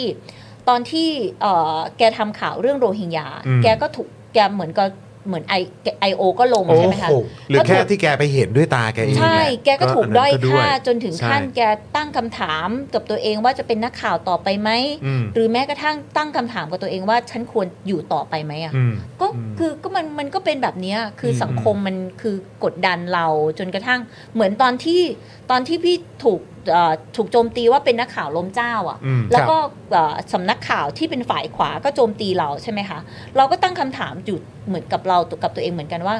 สมกูยังสมควรอยู่ต่อไปไหมอ่ะ หรือว่าเราควรจะ ถ้าเรา แบบ จะถูกโจมตีมากมายขนาดนี้ หรือว่าเราควรตายไปเลยอะไรเงี้ยค่ะคือพี่แยมก็เกิดคำถามอย่างนี้กับตัวเองเหมือนกัน มันก็แบบมันก็ส่งผลกระทบต่อต่อจิตใจด้วยเหมือนกันนะ ไม่ใช่เพียงแค่บอกว่า เฮ้ย ด่าคนด่ามันก็เอามันอ่ะนะ อืม ไอโอนะ อืม ซึ่งดังนั้นก็คือบอกว่าอย่าปล่อยให้ I.O. เสียงดัง เออ จริง ๆ นะ เออ I.O. เนี่ยแบบเอาภาษีประชาชนไปใช้อย่างอื่น อืม อย่าเอามามารังแกประชาชนแบบนี้ คุณ อืม รู้ไหมว่ามันเกิดผลร้ายมากมาย อืม คือสาเหตุที่นางเขียนหนังสือเล่มนี้ เหตุผลหนึ่งก็คือว่าเราไม่อยากให้ I.O. โต อืม อืม อื อื ม ม อืม พอ ข ได้ บวน แล้ว การแบบนี้มันต้องหยุดสักที ใช่ คืออ ม เราคุยกับพี่แยม ป ว่า ฏิบัติการแบบนี้มันต้องหยุดสัก ใช่ ทีอืม เราคุยกับพี่แยมว่าเราอ่ะจะฟ้อง I.O. อืม สักวันหนึ่งอ่ะคุณจะคุณจะต้องถูกแฉออกมา คุณจะไม่มีที่ยืนในสังคม อืม อืม อืม คือการคิดเห็นไม่ตรงกันหรือถกเถียงกับผู้เห็นต่าง อันนี้มันเบสิกอยู่แล้ว อืม แต่ I.O. เนี่ย จัดตั้ง มันไม่ใช่ เออ การจัดตั้งอ่ะ และจริง ๆ จริงๆก็เอ่อในแง่ของคำเขียนความเป็นหน้าปกเนี่ย กว่าจะเป็นนักข่าวในลิสไอโอเนี่ย คือในมุมหนึงมันเหมือนอารมณ์แบบ กว่าฉันจะมาถึงจุดนี้ได้อะ อืม แต่ว่าจุดเนี้ยของพิวิทย์มันคือว่าจุดที่มันมาอยู่ในลิสไอโออะ อืม อืม แล้วเอ้ยมันมันจะมันต้องไม่ใช่แบบนี้อ่ะมันต้องไม่ใช่แบบนี้อ่ะ คือคุณผู้ชมครับเอ่ออันนี้ผมไม่รู้ว่าผมจะใช้คำนี้เลยเปล่า ราคาของการนำเสนอความจริงอะ อืม หรือว่าสิ่งที่มันเกิดขึ้น หรือว่าการนำเสนอ สิ่งที่มันเกิดขึ้นอยู่จริงๆอะที่เห็นอยู่หรือว่าเราไปไปได้ข้อมูลมาแล้วก็นำเสนอเนี่ย อืม คือความความน่าเศร้าคือตรงที่ว่าราคามันสูงนะ ใช่ ราคามันสูงแล้วก็ราคาที่มันสูงเนี่ยมันก็คงไม่ใช่เรื่องค่ายาค่าอะไรอย่างนี้อย่างเดียวนะ อืม หรือว่าเอ่อคุณภาพชีวิตที่เราต้องได้รับผลกระทบอย่างเงี้ย อืม เพราะหลายคนก็พูดครับ เป็นนักข่าวไม่มีวันรวยหรอก ใช่ไหมฮะเออมันไม่มีทางที่จะแบบว่าอู้ฟู่อะไรพวกนี้ได้มันมันมันเป็นเรื่องของความอุดมการณ์ความรักในอาชีพ หรือว่าความเชื่ออะไรสักอย่างที่ อืม มันผลักดันให้เราอยากจะเหมือนแบบดำเนินชีวิตในเส้นทางวิชาชีพเนี้ยใช่ไหมครับ แล้วแล้วที่ที่บอกว่าเออราคามันช่างแพงเหลือเกินเนี่ย บางทีการการที่ประชาชนเนี่ยหรือว่าคุณผู้ชมหรือว่าออเดียนหรือว่าคุณผู้ฟังหรือว่าใครก็ตามที่ติดตามเรื่องราวข่าวสารทั้งหลายเนี่ยสิ่งที่คุณจะทำได้เนี่ยมันก็คือการช่วยกันส่งเสียงต่อนะ อือฮึ การนำสิ่งที่สื่อหรือว่านักข่าวที่เขาต้องเจอเรื่องราวอะไรต่างๆ เหล่านี้ได้ส่งต่อได้บอกต่อ มันมัน ผมว่าในมุมผมตามความรู้สึกผมมันมันช่วยบรรเทาได้อะ อืม มันช่วยบรรเทาได้ว่าอย่างน้อยมันมีความรู้สึกว่าเราไม่ได้โดดเดี่ยวอะ ค่ะ ใช่ไหมครับ เราเราเราไม่ได้แบบ เราไม่ได้เดียวดายอะ อืม เออใช่ไหมฮะแล้วก็สิ่งที่เราทำมันมันมันสามารถส่งผลแล้วก็สามารถเป็นสิ่งที่สื่อสารต่อออกไป ถึงคนอื่น ๆ ในสังคมด้วยเหมือนกันในสิ่งที่เขาอาจจะไม่รู้ อืม เขาอาจจะไม่ได้ทันสังเกต แล้วก็อาจจะไม่รู้ว่ามันมีเรื่องราวที่ ที่มันช่างน่าเศร้า แล้วก็เรื่องราวที่มันช่างน่าขมขื่นหรือว่า อืม ช่างน่า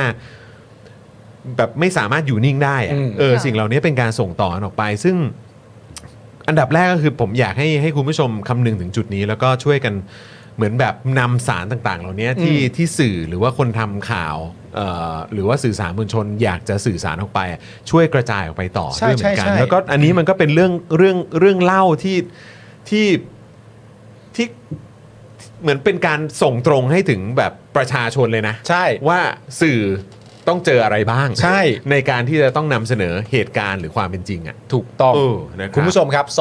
270 บาทเท่านั้น โอ้ นะครับ โห คุณผู้ช ต้องมครับ สั่งคุณผู้ชม ต้องจัด ริๆ แล้ว เนี่ยเบื้องหลังงานข่าวในช่วงหัวเลี้ยวหัวต่อของสังคมไทยหลังรัฐประหาร 19 กันยายน 2549 ถึงรัฐประหาร 22 พฤษภาคม 2557 ครับ อืม อืม คือช่วงเวลานี้มันเป็นช่วงเวลาที่แบบ ผมว่ามันมันมันคือช่วงเวลาที่เปลี่ยนชีวิตของคนไทย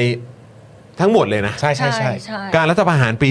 49 กับปี 57 เนี่ย อืม คือมันมันเปลี่ยนชีวิตคนไทยจริง ๆ นะครับ และนี่คือการเล่าถึงเบื้องหลังในสิ่งที่คุณอาจจะไม่รู้ว่ามันเกิดอะไรขึ้นบ้าง อืม อืม เออ นะครับนะ ค่ะ ก็เลยแบบอยากจะให้ให้คุณผู้ชมได้แบบได้คือคือไม่ใช่แค่สั่งไปเพื่ออ่านเองอะ อืม ถ้าเกิดว่ามีโอกาสได้ส่งต่อได้บอกต่อ หรือว่าคุณอ่านแล้วคุณได้สัมผัสถึงเรื่องราวข้างในนี้ แล้วคุณอยากจะบอกต่อ ก็อยากให้แบบ คือมีเก็บไว้ทุกบ้านเราจะได้รู้นะว่า ใช่ การทำวิชาชีพเนี้ยมันไม่ง่าย หนังสือที่มันควรจะเป็มีทุกบ้านนอย่างนั้น มันควรจะเป็นอย่างนั้นเพราะหนังสือคือแต่ละเล่มที่เราเอามาคือเราคัดมาแล้วคุณผู้ชม ใช่ สป o อ e ดาร์กสโตร์เนี่ยคือแบบเนี่ยเองเนี่ย justice เนี่ยเออ ฮะ อันนี้คุณผู้ชมก็ผมสั่งมาแล้วด้วยเออนะครับนะแล้วก็ยังมี 2475 นักเขียนเอ่อผีแห่งสยาม เออหนังสือเล่มนี้กำลังดังนะคะ อันนี้ก็ ใช่ไห มา คะ ด้วย ใช่ ใช่ไหมครับ แล้วก็สำหรับกว่าจะเป็นนักข่าวในลิสไอโอนะครับของเอ่อพี่วิทย์เนี่ยก็ก็อยู่ในลิสต์ของเราด้วยที่เอามานำเสนอคุณผู้ชม แล้วก็อยากให้คุณผู้ชมได้ได้แบบสั่งแล้วก็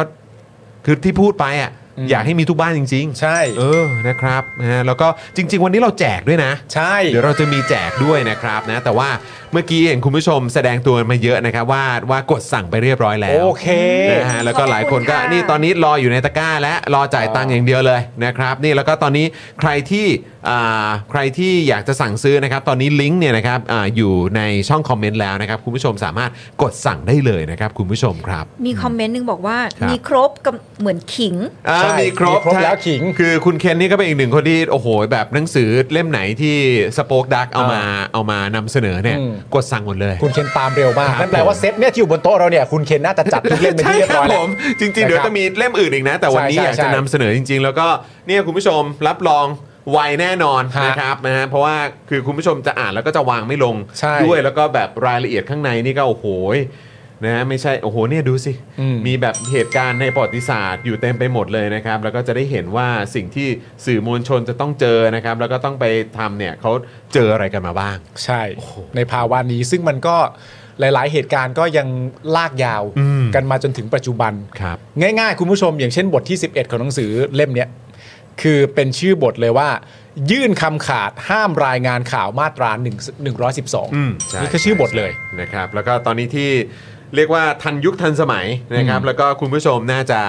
เอ่ออยากจะย้อนกลับไปติดตามกัน ซึ่งเมื่อกี้เนี่ย พี่วิทย์ก็พูดตั้งแต่ต้น อ่า ต้นช่วงการสัมภาษณ์เลยก็คือเนี่ยแหละครับ เบื้องหลังบิ๊กอินเทอร์วิวบินไปดูไบสัมภาษณ์ทักษิณชินวัตร อันเนี้ยใครก็อยากรู้ ใครๆก็อยากรู้ แล้วข้างในนี้จะมีแบบรายละเอียดอยู่ข้างในด้วยนะครับ โอ้โห โอ้นะฮะ เต็มเต็ม นี่เราไม่เหมือนวันนี้เราไม่ได้คุยแค่เฉพาะประเด็นในหนังสือนะครับ แต่ว่าเราก็ได้คือแบบโชคดีมากๆที่ได้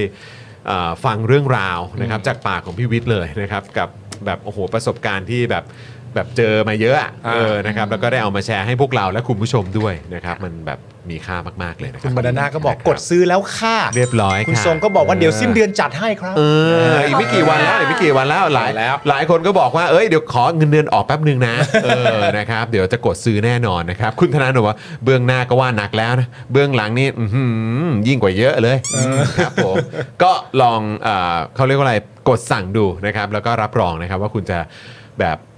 เขาเรียกว่าอะไรตาโตกับอีกหลายเรื่องเลยนะฮะ ใช่ใช่ เออ ใช่ พี่ซี่ครับ วันนี้เราจะแจกทั้งหมดกี่เล่มครับ สามเล่มค่ะ สาม เล่มเหรอได้ สิ คุณคุณเอ่อพี่วิสเขาเขา ครั เซ็ บ นไว้ให้ด้วย เซ็นมาให้ด้วยครับผ นี่ไง ม เดี๋ยวขออ่านค่ะ อันนึง อ่ะ อำนาจเป็นของประชาชน นี่ โอ้โห อันนี้คิดมาคิดมา นี่สังคมไทยจะไม่มียุคมืด ถ้าคนไม่เอารัฐประหาร นี่ นะครับ คิดมาคิดมา คิดมา คิดมามาแล้วนะครับ ประชาธิปไตยไม่มีวันตาย โอ้โห นี่นะครับ สุดยอด คุณผู้ชมต้อง สาม ต้อง เล่มสามเล่ม ต้องมีไว้นะครับ แล้วก็ 3 เล่มนี้วันนี้เราจะมาแจกนะครับ แล้วก็ขอบคุณคุณผู้ชมด้วยหลายต่อหลายท่านที่กดสั่งซื้อไปนะครับนะฮะแล้วก็เอ่อเดี๋ยวเดี๋ยวเราจะกดกติกาเป็นไงดีฮะ เออส่งส่งคำถามไปแล้วสามเล่ม อ๋อ สามคำถามนะคะ สามเล่ม ไม่เอา สามคำถาม สนุกสนุก โอ้โหเอาละสิเออ สนุก นะ ส ค นุก รับ สนุก แล้ว เดี๋ ก็ ยวก่อนนะ ถ้า ฮะ เกิดคือท่านไหนที่สั่งซื้อแล้วอ่ะก็ก็มามาเล่นเกมกับเราได้นะ ใช่ ก็รับไปอีกเล่มนึง รับไปอีกเล่มไง จะได้ส่งต่อได้ด้วยไง เออ นะครับ เรื่องราวแบบนี้เราจะต้องบอกต่อครับผม นะฮะ อ่ะ โอ้โห พี่โรซี่ส่งมา 3 ข้อ เพราะฉะนั้นคือยังไงฮะ เราจะแจกทีละทีละ ทีละเล่มทีละเล่ม นะ ทีละข้อ งั้นทีละคำถามนะ เดี๋ยวพี่ดำ พี่ดำพร้อมไหมพี่ดำพร้อมไหม พร้อมไหมคะ เออ นะฮะ คุณนินนินนินกดแน่นอน คุณเฟนริสกดเรียบร้อยครับผม นะฮะ คุณโกมุโกมุบอกว่าอ่ะเรียบร้อยครับ คอลเลกชันเอ่อเอ่อ คอลเลกชันนี้จัดไปแล้วนะครับ คุณบานาน่ากดซื้อแล้วนะครับ โอ้โห อ่ะ นี่ เต็มที่เลย คุณเคนบอก เฮ้ยอิจฉา สงสัยสั่งเร็วไปอดได้ลายเซ็นผู้เขียนเลย เออ ก็ ร่วมกิจกรรมได้ครับ ร่วมกิจกรรม คุณเคน ได้ร่วมกิจกรรมได้ เออนะครับขอบคุณคุณเคนด้วยนะครับนะแล้วก็สามารถมาร่วมกิจกรรมกับเราได้กับการแจก 3 เล่มนี้นะครับคุณแจ็ค ครับ แจ็คสันก็บอกจัดไปเรียบร้อยแล้วนะครับผม อ่าน นะโอ้โหหลายคนก็สั่งซื้อกันไปนะครับ ส่งต่อบอกต่อก็ได้นะครับ คุณผู้ชม ครับ นะ ผ ฮะ ม เอาลิงก์อ่าของอาใน Spoke Dark Store นะครับของหนังสือเล่มนี้อ่ะคุณผู้ชมนะครับไปส่งต่อบอกต่อในกลุ่มที่คุณผู้ชมอยากจะแชร์กันได้นะ ใช่ครับ เออนะครับนะจะได้บอกกันไปนะครับ ใช่คุณผู้ชมเรากติกาของเราก็คือว่าเราจะเล่นกันเล่มละหนึ่งคำถาม ครับ นะครับผมแล้วเราจะเอาคำตอบที่ตอบตอบถูกเป็นคำตอบแรก ครับ หลังจากที่ทีมงานของเราพี่ดำนะครับผมจะกดขึ้นมาว่าตอบได้เลย อืม นะครับผมและหน้าจอเนี่ยเราจะดูจากหน้าจอ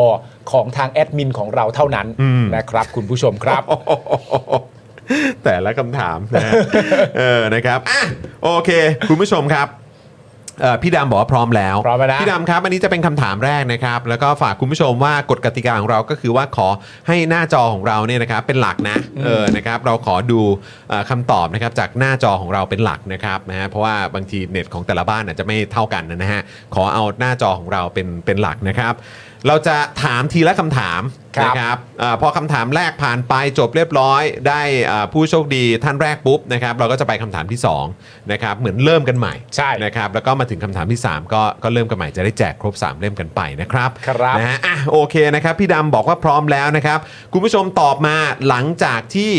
Daily Topics นะครับแอดมินของเราเคาะว่าตอบได้เลยนะครับ อ่า นี่ นะฮะแล้วก็ใครตอบถูกมาเป็นคนแรกคนนั้นก็จะได้รับหนังสือเล่มนี้ไปนะครับนะฮะอ่ะเดี๋ยวเราสลับกันนะคุณ ได้ ปาล์ม ได้ได้ใครเริ่มก่อนคุณเริ่มก่อนไหม อ่ะผมเริ่มก่อนแล้วกัน โอเคได้ นะครับอ่ะพี่ดำพร้อมนะครับ คุณผู้ชมครับคำถามนี้ง่ายมากครับผมง่ายจริง ๆ นะครับ อย่าเพิ่งลั่นนะ อย่าเพิ่งลั่นนะ ให้เห็น Daily Topic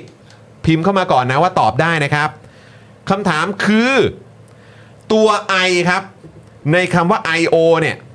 เป็นตัวอักษรตัวที่เท่าไหร่ในอักษรภาษาอังกฤษครับอ่ะตอบมาเลยครับอ่ะพี่ดำเคอ พี่ เลยครั ดำกบดเลยฮะ คำถามแรกง่าย คำถาม รก แค่นี้ ง่าย คุณผู้ชมฮะตัว I ใน เออ คำว่า IO เนี่ยไอเจ้าตัว I เนี่ยเป็นอักษรตัวที่เท่าไหร่ในภาษาอังกฤษครับ อ่านะครับ เท่านั้นเองฮะ อ่ะเรียบร้อยครับผมได้มาแล้วนะครับ คุณธนาโนนท์ครับผมมาแล้ว โอ้โห เห็นไหมอยากแจกไง เป็นไงพี่วิสคำถามเรา เออ คำถามเรานี่แบบว่า เอาเอาคุณธนาโนนท์ขึ้นมาหน่อยพี่บิวเออ โอ้ โอ้ โห โหนะครับอ่ะตามจอของเรานะครับ คุณธนาโนนท์ตอบได้ สนุกนะสนุก ส ถู นุก ต้ ส อง นุก เป็ค สนุก แะค ส บ นุกรายการเราจะมีคำถามแบบเนี้ย เออ นะครับ เห็นไหมโอ้ นะครับ คุณธนาบอกอ้าว ได้เลย อดีใจด้วยฮะ คุณเมธาบอกโอ้ยน้ำไม่ทันสมองลวน คุณกั๊กบอกโอ้ยไม่ทัน เออไม่เป็นไรไม่เป็นไรไม่เป็นไร ใจเย็นใจเย็นใจ อ่า เย็น คุณเคนบอกว่าไอเป็นที่เท่าไหร่ก็ไม่รู้ แต่อยู่ข้างยูเสมอ นี่ เออก็ดีฮะดีฮะเพราะดีครับเพราะดีฮะ ดีฮะเออนะครับนะฮะอ่ะคุณไออาใหม่ก็บอกว่าดีใจด้วยนะครับอ่ะยินดีด้วยนะครับนะเพราะฉะนั้นคุณธนาโนนได้รับไปเลยนะครับงั้นเล่มนี้ก่อนนะอำนาจเป็นของประชาชน เย้ นะครับนะมอบให้กับคุณธนาโนนเลยนะครับผมนะฮะ ยินดีด้วยครับยินดีด้วยครับ อ่าเดี๋ยวยังไงรบกวนคุณธนาโนนได้แสดงตัวนะครับในอินบ็อกซ์นะครับของ Daily Topics นะครับทาง Facebook ด้วยละกัน ครับ นะ ผม นะฮะแล้วก็เดี๋ยวแอดมินจะได้ขอรายละเอียดแล้วก็เดี๋ยวจะได้จัดส่งไปให้นะครับ ครับ นะฮะ ผม มาคำถามที่ 2 ครับ คำถามที่ 2 นะฮะพี่ดำยังพร้อมต่อเนื่องนะครับ ผมคำถามที่ 2 ครับ คุณผู้ชมครับ ถาม ว่า พี่วิสของเรา ครับ พี่วิสหทัยรัฐของเราเนี่ย ครับ ปัจจุบันอยู่สำนักข่าวไหนครับ อ่ะพี่ดำเคอครับ เคาะเลยเคาะเลย ถามแค่นี้เอง มันจะชัดไปกว่านี้ไหม มันจะชัดไปกว่านี้ไหม จะชัดไปกว่านี้ไหม เนี่ยเนี่ยตัดภาพมาเลยเนี่ย พี่วิสของเราอ่าได้แล้ว อ่ะเรียบร้อยครับ คุณ LK Fighter ครับผม นี่โอ้โห แล้วนี่พิมพ์มาเป็นภาษาอังกฤษแบบนะ ตัว I ใหญ่ตัว R ใหญ่ด้วยนะ โอ้ โอ้ โห โห นี่เป๊ะมากเลย สุด นะ ยอด เนี่ นี่ ย ใครได้ไปนะคุณ LK คุณ เหรอ คุณ LK ครับนี่นะครับผ สาร ม เรเก้ และคอร์ดโอ้โหแหม อีสานเรกเก้ คือเหมือนอารมณ์ว่ารู้นะว่าสงสัยตอบไม่ทันนะ อ กูกูไปสายฮาละเออนะฮะ คุณเห็นว่าพี่วิทย์จะนำเสนอข่าวแบบเฮ้ยนี่มันข่าวอะไรแฮ่อย่างเงี้ยไม่ได้หรอกโอ้โห นะครับอ่ะเมื่อกี้เราเป็นอำนาจเป็นของประชาชนไปแล้วใช่ไหม อ่ะต่อไปเป็นอะไรดี อั คุ น ณจ ต่ อ อ ม ไปเป็นอันนี้แล้วกันนะครับ ประชาธิปไตยไม่มีวันตายครับผม โอ้สุดยอดครับ นะของคุณ LK นะครับผม เย้ เย้ สองคนแล้วสองคนแล้ว สองคนแล้วนะครับอ้าว แม่ อีกหนึ่งคำถามผมให้คุณเลย ตอบกันเก่งจริง ๆ ๆ ตอบกันเก่งจริง ๆ นะครับคุณผู้ชมอ้าวคุณผู้ชม นะครับ พร้อมกันอย่างต่อเนื่องนะครับ สุดท้าย คำถาม เดี๋ยวสุดท้ายนี่จะได้เล่มนี้ไปนะฮะ สังคมไทยจะไม่มียุคมืดถ้าคนไม่เอารัฐประหาร สุดยอดตรงไป โอเคเล่มนี้นะฮะ ตรงา เล่มนี้ จง ใครจะได้ ตงมากนะครับ ครับ ผม คุณผู้ชมครับคำถามที่สามนะครับ พี่วิสเนี่ยเล่าเล่าให้เราฟังว่า คุณทักษิณเนี่ยเคยตักอาหารให้ แต่ดันเป็นสิ่งที่พี่วิสเนี่ยไม่กินพอ ดี สิ่งนั้นที่ตักให้คืออะไรครับ อ่ะพี่ดำขอครับ เฮ้ยอันนี้ยากนะถ้าขับใครไม่ได้ฟัง เอ เนี่ยเอ อ อ ใครฟังตอนต้นไง ใครฟังตอนต้นต้องรู้นะ เออฮเออนะฮะ ไปสัมภาษณ์มา ครับ แล้ว อ่ะ คุณทักษิณเนี่ยก็ตักอาหารพี่วิส เรียบร้อยค เรี รับ ยบร้อย นะฮะคุณโอ้โหคุณคุณกลมใช่ไหมเออนะฮะอ่ะพี่บีเอาขึ้นหน่อย คุณคุกคุกกลมหรือเปล่าผมไม่แน่ใจ ออกเสียงถูกไหมเนี่ยเออนะครับ ใช่ไหมเนื้อนะครับ มาม่าหมูสับอะไรวะ เอ๋อคุณคู่อะไรนะ คุณคู่อะไรนะ คู่คู่กลมปะ คู่ ใช่ปะ คู่กลม พี่บิวอ่านอ่านเห็นเห็นเห็นปะเดี๋ยวกันนะ เห็นแต่อ่านยาก เดี๋ยวกันนะ อ้วนส้ม ฮะ เดี๋ยวกันนะ อ้วนส้ม ก็คู่กลมอ้วน คู่ ส้ กล ม ม คู่กลมอ้วนส้มใช่ไหมเออโอเคครับ ผมยินดีด้วยนะครับผม เย้ มาแล้วไปเลยเล่มนี้นะครับ สังคมไทยจะไม่มียุคมืด ถ้าคนไม่เอารัฐประหารนะครับ ครับ ทั้ง 3 เล่มนี้นะครับ โอ้โห ได้ลายเซ็นของผู้ ใช่ เขียนด้วยนะครับนะแล้วก็คือต้องขอขอบคุณคุณผู้ชมด้วยนะครับ ที่ร่วมกิจกรรมกับเรานะครับ แล้วก็เอ่อหลายท่านนะครับก็อ่าก็สั่งหนังสือไปแล้วด้วยเหมือนกัน ใช่ครับ นะครับนะเพราะฉะนั้นคือใครที่พลาดไปนะครับก็ไม่ต้องเสียใจนะครับ แต่ว่าอันนี้คืออยากจะบอกว่าอันนี้ก็เป็นอีกหนึ่งช่องทางในการสนับสนุน ใช่แล้ว นะครับนะก็แล้วก็เป็นกำลังใจที่ดีมากๆด้วยแหละ อืม นะครับถ้าใครได้มาอุดหนุนนะฮะหนังสือเล่มนี้ไป ครับ นะครับ มันก็เป็นกำลังใจที่ดีสำหรับคนที่ทำสื่อด้วยนะครับนะฮะกับการที่จะได้ส่งต่อบอกต่ออย่างที่ คือคำถามแรกที่เราจะถามอ่าพี่วิทย์เนี่ย อืม คือตอนที่เราคุยกันนะว่า ครับ เฮ้ยเราจะถามอันนี้จริงเหร อ เออ นะครับ แต่ว่าคือที่ได้เปิดอ่านไปพี่โรซี่เนี่ยอ่านจบเรียบร้อยแล้ว อืม เออ นะครับ ก็คือพี่โรซี่ก็รู้สึกอย่างนั้นจริง ๆ ก็คือว่า พออ่านปุ๊บแล้วเหมือนเป็นแบบ เป็นพินัยกรรม เออ หรือเป็นแบบ เหมือนเป็น เออ เหมือนเป็นอะไรสักอย่างที่ เป็น เป็น คำสั่งลา เออ ะไร เป็น งี้ยจดหมย ถ้า ล ฉันเป็นอะไรขึ้นมาเนี่ย ใช่ ในนี้ ใช่ มันจะเป็น คื ข้อมูล ข้อมูล สำหรับทุก ทั้งหมด คน เลยนะ ใช่ เป็นเหมือน ใช่ เบาะแสหรืออะไรแบบเนี้ยที่ ใช่ อยู่ข้างในนี้เลย ซึ่ง อืม สำหรับเรานี่ โอ้โห แบบ การที่ คนจะเขียนหนังสือออกมา ด้วยจุดประสงค์นี้เป็นหนึ่งในจุดประสงค์ที่เขียนเนี่ย อืม คือมันต้องเป็นการที่เราผ่านอะไรที่มันหนักหนาสาหัสมา ใช่ มาก ๆ เลยครับ เพราะฉะนั้นคือการที่จะได้รับการสนับสนุนจากคุณผู้ชมหรือว่าประชาชนนะครับมันมันมันมีค่าทางจิตใจมากเลยนะ ใช่ครับ เออ ผม นะครับ อยากจะบอกว่าเราใช้เวลาในการเขียน 3 วัน สามวัน ใช่ สามวัน ใช่เราเขียนด้วยความโกรธ มาก ความโกรธ อัดอั้นตันใจอะไรเงี้ยค่ะ คือแบบโกรธแบบโกรธและเกลียดสังคมอะไรเงี้ย อืม แล้วก็เลยแบบเออ กับสิ่งที่มันเกิดขึ้น กับ ใช่ไหม มัน ค สิ่ รับ งที่มันเกิดขึ้นแล้วรู้สึกว่าแบบมันเป็นพูดถ้าพูดตรงๆแล้วคือเป็นจดหมายลายลายตายอ่ะ อืมอืม มันเป็นอย่างนั้นจริง ๆ เลยรู้สึกว่าถ้าหากว่าพรุ่งนี้คุณอุ้มฉันไปอ่ะ ฉันเขียนหนังสือเสร็จแล้วอ่ะ อืม คุณมาอุ้มได้เลย รู้สึกอย่างนั้นอ่ะ อืม มันเลยทำให้เรารู้สึกว่าแบบเออ ฉันทำเสร็จแล้ว ฉันพร้อมอะไรประมาณเนี้ยค่ะแล้วรู้สึกอย่างนั้นบรรยากาศมันเป็นอย่างนั้นจริง ๆ นะ อืม บรรยากาศมันเป็นอย่างนั้นจริงๆอ่ะคือพอแต่ว่าพอเราเขียน พอเราเขียนเสร็จแล้วเราก็ส่งให้ส่งให้เอ่อเพื่อนเพื่อนๆไว้ใช่ไหมคะ เพราะว่าแบบเออคิดว่ามันเป็นมันเป็นลายแทงแหละ อืม อืม แต่แล้วแบบแล้วก็แต่ยังไม่ส่งพิมพ์ อืม เพราะว่าเราคิดว่าเอ้ยให้เพื่อนอ่านไปก่อน ครับ แล้วก็เอ่อแล้วก็เอามาปรับปรุงแล้วก็ส่งส่งเอ่อโรงพิมพ์เนี่ยประมาณ 1 ปีหลังจากนั้นอะไรเงี้ยค่ะ อืมครับ เออแล้วก็แบบมาปรับปรุงนิดหน่อยอะไรเงี้คยรับ บาง ผม บทอะไรเงี้ยค่ะ โห แต่คื สา อ มวัน สาม เลย วัน มันเขียนทั้งวันทั้งคืนนะคะคือแบบมันพลั่งพลู ร้อย มาหม ร้อย ดเล เจ็ด ย สิบห้าหน้าครับคุณ ใช่ ผู้ มัน ชม พลั่งพลูออกมาเลยแบบ คือ ว่า ตอนนั้นมันอยู่ในภาวะนั้นแล้วใช่ไหม ใช่ ฉันจะต้องเอาสิ่งนี้ออกมา ให้หมด ให้หมด ใช่ คือแบบภาวะแบบเหมือนแบบจดหมายลาตายอ่ะเออแบบฉันฉันทำเสร็จแล้วนะ ครับ ฉันพร้อมอะไรประมาณเนี้ยค่ะ อืม มันเกิดความรู้สึกอย่างนั้นจริง ครับครับ ทุกอักษรเปลี่ยนไปด้วยความจริง และทุกอักษรเปลี่ยนไปด้วยความแค้นว่างั้นเถอะ ใช่ใช่ใช่ใช่ ก็คือถ้าถ้า โอ้ สามารถไหลออกมาในระยะเวลา 3 วันนี้ก็คือแบบคุณผู้ชมมันไม่ใช่เรื่อง มันออกมาเลยอ่ะ ใช่ มันออกมาเลย ใช่ จ มัน ริ อง อก ๆอ่ะ มาเลยมันออกมาเลย ถูกต้ แบ อง บ ครับ คือแบบคือจริง ๆ แล้วก็คืออยากอยากจะให้แบบเออถ้าหากเป็นไปได้เนาะ AI ช่วยหน่อย คือเอาเอาสิ่งที่อยู่ในหัวออกมา ออกมาเลย ใส่ไปเลยก็ได้นะฮะ เออจะ จะได้ ง่าย ไม่ต้อง กว่า พิมพ์ไม่ต้องเขี เข้าย น ใจคือแบบว่าคือรายละเอียดจริง ๆ มันมีอีกเยอะ ใช่ ใช่ไหมครับพี่ใช่ใช่ เออ ใช่ นะครับนะฮะก็เอ่อ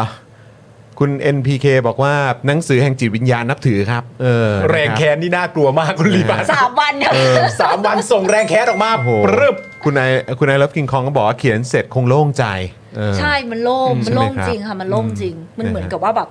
ฉันได้ทำในสิ่งที่แบบ อื ม ฉันอยากจะทำให้มันจบไปละ อะไรประมาณเนี้ยค่ะ นะฮะ ระยะเวลาหนึ่งปีที่เรารอคอยนอกจากส่ง ให้เพื่อนดูเพื่อให้อาจจะเพื่อนตรวจทาน หรือแสดงความเห็นอะไรต่างๆอะนะมันต้องรออะไรอีกไหมทำไมมันใช้เวลาตั้งห มั นึ่งปีก่อ มัน น ที่ มั จะ นมันรอว่าเราคิดอย่างนี้จริงไหม อืม อ๋อเป็นการรีเช็คตัวเองในตัวด้วย ใช่เป็นการตกตะกอนเพราะว่าคือคือถ้าหากว่าวิธีการวิธีการบำบัดตัวเองอย่างหนึ่งอันนี้มันมันมันเรียกว่ามันเรียกว่าการเขียนบำบัดด้วยค่ะแบบแบบแบบ writing therapy อะไรเงี้ย ครับ มันจะทำให้เราเอ่อเหมือนกับว่ารีเช็คตัวเองว่าผ่านไปหนึ่งปีเนี่ยเรายังคิดเหมือนเดิมไหม อืม อืมมันเป็นการรีเช็คตัวเอง อืม อืม นี่คือไม่แสดงว่าหลังผ่านวันตีได้ข้อสรุปก็คือเรื่องเนี้ยไม่ไม่ไม่ใช่เรื่องเล่น ใช่ ไม่ใช่เรื่องล้อเล่น ใช่ เรื่องจ ฉั ริง นรู้ ๆ สึก ที่เราต้องถ่ายทอด อ จ ย่างนี้จริ ริ ง ง ใช่ใช่ฉันรู้สึก โอเค อย่างจริง มันเปลี่ยนไปเยอะไหมฮะ หลังจากที่ผ่าน ไม่เปลี่ยนค่ะ ไม่เปลี่ยน คือไม่เปลี่ยนเลยใช่ไหม ไม่เปลี่ยนเฉพาะคำนำ อ๋อโอเค เอ่อคำนำที่เราคือแต่ก่อนเนี้ยเราเขียนเราเขียนว่าลำน อืม ำแล้วตอนหลังมาแบบพี่ที่เป็นเจ้าของโรงพิมพ์เนี้ยก็บอกว่าเออลองเปลี่ยนเป็นร่ายรำไหมเผื่อมันจะแบบเผื่อมันจะสวยขึ้น อ๋ออ อะไรเงี้ย โอเค ร่ายรำแล้วก็แบบ อืม เราก็เปลี่ยนนิดหน่อยทรงทงเฉพาะ เพราะว่าอ่าคำนำเนี่ยเขียนค่อนข้างแรง อืม ๆฮะ เขา อืม เขาเขียนก่อนหน้านี้แบบเหมือนกับว่า ฉันพร้อมตายอะไรประมาณ อืม สักอย่างเนี่ยค่ะ อืม คือแบบว่าเขียนหนังสือเล่มนี้เสร็จก็คือแบบว่าคือฉันสามารถที่จะแบบเออฉันสามารถที่จะทำอะไร คือจะทำอะไรฉันก็ได้อะ อืม อะไรประมาณเนี้ย ครั ฉั บ นเขียนเสร็จแล้วอะไรประมาณเนี้ย ครั ค่ะ บ เออ ครับ ประมาณนี้แหละอืม มันมันช่วยได้ขนาดไหนพี่ในเรื่องของแบบเมื่อกี้ที่บอกว่าเหมือนเป็นเทอราปีอย่างหนึ่งอะ เมื่อได้เขียนลงไปแล้ว ช่วยได้เยอะนะ ความความความรู้สึกที่ที่ที่พี่แชร์ให้ฟังก่อนหน้าเนี้ย อืม เออที่พี่บอกว่าโหแบบฉันก็แบบรู้สึกว่าเหมือนเหมือนที่คุยเรื่องพี่แยมนะหรือแบบอะไรก็ ค่ะ ตามที่แบบเราเจออ ม ข่มขู่ต่อหน้าเราเจออะไรต่างๆนี่บางทีแบบเฮ้ยนี่เราเราเออคือมันมันมันช่วยขนาดไหนฮะกับการ คือ การเขียนออกมาถ่ายทอดออกมาแบบนี้ มันอย่างหนึ่งที่มันที่มันทำให้ช่วยได้เลยคือมันเป็นการเรียบเรียงความคิด อืม เหมือนกับเราเขียนเขียน แล้วก็ สมุดบั ทบ น ทว ทึ น กใช่ ครับ เหมือนเขียนสมุดบันทึกอะค่ะ แล้วอีกอย่างหนึ่งในในเอ่อในวิธีการของของของนักจิตวิทยานะ ครั คะ บ คือเขาก็อยากจะให้แบบวิธีการที่เราเขียนออกมาเนี่ยมันทำให้เคมีในสมองอะมันเปลี่ยนเป็นเป็นเป็นอีกรูปแบบหนึ่ง อืม ครับ มันมันสามารถช่วยได้เลย คืออ ม คือมันเป็นวิธีการรักษาอย่างหนึ่งด้วยซ้ำไป อืม เออในใน อืม ในทางหมออะนะคะ อืม อื อื ม มอืม เหมือนเป็นการฝึกสมาธิด้วยนะ อื คะ ม เพราะ ครับ ว่าแบบมันเป็นการคือคือคือเพราะว่าก่อนที่เราจะเขียนเนี่ยมันต้องคิดก่อนเนาะ อืม คิดให้จบก่อน อืม เป็นบทบทก่อนที่จะเอ่อร่างโครงร่างออกมาเนี่ยทีแรกเนี่ยมี 13 บท ครับ แต่คิดว่าแบบเออบทที่ 14 ควรเขียน เพราะว่ามันเป็นมันเป็นต้นต่อของทุกอย่างเลยก็ ค คื รั อบ ว่าพอเราโดนกระทำมาแบบนี้มันมันส่งผลต่อสภาพจิตใจเราแบบนี้ก็เลยคิดว่าแบบและอีกอย่างหนึ่งสังคมไทยตอนนี้มันเผชิญเรื่องแบบโรค PTSD เยอะอะ อืมครับ แล้วคิดว่าเอออ ม แบบมันน่าจะมันน่าจะช่วยได้ส่วนหนึ่งอะแต่ว่าแต่ตอนจบเนี่ยก็คือว่าเราอะเออเราเจอหมอไม่ดีนะ อืมอืมอืม แต่ตอนนี้เราเปลี่ยนหมอแล้ว อืมอืม คือถ้าหากว่าในสังคมเนี้ยมันมีหมอดีๆ ที่เข้าใจ คนที่เป็นโรคเนี้ยมันจะช่วยให้คนฆ่าตัวตายน้อยลง อืม อืม อืมแล้วคนจะเลิกคนจะแบบคนจะอยู่กับความเครียดได้เพราะความเครียดมันเป็นเรื่องปกติปะ อืม ครับ อื มันขึ้นอยู่กับว่าเราจะจัดการอารมณ์ได้ Handle ยัง มัน ไง ยังไง ใช่ ใช่ แต่ตอนเนี้ยคือสิ่งที่มันเป็นปัญหาก็คือว่าสังคมไทยมมีหมอที่เป็นนักจิตวิทยา นักนักเป็นจิตแพทย์นะน้อย ไม่ อืม เพียงพอต่อความต้องการเลย ครับ เออมันก็เลยแบบเกิดสภาวะสังคมสังคมแบบฆ่าตัวตายเยอะขึ้น ม อะไรอย่างเงี้ยค่ะ รับมือมันไม่ได้นะ ใช่ ผ รับ ม มือไม่ได้ แต่ว่าก็ถือว่าเป็นคำแนะนำที่ดีมากนะครับ ใน อืม เรื่องของการแบบเหมือน writing ให้มันแบบใช้การเขียนให้มันมาบำบัด บำบัด เรา ใช่ เทอ ระบายออก เ ฝึกสมา นะครับ ธิอะไรพวกนี้นะ ใช่ค่ะ ช่วงนี้ช่วงนี้คงจะเอ่อผมเชื่อว่าในสังคมมันเผชิญเรื่องกล่าวเหล่านี้เยอะนะครับ ใช่ เอาไปใช้กันได้นะครับ คุณผู้ชม คุณผู้ชม นะรับ คุณกบบอกโอ้สิบสี่บทใน 3 วัน เออ แม่เจ้า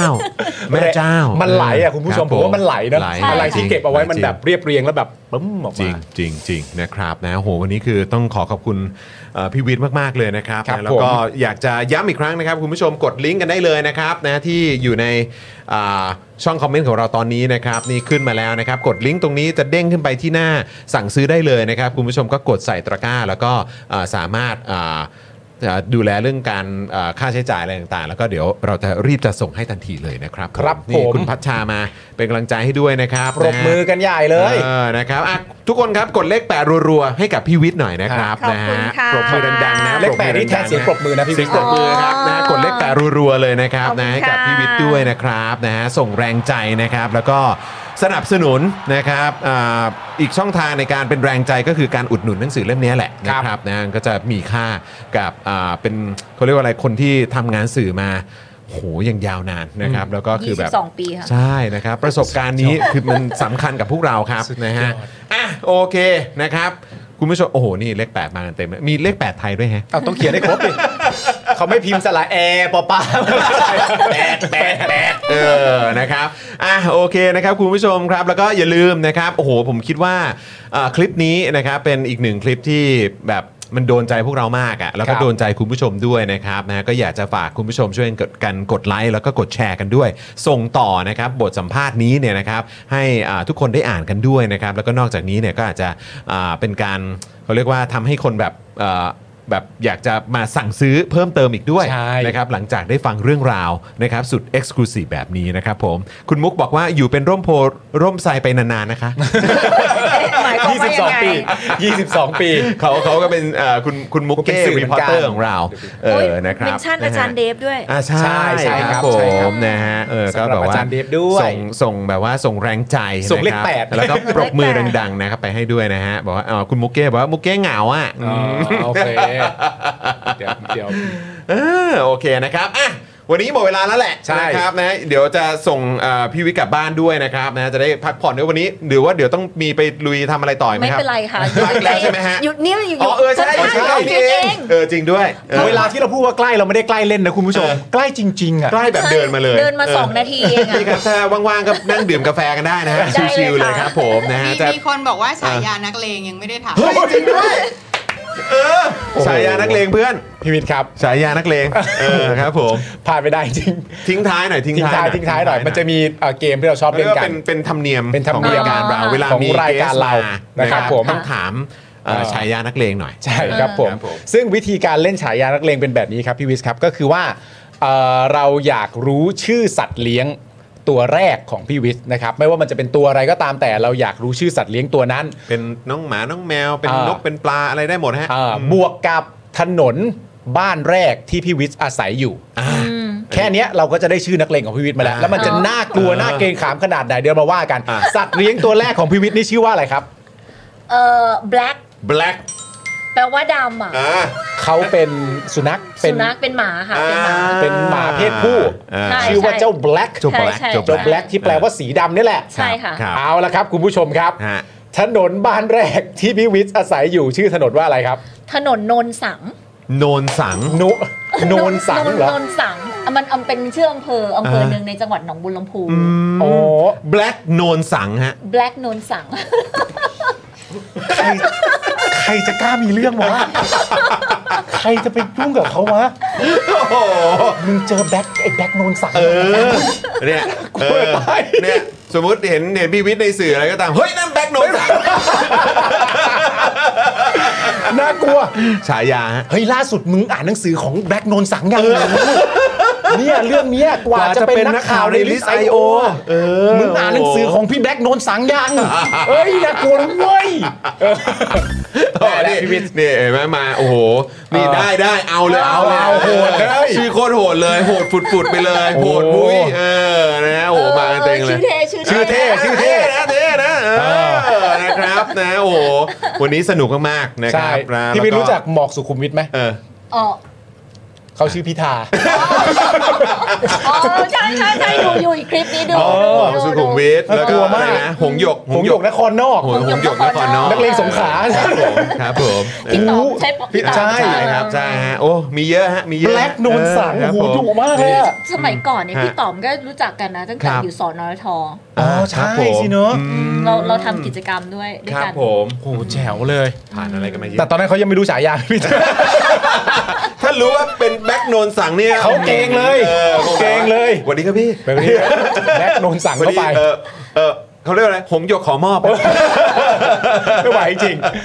เฮ้ยเขาบอกเจอซามวายจรันสักหน่อยไหม สามวัยจรันสนิทวงศ์โอ้โหอันนั้นทนายด่าง อันนั้นทนายด่างครับ ซามวายจรัญสนิทวงศ์ เออนะครับผม นอกจากไม่น่ากลัวแล้วยังดูสวยด้วย เออครับผมนะฮะอ่ะคุณผู้ชมครับวันนี้หมดเวลาแล้วเอ่ออีกครั้งนะครับเราอ่าวะอ่าแปะลิงก์ไว้ให้ในช่องคอมเมนต์แล้วนะครับ อย่าลืมไปสั่งซื้อการกว่าจะเป็นนักข่าวใน list io นะครับ ครับ นะของพี่วิทย์นั่นเองนะครับ กดสั่งกันได้เลยนะครับ แล้วก็นอกจากนี้ฝากคุณผู้ชมกดไลค์กดแชร์กันด้วยนะครับและใครนะครับที่อยากสนับสนุนพวกเราก็อย่าลืมนะครับคุณสามารถสนับสนุนได้ด้วยการมาสมัครสมาชิกนะครับทาง YouTube Membership นะครับรวมถึงเบอร์ดอกจันด้วยนะครับที่คุณผู้ชมสามารถกดลิงก์ของเรา แล้วก็กดโทรออกได้เลย แค่นี้ก็เป็นสมาชิกกับพวกเราได้แล้วนะครับนะแล้วก็ฝากคุณผู้ชมเช็คกันหน่อยนะมีเมมเบอร์หลุดกันไปเยอะนะครับเพราะว่าวันนี้พวกบัตรเครดิตเขาเขาล้างล้างระบบเออนะครับก็ หลุดกันออกไปแบบไม่รู้ตัวกันนะครับนะฮะอ่ะคุณผู้ชมครับวันนี้ผมจองมินยูนะครับ คุณปาล์มนะครับผมพี่วิทย์ของเรานะครับ ครับผม พี่บิวด้วยนะครับ พี่โรซี่ พี่ออมด้วยนะครับนะพวกเราทุกคนลาไปก่อนนะครับ สวัสดีครับ สวัสดีครับคุณผู้ชมครับพี่วิสขอบพระคุณมากๆครับ ขอบคุณมากๆเลยครับ ขอบคุณมากครับพี่ ขอบคุณครับนี่ครับตัวครับ อยากจะเชิญชวนคุณผู้ชมนะคะ มาเป็นซัพพอร์ตเตอร์ให้กับช่องสป็อคดาของเราค่ะ ตอนเนี้ยทำง่ายมาก แค่คุณผู้ชมนะครับ กดดอกจันนะครับ แล้วก็ตามด้วยเบอร์ที่ขึ้นอยู่ตรงนี้ แล้วก็กดโทรออก หรือกดโทรออกข้างล่างนี้เลยก็ได้นะครับ แค่นี้เนี่ยคุณก็สามารถเป็นซัพพอร์ตเตอร์ให้กับพวกเราแบบรายเดือนได้เลยนะครับ ผ่านเบอร์โทรศัพท์มือถือนั่นเองครับ เราต้องการซัพพอร์เตอร์ผู้สนับสนุนเท่าไหร่นะครับ 15,000 คน ตอนนี้เรามีซัพพอร์ตเตอร์ 5,000 คน ใช่ ซึ่งก็ได้บอกความต้องการนี้ไปเมื่อประมาณปีกว่าๆที่แล้วแล้ว เราก็พยายามกันนะครับ เรื่อยๆเรื่อยๆเป็นหมื่นสามครับ ตอนนี้เหลือ 5,000นะครับ ไม่เป็นไร ครับ เรายังสู้ต่อครับ อีก 1 0,000 คน อีก 1 นะครับ 0,000 คนเท่านั้นเอง ใช่ค ใช่ รับ ก็คือเราก็พยายามจะทำให้ง่ายที่สุดนะคะ สะดวกที่สุดสำหรับคุณผู้ชมนะคะ บางทีเนี่ยอาจจะแบบว่าเออไปสมัครเป็นซัพพอร์ตเตอร์ไปทำอะไรคือแบบมันกดหลายลิงก์ ใช่ มันวุ่นวายใช่ไหม ใช่ มันบางทีแบบว่ามันไม่ค่อยแน่ใจว่าทำยังไง แต่ว่าอันเนี้ยคือง่ายมากที่สุดเลย แล้วก็ท่านใดที่สมัครแล้วนะครับ ก็สามารถไปติดตามคอนเทนต์ Exclusive นะครับ ได้ที่ Facebook Page Spoke Dark Supporter ได้เลย แล้วก็สำหรับ Supporter ท่านใดที่เป็นผู้สนับสนุนอยู่แล้วทาง YouTube หรือ Facebook นะครับ ก็สามารถทักแชทเข้าไป บอกว่าเป็น Supporter อยู่แล้วอยากเข้ากลุ่มลับ Exclusive สำหรับผู้สนับสนุนเท่านั้นนะครับ รีบสมัคร แล้วก็รีบทักแชทกันไปได้เลยนะครับ มากันเยอะๆนะคะ อืมสมัครกันเลยครับผม อีก 1 0,000 คนจะถึงเป้าแล้ว มาสนับสนุนพวกเรากัน